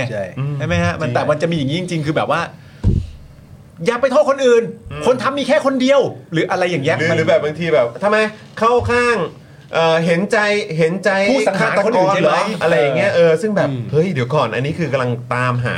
ต้นตอที่มาของปัญหา ใช่ นี้อยู่นะ ใช่ใช่ใช่ เออแล้วก็หนังสือเล่มนี้ก็เหมือนกันครับ ไม่มีใครเกิดมาเป็นปีศาจของคุณฟาโรห์เนี่ยนะครับ ก็จะพาเราไปเห็นเหมือนเรียนรู้ อืม แล้วก็ร่วมกันค้นหาต้นตอของปัญหานะครับ ที่มาของความโหดร้ายเหล่านี้นะครับ ครับ แล้วก็เราจะแบบมีส่วนอย่างไรได้บ้างที่จะมาเอ๊ะกันหน่อย สังเกตกับสิ่งที่มันเกิดขึ้นรอบตัวนิดนึงนะครับในสังคมของเรา แล้วมันมีตรงพาร์ทไหนได้บ้างที่พวกเราเองเนี่ยก็สามารถช่วยกันได้บ้างนะครับ ส่งเสียงกันได้บ้าง แล้วก็เรียกร้องกันได้บ้าง อันนี้มันก็จะทำให้สังคมของเราเนี่ยมันก็ปลอดภัยมากยิ่งขึ้นด้วยนะครับ ครับ แล้วก็มันก็จะแบบไม่ต้องเจอเรื่องที่มันน่ากลัว แล้วก็โหดร้ายแบบนี้นะครับ ให้กลายเป็นแบบ อยากอยากให้อย่างน้อยสักนิดหนึ่งครับให้สังคมเรามันน่าอยู่เพิ่ม ใช่ ผมว่า ใช่ นิดเดียวแต่ทุกค มัน นชวนให้เอะอะ ใช่ใช่ใช่ ต้องชวนให้เอะนะครับ อย่างนั้นหนึ่งที่เราได้ฟีดแบ็กคือหนังสือเล่มนี้จะมีอาจารย์ที่เชี่ยวชาญเรื่องอาชญาวิทยาเข้า ครั มา บ ช่วยดูแล ครับ มามาเกลา อ่าโอเค แล้วจะทำให้เราเห็นภาพคือผมจะพยายามเอาอธิบายออกมาให้เป็นภาษาชาวบ้านที่เข้าใจง่าย ๆ เพราะเรารู้สึกว่าบางครั้งเราอยากรู้แค่เนี้ยหนังสือบางถ้าใครอยากจะต่อยอดอาชญาวิทยาต่อหรือความเข้าใจด้านอื่นต่อหนังสือเล่มนี้ก็จะเป็นเหมือนแบบสวิตช์ที่เปิดทาง อ่าโอเค ข้า แล้วไปศึกษากันต่อ ใช่ใช่ ครับ ใช่ ผม เป็นอย่างหนึ่งที่ฝากไว้ โอ้คือด้วยด้วยความที่วันนี้เพิ่งได้เล่มนี้มานะครับ แล้วก็เพิ่งจะได้เปิดเมื่อกี้แหละครับ ใช่ ต้องขออภัยนะครับ ก็เลยอาจจะมีข้อมูลผิดพลาดนิดหน่อย ครับ นะครับเออแต่ว่าคือผมรู้สึกว่าเนี่ยฮะมี trigger warning ด้วยนะ อ่ะ เออนะครับ ใช่ เขาใส่ใจในทุก ใช่ รายละเอียดเลยนะเนี่ย ใช่ เออนะครับ หนังสือใหม่มากคุณจอเปิดได้แล้ว ผมยังเปิดไม่ได้เลย ใช่ครับผม นยังอยู่ในโอ้โห ยู่ใน ใหม่ สิ่ง กริบเลย นั้นนะฮะไม่มีใครเกิดมาเป็นปีศาจซึ่ง ครับ 19 นี้ ใช่ ใช่ครับ 19 นี้ครับเออกี่โมงครับที่จะได้ไปเจอ 19 กั นี้ น ตอนเริ่มตั้งแต่บ่ายโมงครับ สามารถไปติดตามรายละเอียดเพิ่มเติมได้ในเพจ Common Thread หรือว่าของ Sophia Book ครับ แล้ววันนั้นจะไม่ได้มีแค่ผมจะมีบกหรือสีเล่มนี้ แล้วก็จะมี อ่า อาจารย์ที่เป็นอาจารย์ที่สอนเกี่ยวกับอาชญาวิทยาของมหาวิทยาลัยมหิดลเป็นแลกเปลี่ยน อ่า จะมีคำถามที่น่าสนใจเยอะมากยกตัวอย่างเช่น serial killer กับอาชญากรประเภทอื่นๆ ต่างกันยังไง หรือวิธีการในการจัดการหรือแม้กระทั่งเด็กคนคนหนึ่งเนี่ยคือแต่ก่อนมันจะมีแบบทัศนคติหรือวิธีการ เชื่อไหมครับว่าในยุคสมัยหนึ่งมีโง่เฮงใช่ไหมเขาใช้ว่าดูหน้า อืม คิ้ว อ่ะดูโง่ ห่าง เฮ้ง กันเท่านี้โหนกแก้มเท่านี้คุณจะเป็นอาชญากร เชื่อไหมมันมีทฤษฎีนี้นะ จริงไหมเนี่ย ใช่ หรือแม้กระทั่งมีประเด็นที่บอกว่า หากคุณเกิดแล้วคุณเป็นลูกหลานที่สืบเชื้อสายมาจากคนที่เคยเป็นฆาตกร คุณจะสืบทอดเลือด ยีนอะไร เย แบบนี้ อะมัน เหร ก็ อ เหมือน เออ คือบางคนที่เหมือนในหนังละครไทยว่าเลือดชั่วเหมือน เอ พ่อ อ เลย อ่าอ่าอ่า ซึ่งจริงๆแล้วเนี่ยเราก็จะไปนั่งคุยกันว่ามันมีจริงๆไหม มันจริงเหรอ เออมันมันมันเป็นเรื่องที่แบบสามารถเอาเนี้ยผมผมเราก็จะมีมุมมองทางด้านอาชญาวิทยาจากอาจารย์ ครับ ที่จะแลกเปลี่ยนแล้วก็วันที่ 19 ครับ ถ้าหากใครมีเวลาวันอาทิตย์เรียนเชิญไปพบกันก็ไม่ได้คิดว่าน่าจะได้ประโยชน์ ครับ จากการแลกเปลี่ยนพูดคุยกันในวันนั้น เพราะผมรู้สึกว่าหนึ่งในสิ่งที่เราอยากจะผลักดันคือ เรามีโอกาสที่ไปร่วมงานเสวนาเชิงวิชาการที่เป็นนักวิชาการจ๋าๆเยอะมากๆแล้วเรารู้สึกว่าผมจะขออนุญาตเป็นตัวเชื่อมตรงกลางระหว่างอาจารย์ อ่า ที่เป็นมีความรู้ด้านวิชาการแล้วก็เราจะเล่าผ่ายทอดผ่านภาษาชาวบ้านให้เรา อารม เข้า ณ์ได้ ใจ เดี๋ยวเดี๋ยวแปลให้ครั ใช่ใช่ใช่คิดประมาณนั้นผมเชื่อว่าน่าจะน่าจะเป็นงานที่เราให้ ดี ให้ได้เห็นมุมมอง ดีเลย มุมมอง ดีเลย ใช่ มันจะทำให้แบบเรื่องที่อาจจะเข้าใจยาก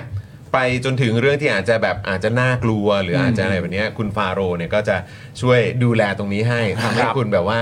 อ่าเห็นภาพนะ อ่า ชัดเจนมากยิ่งขึ้น ครับ นะครับแล้วก็อาจจะปรับใช้กับมุมมองของคุณที่ใช้ในชีวิตประจำวันได้มากยิ่งขึ้นด้วยนะครับ ครับ คิโนะคุนิยะครับนะฮะที่เซ n นทรัลเวิลด์นะครับคุณผู้ชมบ่ายโมงนะครับเป็นต้นไปวันที่ 19 นี้ไปเจอคุณฟาโรห์ได้นะครับกับการเปิดตัวหนังสือนี้อย่างเป็นทางการนะใช้คำนี้แล้วกัน ใช่ครับ ไหม เป็นทางการแล้วครับ เป็น เป็น ทากาทาง งการ รที่ ที่ทา ทาง ง กา การ ร ไม่มีใครเกิดมาเป็นปีศาจนะครับ ใช่ คุณผู้ชมนะครับ ไปกันเถอะนะครับ ใช่ เออนะฮะเดี๋ยวถ้าเกิดว่าวันอาทิตย์ผมเสร็จงานอ่าที่อ่าที่เนี่ยที่ต้องไปอ่ะตอนช่วงเช้าแบบไวเนี่ยเดี๋ยวจะซิ่งไปนะค ขอบคุณครั รับบ นะครับนะฮะโอ้โหสุดยอดมาก แต่ว่าจริงๆ คุณ เผื่อ ผู้ชม เจอกันเผื่ คือ อ เจอกัน หนังสือคือเปิดตัว 19 แต่ว่าหนังสือเล่มนี้จริงๆเราวางขายแล้ว วางขายแล้ว ครับ ตั้ ผ ง ม แต่ตั้งแต่ตอนสัปดาห์หนังสือแล้ว ใช่ใช่ ไหมครับเออ ก็จะมีร้านหนังสือชั้นนำในบ้านเราก็มี หาได้ครับ นะ หาได้ครับ อยากอุดหนุนก่อนก็อุดหนุนได้นะ ใช่จะได้ไปเข้าใจกับวันนั้นมากขึ้นด้วเรอจจะยถือมาเลยก็ได้นะ อ่า ในวันที่ ครับ 19 แล้วก็ไป เตรียมเตรียมปากกาไว้แล้ว เออไปขอ ขอ ลา ลาย ยเซ็ เซ็น นกัน ไปขอลายเซ็นไปขอลายเซ็นนะครับคุณฟาโรห์วันนี้คือแบบขอบคุณมากๆเลยคือวัน นี้แบบคือ เกลียดมากครับ มันเขาเรียกว่าอะไรเข้มข้นตั้งแต่นาทีแรกที่เขานั่ง มานั่งที่เก้าอี้นะเออนะครับ คุณฟาโรห์เป็นคนที่มีศิลปะในการเล่าเรื่องได้ยอดเยี่ยมนะ สนุกมาก สนุกมาก สนุก เป็ค มากแล้วก็น่าสนใจ เรื่องได้เง มากนะครับนะฮะเป็นคนที่มีพรสวรรค์ด้านนี้จริงๆ ใช่ครับ นะครับนะแล้วก็หวังเป็นอย่างยิ่งว่าเราจะได้มีโอกาสมานั่งคุย โอ้ แบบนี้กันยินดี อี ครับ กนะ ยินดี เออ ได้ทั้งวันเลย ในใน ทั้งวันเลย ในใน มา ทุก เลย ๆเรื่องเลยนะเออนะฮะยังไงเดี๋ยวต้องขอเชิญด้วย ยินดี นะครั มากเลยครับยินดี เพราะ ได้แลกเปลี่ยน ผมว่าถามเรื่องไหนไปอ่ะผมว่าเราคุยกันได้ ก็สนุกอะ เออ นะฮะ อ่า เออ นะครับ อ่ะ คุณผู้ชมครับ เดี๋ยวเอ่ออยากให้คุณฟาโรห์อยู่กับเราก่อนตอนนี้ ได้ นะ ค ครับรับนะ เพราะว่าเดี๋ยวตอนอ่าวันนี้เนี่ย ด้วยความที่มีป้าป้ากรๆไง ใช่ ก็ต้องมีป้าป้ากรๆคอมเมนต์อวอร์ด อ่า นะครับ คุณผู้ชม เดี๋ยวเรามาดูกันนะครับว่า 3 ข้อความวันนี้นะครับที่อ่าป้าป้ากรๆของเราคัดมานะฮะตลอดทั้งรายการของเราเนี่ย เอ๊ะ จะมีข้อความไหนบ้างนะนะครับที่โดนใจป้าป้ากรๆของเรา นะครับเออแล้วก็ฝากคุณผู้ชมด้วยนะเห็นเมื่อกี้พ่อหมอแวะเวียนเข้า มา ฝากคุณผู้ชมกดลิงก์เอ่อ spur.me ด้วยนะฮะเออ ครับ พ่อหมอเพิ่งทำเสร็จวันนี้สดๆร้อนๆเลยนะครับก็เข้ามาสนับสนุนกันได้นะครับป้าป้าครับเป็นไงครับ เตรียมไว้แล้วหรือยัง เรียบร้อยแล้วครับผม เรียบร้อยแล้วเหรอครับผมอืม แต่ผู้กองสมาร์ทเข้ามาตอนท้ายเขาบอกว่าเออถ้าได้คนละป๋องจะลื่นกว่านี้อะไรวะ อะไรวะ คนละป๋องนะฮะ อะไรเนอะพูดเรื่องอะไรเนี่ย คละป๋อง แน่นอนเลยกาแฟ กาแฟ กาแฟกระป๋องนะอ๋อ เอามาครับ โอเโอ ปา เ ป้าก่อนก่อนคอมเมนต์อวอร์ดวันนี้มีใครบ้างมา มาฮะมีข้อความไหนเข้ารอบมาบ้างเชิญครับ ข้อความแรก มาครับ คุณวารินนะครับ วันนี้พี่ปาล์มแต่งตัวเหมือนครูสอนสังคมเราตอนม .5 เลยค่ะ ไม่มีอะไรแค่อยากแจ้งให้ทราบค่ะ เท่มากเลยครับครูสอนสังคมม .5 ผมไม่ไม่ได้ ไม่เท่อย่างนี้ มาแว่นอย่างนี้เลย อ๋อ คือเดี๋ยวเดี๋ยวพูดไปมันก็จะกลายเป็นดูไปขิงซะว่าเปล่า เออ แต่ว่าเอาเอาเอาแบบซอฟต์ๆแล้วกันว่า เป็นเรื่องที่โชคดี ครับ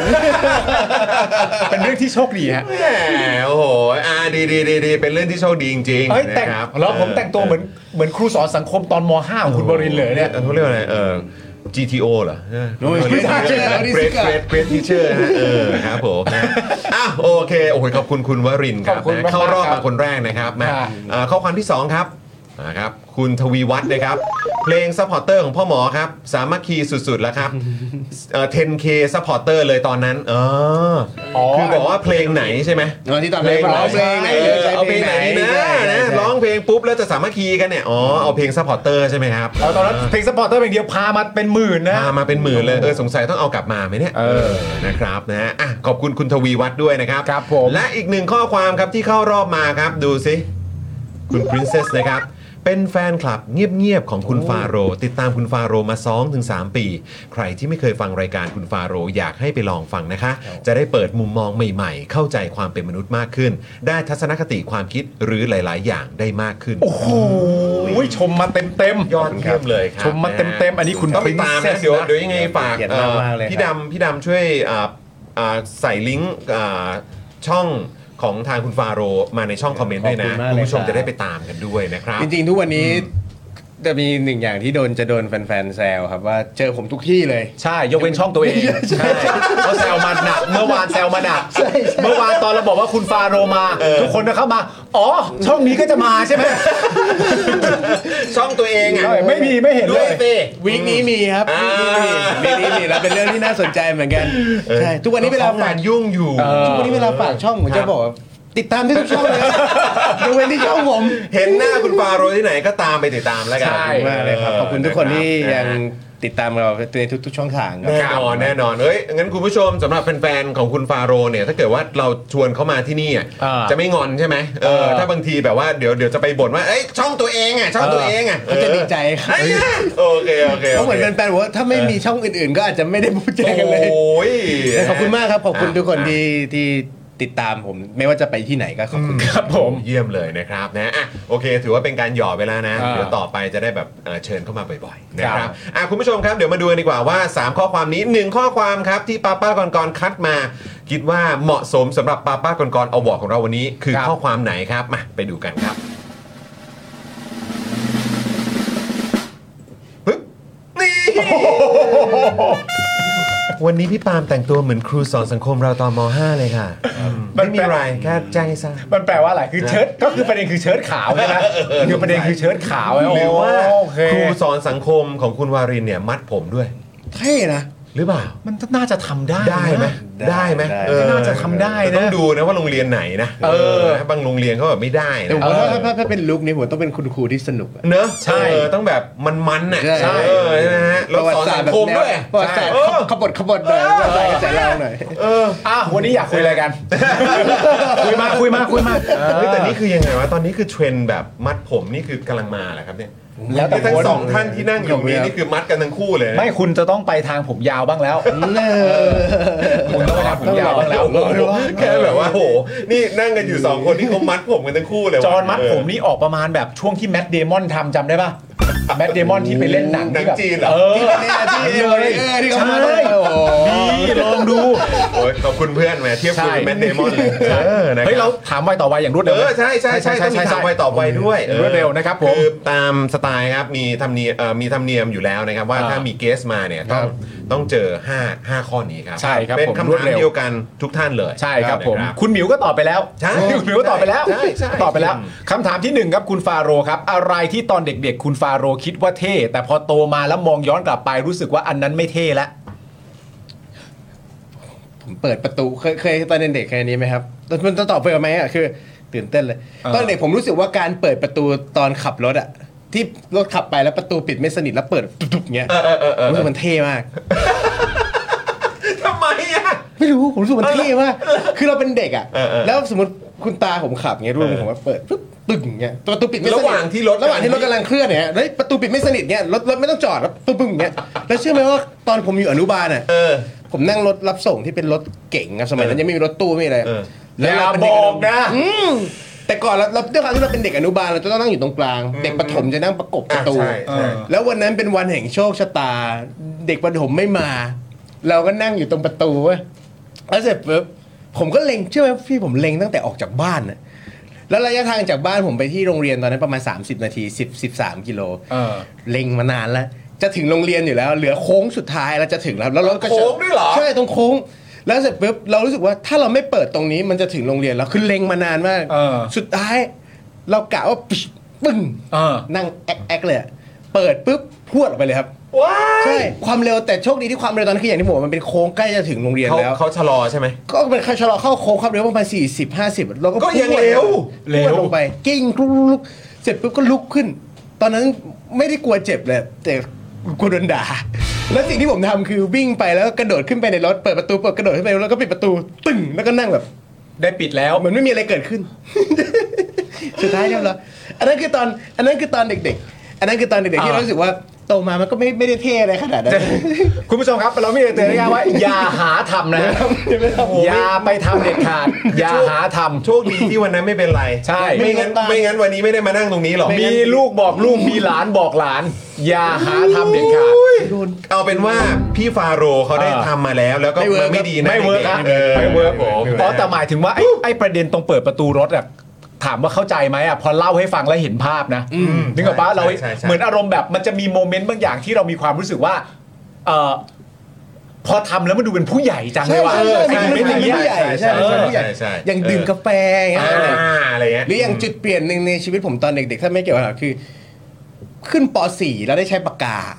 เออเมื่อก่อน เพราะเด็กชายดินสอมา ต้งเป็ ใช่ ดิสะ ที่ได้สอน ใช่ใช่ พอได้ใช้ปากกา โตแล้วอะ เออ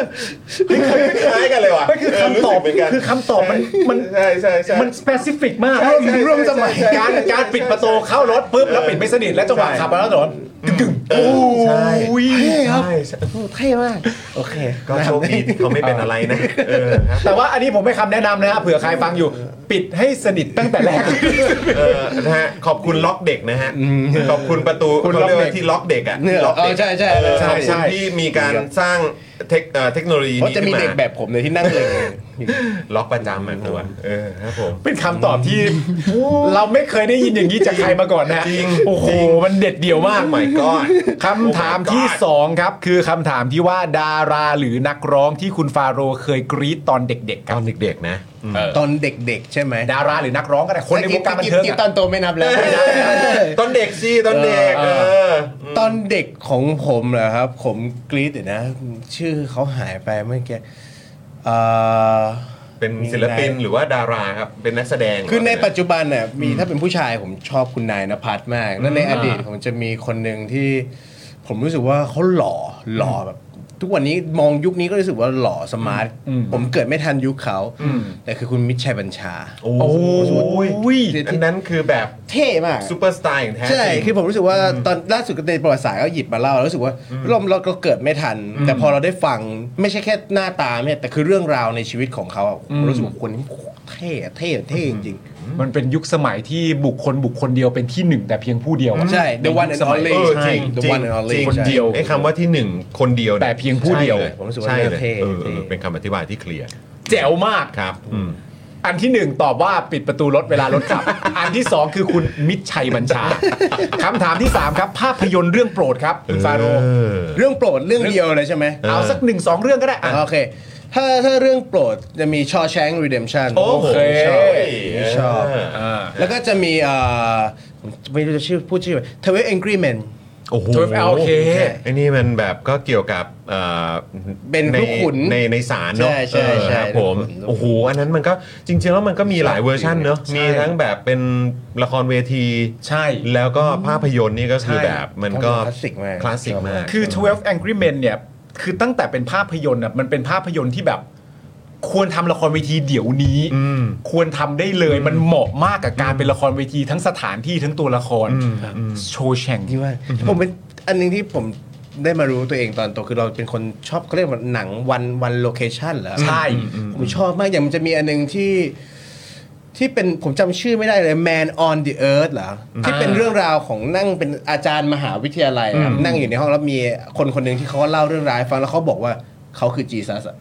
พี่พี่เคยดูวะ เอ้ยเออคุ้นๆฮะ แล้วเขาก็เล่า เออดูสิ Man on the โปสเตอร์จะเป็นเหมือนโลกแล้วก็หมุน Man on the Earth มั้งถ้าจำไม่ผิดแล้วเขาก็เล่าเรื่องราวแบบ ยังไงฮะยังไงช่วย คือ แชร์ให้ มันก็ ฟังหอย ในภาพนั้นอาจารย์มหาลัยเขาไม่เชื่อเขาก็จะตั้งคำถามที่แบบเฮ้ยคุณบอกเนี่ยคุณอายุเท่านี้เนี่ยเดี๋ยวของข้าวแล้วมีคำถามหนึ่งที่ผมชอบมาก คุณบอกคุณเป็นจีซัสคุณผ่านอยู่ในชีวิตมาเป็นแบบหลายพันปีเป็นหมื่นปีอ่ะคุณไม่มีข้าวของอะไรจากยุคนั้นที่ยืนยันเลยว่าคุณมาจากยุคนั้นจริงๆวะผมก็เขาเลยตอบกลับไปว่า แล้วคุณผู้ชายคนนั้นที่โดนแบบ ที่เป็นคนดีเฟนต์เองก็บอกว่า ถ้าคุณอยู่มานานขนาดนั้นคุณจะเก็บข้าวของอะไรสักอย่างคุณไว้ไหมล่ะมันเป็นเรื่องที่แบบคุณจะเก็บไว้ทำไมอ่ะ อ่า ผมไม่ไม่จำเป็นต้องมาพูดแล้วสุดท้ายมันมีตอนจบของเนื้อเรื่องที่อยากให้ไปดูว่า มันเราเราเราเราจะเป็นคนหนึ่งที่มีความรู้สึกเหมือนศาสตราจารย์อาจารย์มหาลัยเหล่านั้นที่แบบว่าคิดว่านั่นเป็นแมน นี่ป่ะเอ่อ man from earth ป่ะ เนี่ยขอดูเนี่ย ใช่ปะ โปสเตอร์เนี่ย ใช่เรื่องเนี้ย อ่าใช่ใช่แมน from เาดี earth ใช่ไห แมน from earth โอเค ผมหาจนเจอ ผม คุณผู้ช เจ ม อมาก โปสเตอร์เป็นแบบนี้นะ แล้ว เออ แล้วในมันจะมีตอนจบของหนังหนังเรื่องนี้ที่มันจะตอบคำถามเราคือไม่ไม่ทิ้งให้ค้างคานะว่า โอเค ตกลงแล้วคนนี้เป็นจีซัสจริงไหมอะ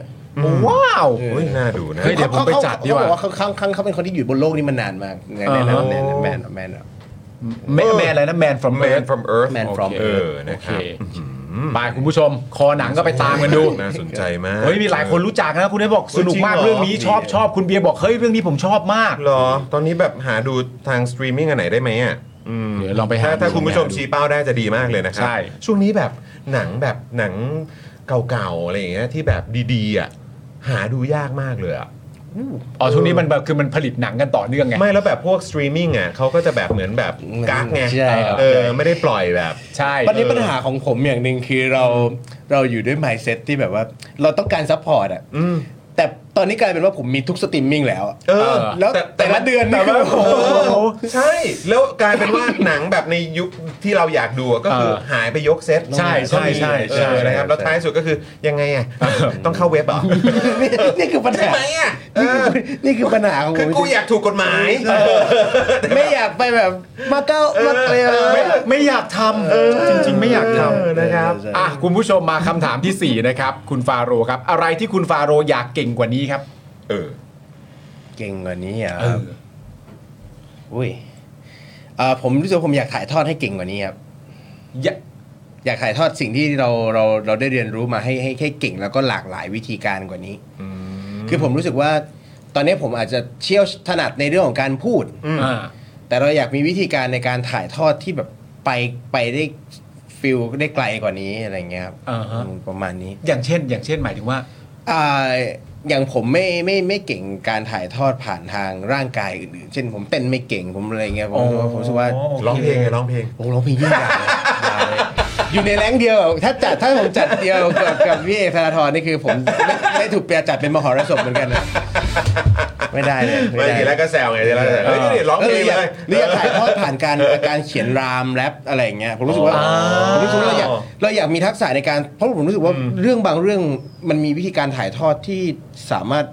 ได้หลากหลาย ใช่ วิธี ใช่ใช่ ใช่ ใช่ ใช่เรารู้สึกว่าเรารู้สึกว่าเฮ้ยเราตอนนี้ก็พยายามพยายามศึกษาพยายามทำความเข้าใจรู้สึกว่า เราสนุกเพราะ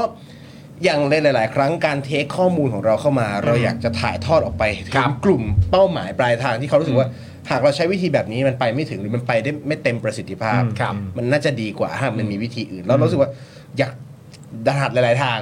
ประมาณนี้ครับเป็นความโลภใจ นี่ขนาดว่าพวกเราเอง แล้วผมก็ว่าคุณผู้ชมก็ต้องมองอยู่แล้วว่า คุณฟาโรห์นี่เขาเป็นคนที่นำเสนอเรื่องราวต่างๆได้ ใช่ใช่ใช่ใช่ ดีอยู่แล้วด้วยนะเออ แต่คุณฟาโรห์ก็บอกเองว่านั่นคือลักษณะของการพูดไง ใช่ เออเออ มีอะไรอย่างอื่นแบบเสริมๆเข้ามา แต่แต่ผมว่าดีนะ ก็คือแปลว่าเอ่อแฟนๆของคุณฟาโรห์เนี่ยก็คือแบบว่าเขาเรียกว่าอะไรอะจะจะ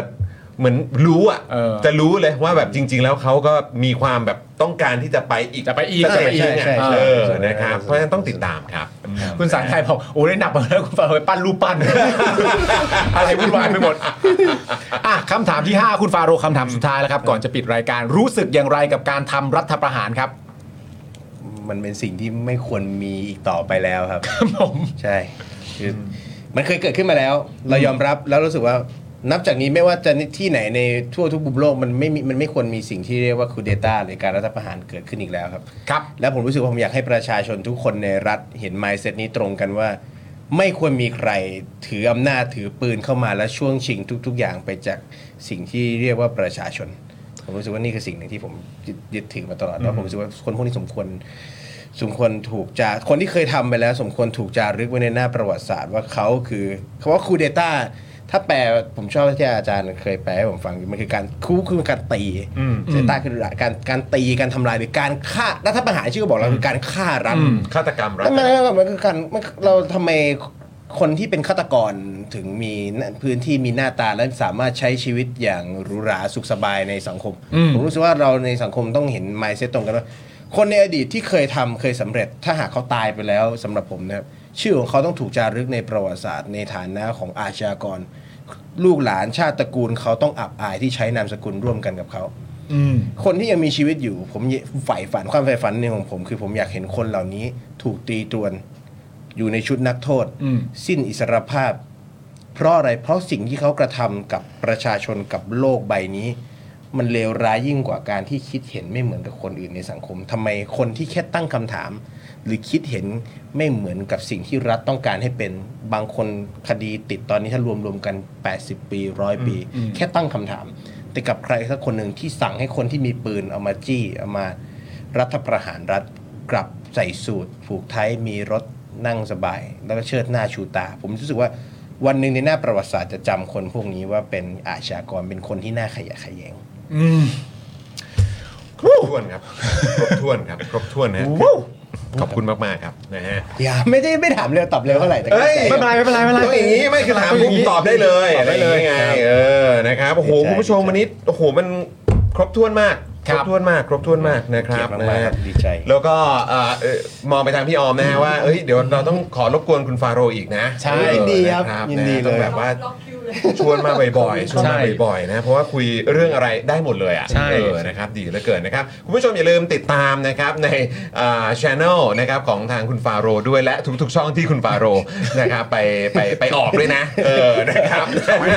ทุกช่องที่คุณฟาโรห์คิดจะไปอ่ะ เออ เรา นะค ก็ รับ ไปดูกัน สนับสนุนการติดตามกันด้วยนะครับ คุณผู้ชมครับนะฮะแล้วก็อ่า